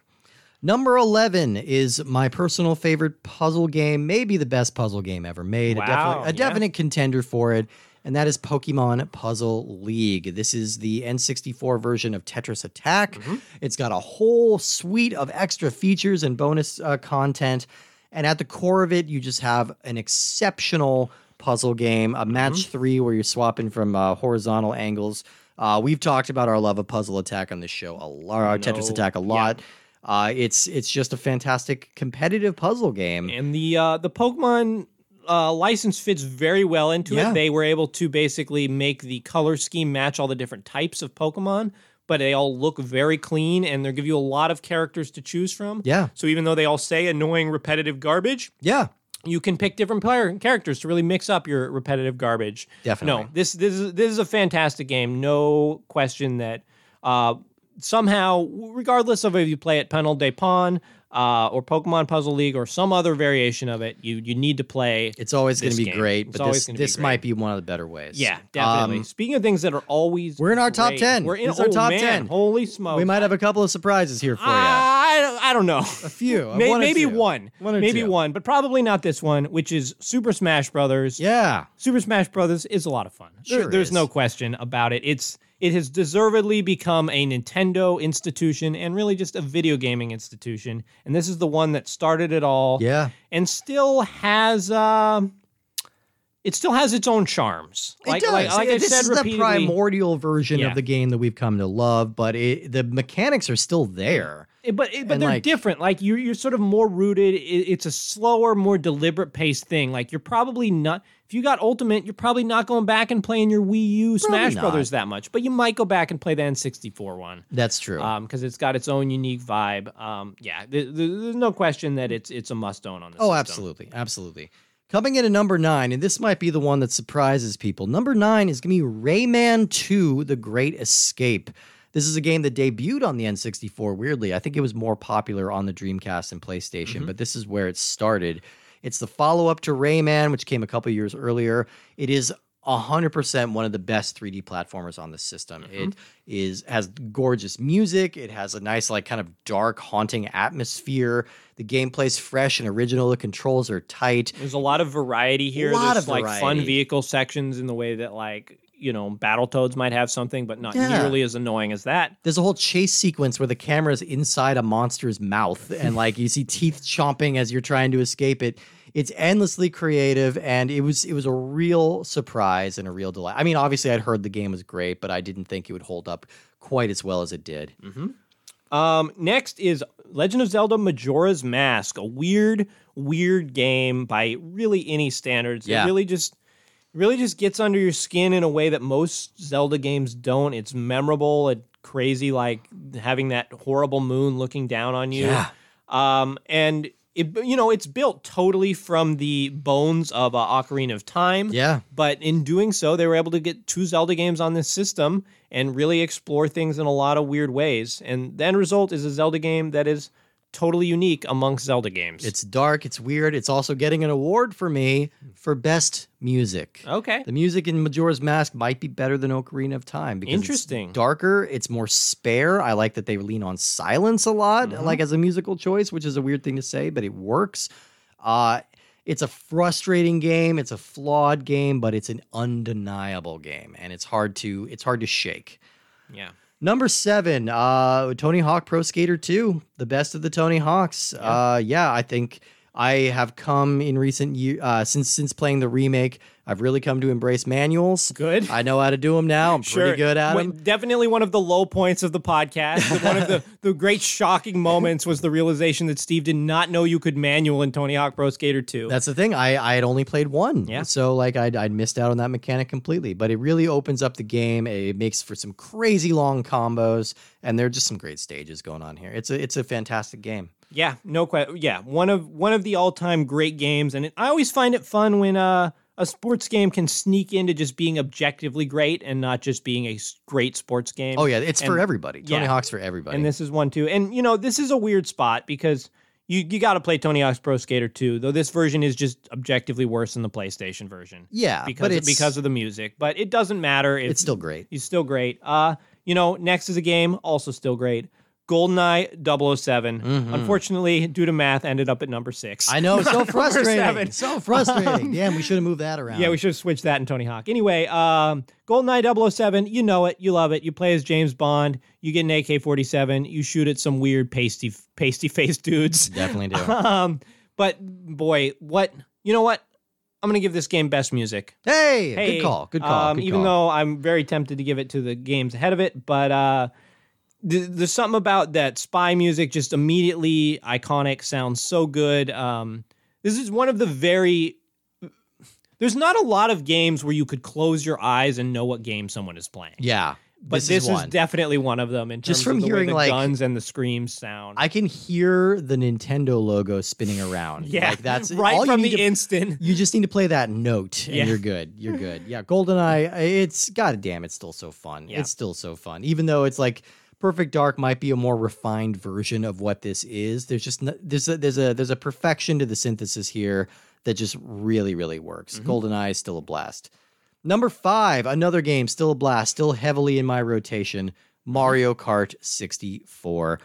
Uh, still one of my favorite Mario Karts. I can't Yeah. really honestly make the claim that it's one of the best, but it is No. still one of my very favorites. I think I, I know the mechanics better on this game than anything, and it's the one I'm going to go back to the most Mm-hmm. if I'm having friends over to play a game. I'm breaking out Mario Kart 64. No question. It's great. Yeah, not not a whole lot needs to be said about Mario Kart 64. No, we got it. Uh, so let's move on. Uh, Do it. Banjo Kazooie, another game I would happily give best music to. Yeah. Um, but I think I've praised the music of Banjo Kazooie enough. Actually, no, I haven't. Banjo Kazooie music, so so good. so good. so good, Makes so good joyful, use of so banjos. fun. Makes good use of banjos, um, which is not a thing you can say about a lot of things. It's true. Um, It's weird to think that Banjo Kazooie is one of the most pared down and restrained rare games. yeah, Uh, which- that's true which- because it seems so crazy at the it- time. It's like, yeah, it's very, it's kind of overwhelming at the time, but you play it now, it's like, wow, this is pretty straightforward and simple. I only collect 400 items per level and yeah, not 8,000. I only have like twelve moves. Yeah. um, yeah, it's like so many fun uh, abilities to learn. Gruntilda's such a fun character. Um, just so much personality here, and it was really, it was you know, it really set the precedent of what Rare did, um, which would just get out of hand pretty quickly. Yeah, Um, but this 100%. is the game that still does it the best. All right, the big three, Holy the top three smokes, can games you on the predict system. What they are, you probably can. Number three was my number one, but Yep. this balanced out because of averages, and that is Legend of Zelda Ocarina of Time. Uh, an absolute masterpiece, anyway you slice it. One of the greatest games ever made. You don't really need me to say too much more about it, but I, I've played this a dozen times. I'll happily play this a dozen more Nice. on N64 or any other console. It holds the fuck up. Ocarina of Time, if for some reason you've been sleeping on it, wake the fuck up and Yeah. go play it. Go play it, then play Majora's Mask. You'll have a, Yes. you'll have a good time. All I right, was I was a little surprised at her number two, honestly. I'm, but I'm like, very I'm very happy. I'm with our very number happy two. with it this. too. This I believe, and I, you know what? Let's give this an award. yeah, This is the best age game on the system. yeah, yeah, This yeah, game, yeah. you know, I, I'm happy it- that it's number two instead of number one. But I would say if you were going to go back and play any game on the system, this is the one that holds up the best Mm-hmm. and feels the most modern because the mechanics are just so so clean. Um, and And we the said graph. what the game is. it- oh, the game is called Paper Mario. Oh, there it is. Perhaps you've heard of it. I couldn't remember if we said it or not. Oh. No, we didn't say it.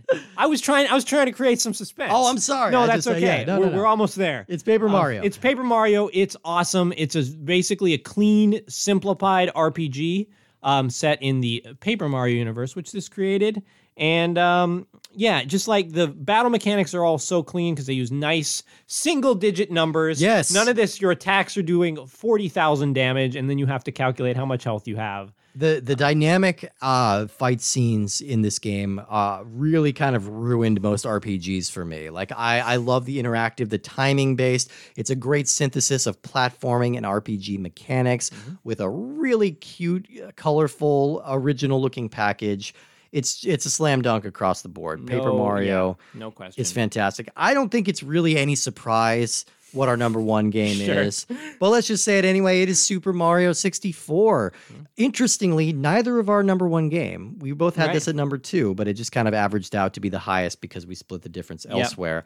But Mario, I mean Super Mario 64. i- i- It's it's undeniable. It's the game that's synonymous with the N64. no, no it other kind of game. wrecked the curve from day one. no other game has been so maybe maybe Halo on the original Xbox. Maybe. That is the only game that is going to be as closely associated with a system Yeah, as Mario 64 was with the N64. I- it's And deservedly so. Yeah, I mean, it's influenced an entire genre of games. It's it's uh, the, kind of one of the most important games of the generation. I think pretty much every game on the N64 was trying to imitate this one, and it fell Mm-hmm. short because whatever little magic ingredient that this game had, it just translated so perfectly. It set the template for what 3D gaming was going to look like. And it has it's had, you know, spectacular legs like Yeah. people the basically the whole ROM hacking community, like this is the game that people have rallied around probably more than anything, certainly on the N64. Um, there's just so many ways to play it, variations. Um, and, you know, yeah, it delivers on every front. Like, we, Yeah. I think we all can remember, there's a few games where, like, you remember the first time that you saw it. Yeah, And, like, yeah, yeah. this is one of them. And you're like, holy shit, the future is now. And the future is Yeah. Nintendo 64. Oh, it's crazy! It's absolutely crazy. I mean, i i it's it's one of those games that really does feel like it was the future, you know, and uh, it it it kind of wrecked the curve for a lot of games following after. And that's not an exciting way to end the list. Like I think everyone could have predicted it was probably going to be this or Zelda at, on number one. But you also can't argue with the facts. You just can't argue that this is a, a, a brilliant game. It's damn near perfect as far as 3D platformers are concerned, and it defined the N64 in a way that few other games have.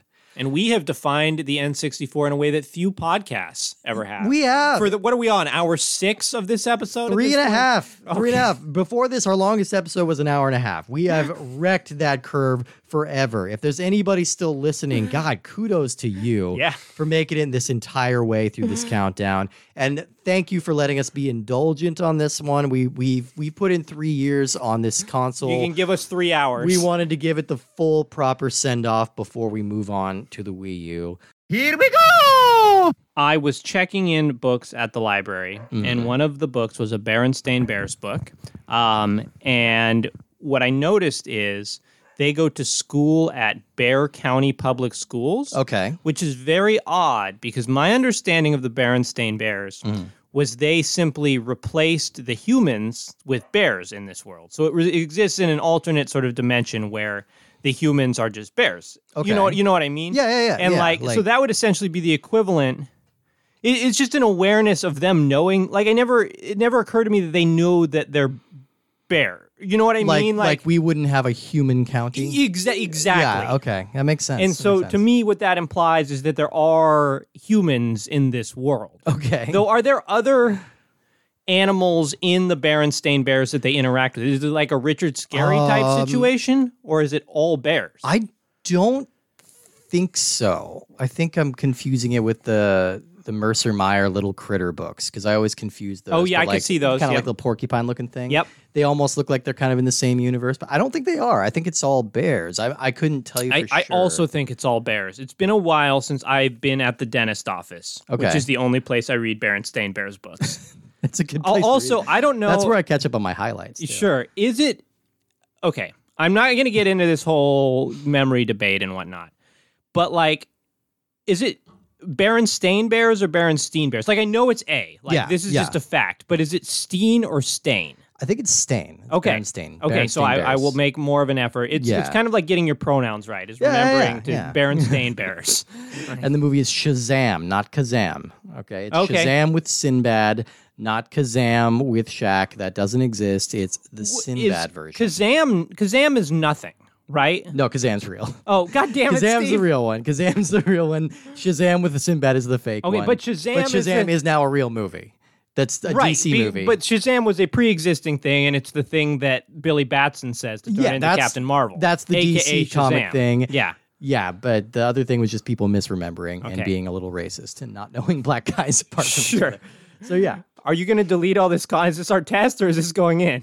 Oh, I mean, this is all a test, but I mean, this is gold. so Oh, I don't sure. know, but we can. I'm gonna keep going. I'm gonna keep going. Okay, we're starting. Hey, We're everyone. starting. Hi.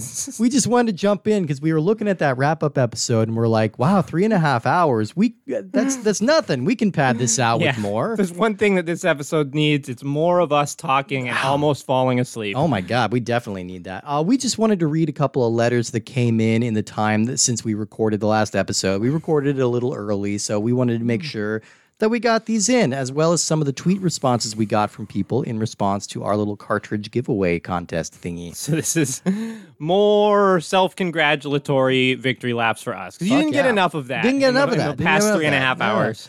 Uh, this first letter says, "Dear Steve, Woody, and, and every guest." I almost read that as "sexy guest." Like, I don't know. My eyes All were our guests crossed. are Yeah, dear sexy. sexy guests. Uh, Yeah. Oh, I just wanted to say congratulations on man. working through the entire N64 catalog.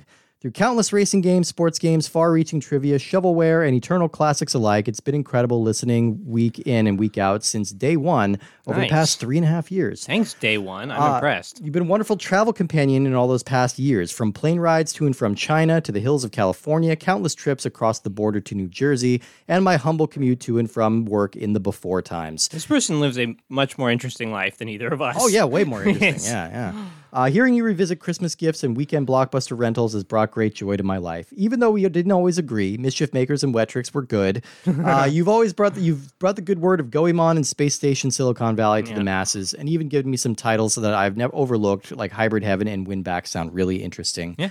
Uh, I can't wait to take the leap from a console I hold so dear to one I literally never played with all of you.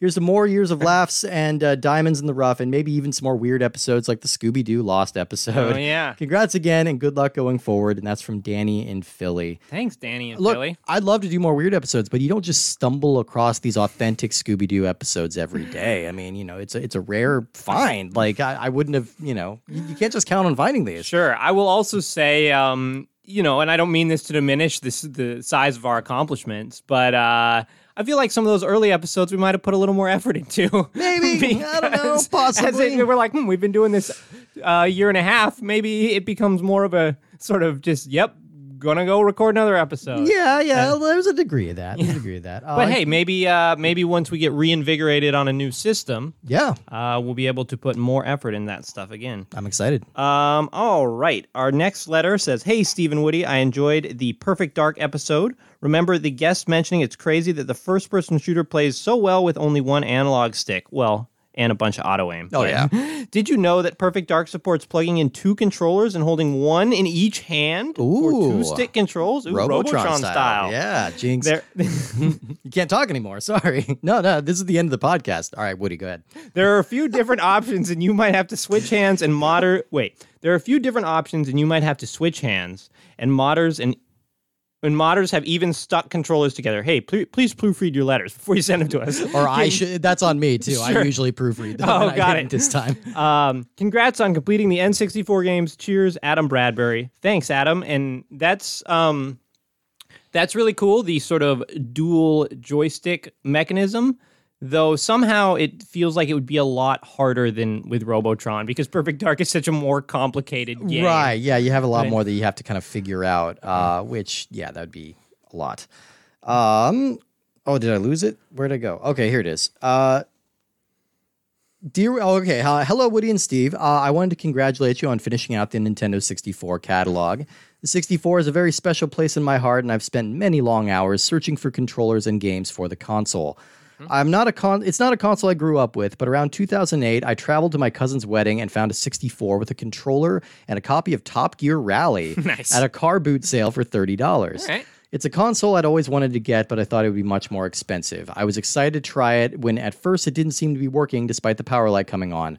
I was disheartened. With some coaxing of the cartridge, I managed to get it running, and I was pulled right into the N64 world. The game was blurry and controlled terribly, especially with the loose thumbstick on my controller, but I loved it. To this day, I still do time trials on the beach level and try to improve my times. But that one game led to a passion for 64 collecting, in particular controllers. Hmm. I have somewhere over 20 controllers. I've spent many hours taking them apart, lovingly cleaning the insides, and installing new, shorter GameCube style replacement thumbsticks. Okay. I only own around 40 Nintendo 64 games, but with some classics like F Zero, Super Smash Brothers, and Mario as, Kart. as we proved on this podcast, you do not need more than 40 Nintendo 64 Oh, yeah, that's games. about where you need Yeah. to be. Uh, I've had many hours of fun that I can say uh, that nostalgia isn't a requirement for this console. The graphics, gameplay, and particularly camera control may seem dated now, but the colorful style, vibrant music, and innovative ideas that some, not all of course, N64 games show make it a console that deserves to be fondly remembered and still be enjoyed. My question for you is about controllers. Have you ever had an interest in collecting more controllers, particularly some of the appealing ones, like the futuristic range of colored see through ones? I have a decent selection of the colors, and I'm hoping to make a wall mounted display for some of them. Thank you for giving us so much excellent content to enjoy. Your podcast is truly one of the best available anywhere. Aw. And it's a shame more people won't listen to it because of the somewhat niche subject matter. I still love the Hey, N64. well, that, that's on you, listeners. We're putting it out there. You go out, you you tell people, listen. Uh, I still love the N64 as my favorite console. Is still mentioned at least occasionally on the podcast. Changes over to It the Wii. may U. or may not come up. No, once it's or forbidden. twice. It's forbidden. Oh yeah, we made that rule. It says a genuine thank you from Sean in Australia, and it says, "P.S. Are you familiar with the game Sheep Raider, named she- Sheepdog and Wolf in PAL regions for PS1 and PC? It's an amazing 3D platformer that I've loved since childhood, and will sing the praises to anyone who will listen."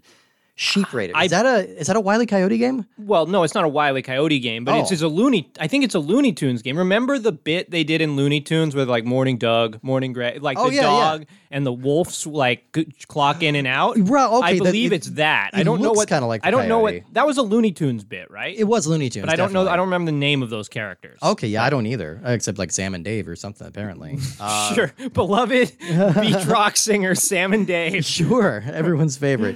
Uh, controllers. Uh, you know, I we I have quite a few of them. You they kind you kind of accrue them more than Sure. collect them after a while. Like, uh, I don't know. I thought for a while it's like maybe that's something else I need to do is just kind of try and get one of every console, one of every color, and then I decided that's really just Well, not that's necessary w- for me. That's where I topped off in, uh, and N64 is probably the con- the system I have the most memory of controllers for because it's the one I remember the most people having third party controllers for. yeah, And you would play like Mario Kart or Smash Brothers, and it'd be like, "All right, who wants to use the third party one?" Yeah, yeah. And no one wanted to, and they were weird because they didn't have like the third. The, the end nubs they were like short. Oh, they just had right. the long middle one. Yeah, yeah, yeah. It had, so I would think once you have first party controllers, and I have four different control colors, so that everyone gets their own control, color, which is fun. Mm-hmm. Oh, yeah, and yeah. like that's enough for me. Um, I would say my interest in controllers is ones that like our games are built around yeah, yeah. like um you know your your rock band uh peripheral yeah i guess more peripherals your dance pads Yeah. uh your your dk bongos Oh, your yeah. samba de amigo maracas you need. The, I, I love the weird ones. Your Yeah. res vibrator controller. Yeah, yeah. all but of just those. like straight up i'm gonna collect all the different colors has not quite appealed to me Though I- Yeah. though I do i do get the appeal I do get the appeal. They they look like candy, and uh, they, it's kind of a fun kooky design. But yeah, thank you for the letter. Hello, Steve from Minecraft, Woody from Toy Story, and potential guests from other pop culture references. All right. I. Uh, anyway, sure. after stumbling upon your podcast while trying to find the Bomberman Hero soundtrack on Spotify, nice. Hmm. That's a, that's a good search engine. Yeah, I have good thoroughly enjoyed listening to you guys review both the games I loved as a child and ones I never heard about. Bomberman Hero and Rocket Robot on Wheels were my two favorite games to play as a kid. Good taste. Search. Yeah, yeah. I was excited to see that you guys in oh, excluding Mario 64 and Mario Kart 64. Oh yeah, of sure, course. sure. I was excited to see that you guys enjoyed playing through these lesser known games as much as I did. Being born in 97, I was a little too young to get any experience of playing games right as they released. What, your parents, you, you were six months, your parents were like, here, have this copy of Quake. Sure, yeah, yeah. Uh, but nevertheless, enjoyed booting up the N64 throughout my high school and college years. The drinking game we used to play involved the original Super Smash Bros. and level 9 CPUs. Four people would pick a character, and whichever character won, that person would be the unlock lucky shot taker. Oh, so you're like betting on them. Um, I'm slowly going back through the catalog to listen to all the episodes, and I can say that each one has me sufficiently interested, regardless of my own experience with that particular game. There's a lot of hidden gems that I might look into acquiring copies of, mainly NBA Showtime. No, since Woody rates it so highly, NBA Hang Time. Hang. Just to be clear, Hang. don't play Showtime, play Hang Time. Don't show. Hang. Hang. Yeah. I wish you guys the best going into the new era of the podcast and will continue listening every week. Yours truly, Alan from Texas. P.S. My vote. Oh, this ties into the uh, last letter. Oh. My vote for best extra attachment for Nintendo consoles goes to the DK Bongos. Oh, there we go. With Donkey Konga. I spent way too long playing that game. Thank you, Alan. Um, one Yeah. time, I for whatever reason be, had four Donkey Kong bongos at one point, and Oh my so I had many people over to my house, and we played four-player Donkey Konga Two. Okay. where you could not, due to the nature of the game of having four different people whacking and clapping the side of the bongos, you could not hear the game at all. Oh no! It was just a cavalcade of noise. Can, can you do that with like uh, what's what's like the platformer? uh, Donkey Kong Jungle Beat. right, right, right. Can you do that like with multiplayer or? I believe it is only a one-player. game. uh, Okay, damn, that because that would be like a nicely chaotic like multiplayer mode. I think Yeah, yeah. You'd have everybody bouncing around and like that sounds like I, I really want to graft those bongos onto like a fighting game or something similar to when you did the DDR pads for Soul Oh Calibur. yeah, like, yeah, of course. I mean, there's videos of that. There's um, a gentleman online. I don't know. I never remember anyone's username, but there's videos online of people playing through Dark Souls with all kinds of different Yeah, controllers. yeah, Somebody yeah. beat the game Dark Souls using a banana. right. Yeah. It's so Basically. strange. Um, all right. Well, thank you. That's awesome, Alan. Thank you for that letter. Um, next one starts Hi, all. Hi. Uh, two questions. One, why is there such an obscene amount of NFL quarterback club on the used market? It seems like they are the official replacement shell for most collectors. Yeah. and two, why do you think the Japanese exclusive games seem so con- seem to so consistently underdeliver? I recently delved into the import world, hoping to, it to be an opportunity to ex- enjoy an expanded library. What I found was largely eight to sixteen bit quality or overly simple game concepts. This, of course, excludes Sin and Punishment, which apparently is a top quality game. Yeah. Thanks, and I will miss your weekly fun. I never owned a Wii, but I consider getting. I considered getting one a Wii U, but I'd consider getting one if it means I get to go on this journey with the two of you. Nice. And that is from Chris. Thanks, Chris. Um, well, to answer Wait, the first question, Yeah, what was the fir- I already forgot. it was why are there so many NFL Oh, yeah. QB clubs? Uh, I think it's because it's from Acclaim, which is a studio that had the money to produce a lot of cartridges. It's an annual sports game. Mm-hmm. there were which there were like means- four of them. on there were the four system, of them. Yeah. it was an annual sports game, which means the the turnaround on that is going to be extremely cheap. There's like zero trade in value for annual sports games. Uh, it- yeah, they were trying to compete with Madden, so they pumped out a lot of content. Uh, but it didn't really take off with gamers, so there were a lot of returns. There were a lot of people who were willing to get rid of it. It is when not it's time to nearly as good liquidate. as Madden. If you like, Not i- nearly as good. If you had these and Madden, like you might have nostalgia for Madden on N64. You probably don't have as much nostalgia for Quarterback Club. No, and I mean, really, like even if quarterback club had continued on like Madden had, you wouldn't be going back to quarterback club '98 or anything. So, It, Um, it was yeah. It's, it's just the weird. It's always a disappointing thing when you go to a used video game store. You see like you're at the Goodwill or something, and you see in the corner like whoa some N64 games, and you walk over. It's always just three copies of Quarterback Club. right, yeah, yeah, yeah. I mean, so it, it's There might be a WCW revenge in there or something. Yeah, usually that. I Mm-hmm. usually see a wrestling game of some kind in there. Um, as for the second question, uh, well, We, firstly, we disagree with your premise. I disagree with the think. premise. Yeah, because I think the import games we've played on our Patreon show have all been pretty great. I mean, we were handpicking them, but Right. like we've enjoyed all of those. I think the the discrepancy you're seeing here is that there were more games released uh, on the N64 in Japan, Mm-hmm. so there's going to be more of those kind of mediocre games that we have over here too. Like if you look at our catalog, we have more misses than hits. You know, like Mm-hmm. and that's just going to be extra true, you know, because it's just a larger selection. And Like, I would it- say yeah. it's generally fairly rare that um a, it, more it's more uncommon that a very good game does not get ported over here because usually if something gets released and be like oh this game is very good we should release it in other markets because it will Right. sell well Yeah. whereas something that goes in Japan and is kind of just throwaway you know crapware Yeah, um, yeah. they're like well we're not going to bother releasing this elsewhere Yeah. um, but yeah like I listen to think- our patreon episodes like i ev- i think every game we played that was an import game was pretty neat in Yeah. its own in its own right Oh, most So- definitely, most definitely. Um, here, why don't you take these next two? They're both Sure. kind of short. um chris here's my haiku in honor of ultra 64 ultra 64 brought joy to people worldwide thanks woody and steve that's from kc aka my mom Oh, okay, that's from your mom. yeah. um, I believe you did make a reference to uh, people submitting a haiku. Okay, I did, I did. That's amazing. and um, I, I was imagining like the you haven't played Ghost of Tsushima, but like there there are haiku scenes in that that I'm imagining like your mom like reciting them by a pond. Sure, my mom big fan of Ghost of Tsushima. She's a big course. sucker point punch fan girl. Oh, definitely. That be it, be it the uh, development studio or the visionary movie by director Zack Snyder. My mom loves that movie. Loves it. Hey, Stephen Woody. That, wait, sorry. That was my mom's haiku. That's the whole letter. The Okay. next one is Hey, Stephen Woody. Thanks for all the hard, hard work over the years. You guys have created a great show, and I appreciate that you stuck with it until the end. Now that the list is finally complete, what five games would you hand to someone that uniquely show how awful the N64 could be? That's the goal. Is it just the bottom five from the list or a wider selection? Also, a small correction from the last episode. I think you guys said that there weren't any good four player co op games on the system. Oh yeah, Hmm. Yeah. There's at least two off the top of my head in Gauntlet Legends and Hexen. I don't remember Hexen being four player, Oh, I don't remember that either. but that's Yeah. cool. That's those Are, awesome. those are both good games. yeah, yeah, totally. Yeah, Enjoy your break and good luck with the new direction from the show for the show. Cheers, Jesse. awesome. Thank you, Jesse. Um, five.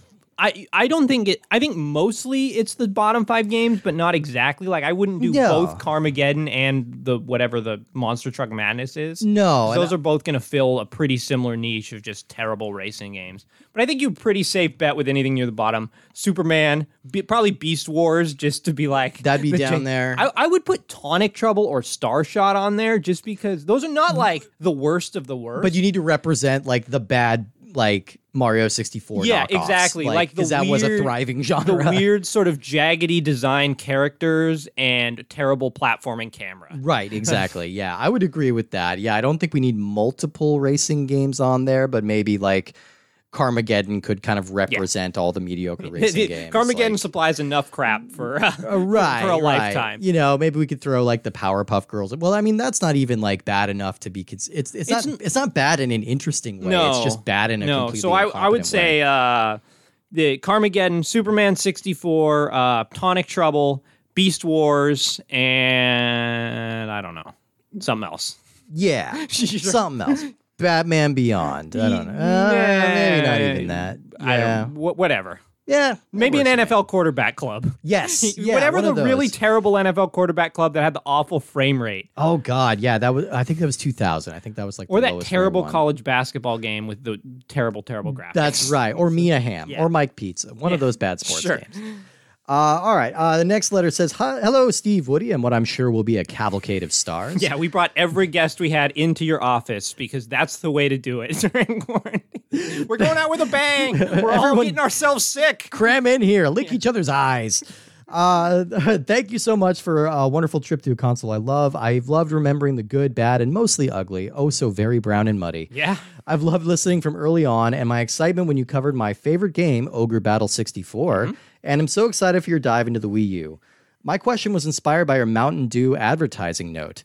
As children, my brother spent one of our rare video game buys to get Jeff Gordon XS Racing for the Game Boy Color. The N64 port was canceled, so lucky for you. uh, so, not only a racing game, but one where all the cars are different Jeff Gordon cars with the specific sponsors. What games have you encountered that, in hindsight, just turned out to be ads? Wait, I'm so confused. Like I've never played this game. Okay. But there's multiple cars and they're all Jeff Gordon cars. So is this game multiplayer? No, I guess not because it's Game It's- Boy Color. yeah, no, but, yeah, yeah. I think Like it's. if it's multiplayer, do you, are you all clones of Jeff Gordon? I It's- think you're, yeah, I think so. And I think like each car, it's just kind of like, okay, this is the Sprite car, this is the Tide But detergent who's car. Like, driving them? yeah, Jeff, a bunch of Jeff Gordy. Yeah, is it that what they was call plural Jeff? it was like Gordons? the, uh, Jeff's Gordon. when uh, Street Fighter II Mania had swept the nation, and everyone was so excited when there was a cheat that lets you play as the same character as your opponent. You're like, this is content. Yeah, yeah. With the bar was lower. Yeah. Um, so that's from Benjamin Curley. So, what games have you played that in hindsight just turned out to be ads? I remember I had a very weird discovery with there was a game, like, I, uh, to be fair, I bought it after I figured out what it was, Okay. but there was a game that, like, I was very intrigued by when I saw ads for it in E EGM. It was called Playboy the Mansion. I did play that game. It's terrible. uh, but no, this was, it was called Darkened Sky. Do you know the one I'm talking about? it rings a bell, but maybe it's just because you've talked about it before. It's like I a don't- generic looking GameCube fantasy game starring like this redhead girl with like a pixie Starring cut Jeff and like Gordon. and like you yeah you you know it, it- you, it's an action adventure kind of thing where you're traveling e- exotic worlds and it's not until and nowhere in the ad does it mention this but this is a Skittles game. It's Oh. a Skittles branded advertisement. So is the premise of this game that the rainbow has been essentially covered so people can no longer taste it? kinda so you need to go Can't suck around it down. collecting uh, you need to go around collecting skittles and like gathering up uh, skittles to to restore the rainbow energy this is also where i learned that uh, a singular skittle is called a skittles so Oh, like weird. it's, it's not just like you have a bag you have a bag of skittles and that each skittles is something that you it's an, it's irritating and it bothers me but Sure. that's that's uh that's an example i can think That of may be the best example that I've heard because most games to me that are advertisements are like going to be fairly obviously an advertisement, like Chester Ronald. Cheetah. Yeah, Ronald McDonald in Math Magic Land or Cool whatever that Spot. game is. Yeah, cool. yeah. School, cool spot. I didn't know because I didn't. I'd never seen a Seven Up commercial. Like, Okay. I, I didn't know that character. It was a but- brief push, like in the early '90s, that they were trying to make that spot a thing. Yeah. yeah. yeah. Um, so well, yeah, that's the answer. Darkened Sky because that Darkened is that Sky. is that is real stealth there. It's really stealthy. Like I, I think I, I eventually like poured over the ad again just out of curiosity, and you do see Skittles brand trademark down in like the legalese down at the very very bottom of the page. but it wasn't like Skittles presents Darkened Sky. Or no, no, there was no image of a Skittle in the ad at all. Like so that felt really Yeah, that's deceptive. pretty dirty. Yeah, and it was a terrible ass game too. Um, all right, so we have a couple of tweet responses uh, that people sent in, kind of in response to our little uh, cartridge ad. So I just wanted to read a few of those. since Sure. They're they're short and sweet. Uh, this is from Great Bite. Great. Wait, I don't know. I don't know how. T- uh, I always want to call it Tinder, and I know Oh, that yeah. they're different things. Um, I, you're just keep, I keep supposed to getting say- confused. I just keep putting short messages out on my Tinder, and no one replies. Um, you kept me entertained and let me relive childhood memories while I paced around my flat trying to get my baby daughter, and now. Oh, okay. Wait. Okay. Well, I, this is this is this is punctuation in action. well, I paced around my flat trying to get my baby daughter and now my son to fall asleep. I'm assuming, you know, I'm like, assuming that yo, there's well, you two- had a baby daughter, yeah, then you had a baby that Your son. baby Yeah. daughter did not go through a transition. Yeah. Um, thank you for giving me the strength, and looking forward to Wii U episodes. Very nice. Thank, you very much. Oh, that's from Great Bites. at Great Bites, I Okay. think. Uh, Do we say the at? I actually I- don't know. Oh. I think you do say the ad. Okay. All right. I'm gonna say I'm, I'm gonna say the ats on these. At the back tiger says my favorite episodes were all the boring racing games. Well, thank Hot you. take. Your commentary has brought those drab games to life. Also, my favorite game on the N64 is Banjo Kazooie. Thanks for a great podcast. Thank you so much. Uh, going back on the tweets again. All right. Uh, cold pie one. Oh, I. well, I'm, I'm doing two here because I just Yeah. skipped one. Oh, go for A it. favorite Ultra 64 memory was when Emma's increasingly drunken excitement and bewilderment at Hey You Pikachu. Oh, also Ultraman. Oh, I, for- I Ultraman. forgot it where we watched uh, Ultraman. That was, Yeah. that was a quality episode That of our was- Nintendo 64 podcast. You guys were spared by COVID 19. We were going to do like an Ulta beauty episode. yeah, we're just where gonna have Nicole and Michaela on they it. were just going to talk about makeup. Like, we had all kinds of different stupid puns, but COVID saved you all. Yeah. Um, and the next one is from at J- Juno 2023. Oh, also, there was an Ultraman N64 game. that we Oh, never- that really? import that we never played, but I don't think it had a translation, so I didn't mess. with it, Okay. but- All right. All At right. Juno 2023, my favorite moment of your show so far has been when someone went back and tried playing all the garbled noises backwards, thinking that they may be secret messages, only to discover that no, they were not. Keep up the great work. Looking forward to the Wii U. Maybe all those I remember that. That was Yeah. the noise. Maybe all those noises like made the sound that said if you played them backwards, they're like Wii U. Wii U, Wii U. And Yeah, it we was were a hit to hinting the next direction. the that entire show was time. going. I, I love that people thought we were capable of playing that kind of like 4D chess, you know, that we were we were thinking and hiding these little encoded messages rather than just having outdated equipment. uh, at Let's Go Anderman says, been listening since episode five, and I risked it all on a Facebook ad. Glad to hear you guys are still going. Also, a buddy of mine had a Beast Wars Transmetals phase and made me play it constantly. Ooh. I don't take pleasure in your pain. Just know that I'm not alone. I Me- just know that you're not alone. You Yeah need to play it constantly. who would who would opt to play that? Who would opt to force their other people to play that? Um, I'll, I'll read another one because I want to save the last one for you. I think it's right. perfect. Uh, Huber for at Huber for AZ says definitely the letters. Even when you review really bad racing or sports games, I will skip to the letters. Also, Woody's off the cuff race for space recommendation is one I keep going back to. Nice. So there you go. Uh, yeah, yeah. The, we love the letters too. Kind of a signature section for us as well. Uh, Well, well, as of now, I As mean, of that was now. the last like hun- hundred episodes or something. Yeah. Um, and finally, a tweeter theater one favorite moment when Woody shared his Mortal Kombat cooking Kano show. yeah, Yes. I remember that. That uh, that video came up on uh, a giant bomb video once. They were just like perusing old GameSpot content, and they just found my video and all laughed at me. but you know what? I'm proud of that video, even Yay. though it. Uh, I am clearly. Even younger and stupider than than I am now. Right. Well, that's all the letters and all the tweets. Thank you so much, everybody, for writing in and flattering us and for letting us uh, uh, take this extra indulgent moment to to talk about it. We love getting letters from everybody and hearing from folks. And uh, thank you again so much. We are going to tune out now. Save up your Wii U letters. Okie dokie. Um, I think. Our, our, Yeah, our- here we I should. think we're we, about we should there. Shake we should hands. wrap up. We should. I wrap, feel like yes, it's let's do against it. it's against protocol, but good job, Steve. Good job. Three. Likewise, I think we you know, we set out to do something and we did it, and uh, I'm I'm proud of this goofy little show that we put together. Uh, I'm excited to move on to the next chapter. So stay subscribed if you're listening to us now. Uh, this the next show, the Wii U show, is going to be in the same feed. It's going to be starting the first week of March. We're taking a little time off so that we can recoup and kind of uh, reconfigure a few things. In the meantime, if you miss our voices, you can check out uh, ultra64 dot or uh, it's at patreon.com slash ultra64 Can't imagine anyone would miss our voices after this episode. I know you you should have a lot to tide you over. But we'll have uh, a whole bunch of Patreon content on there. We're going to keep producing Patreon content during this month that we're off.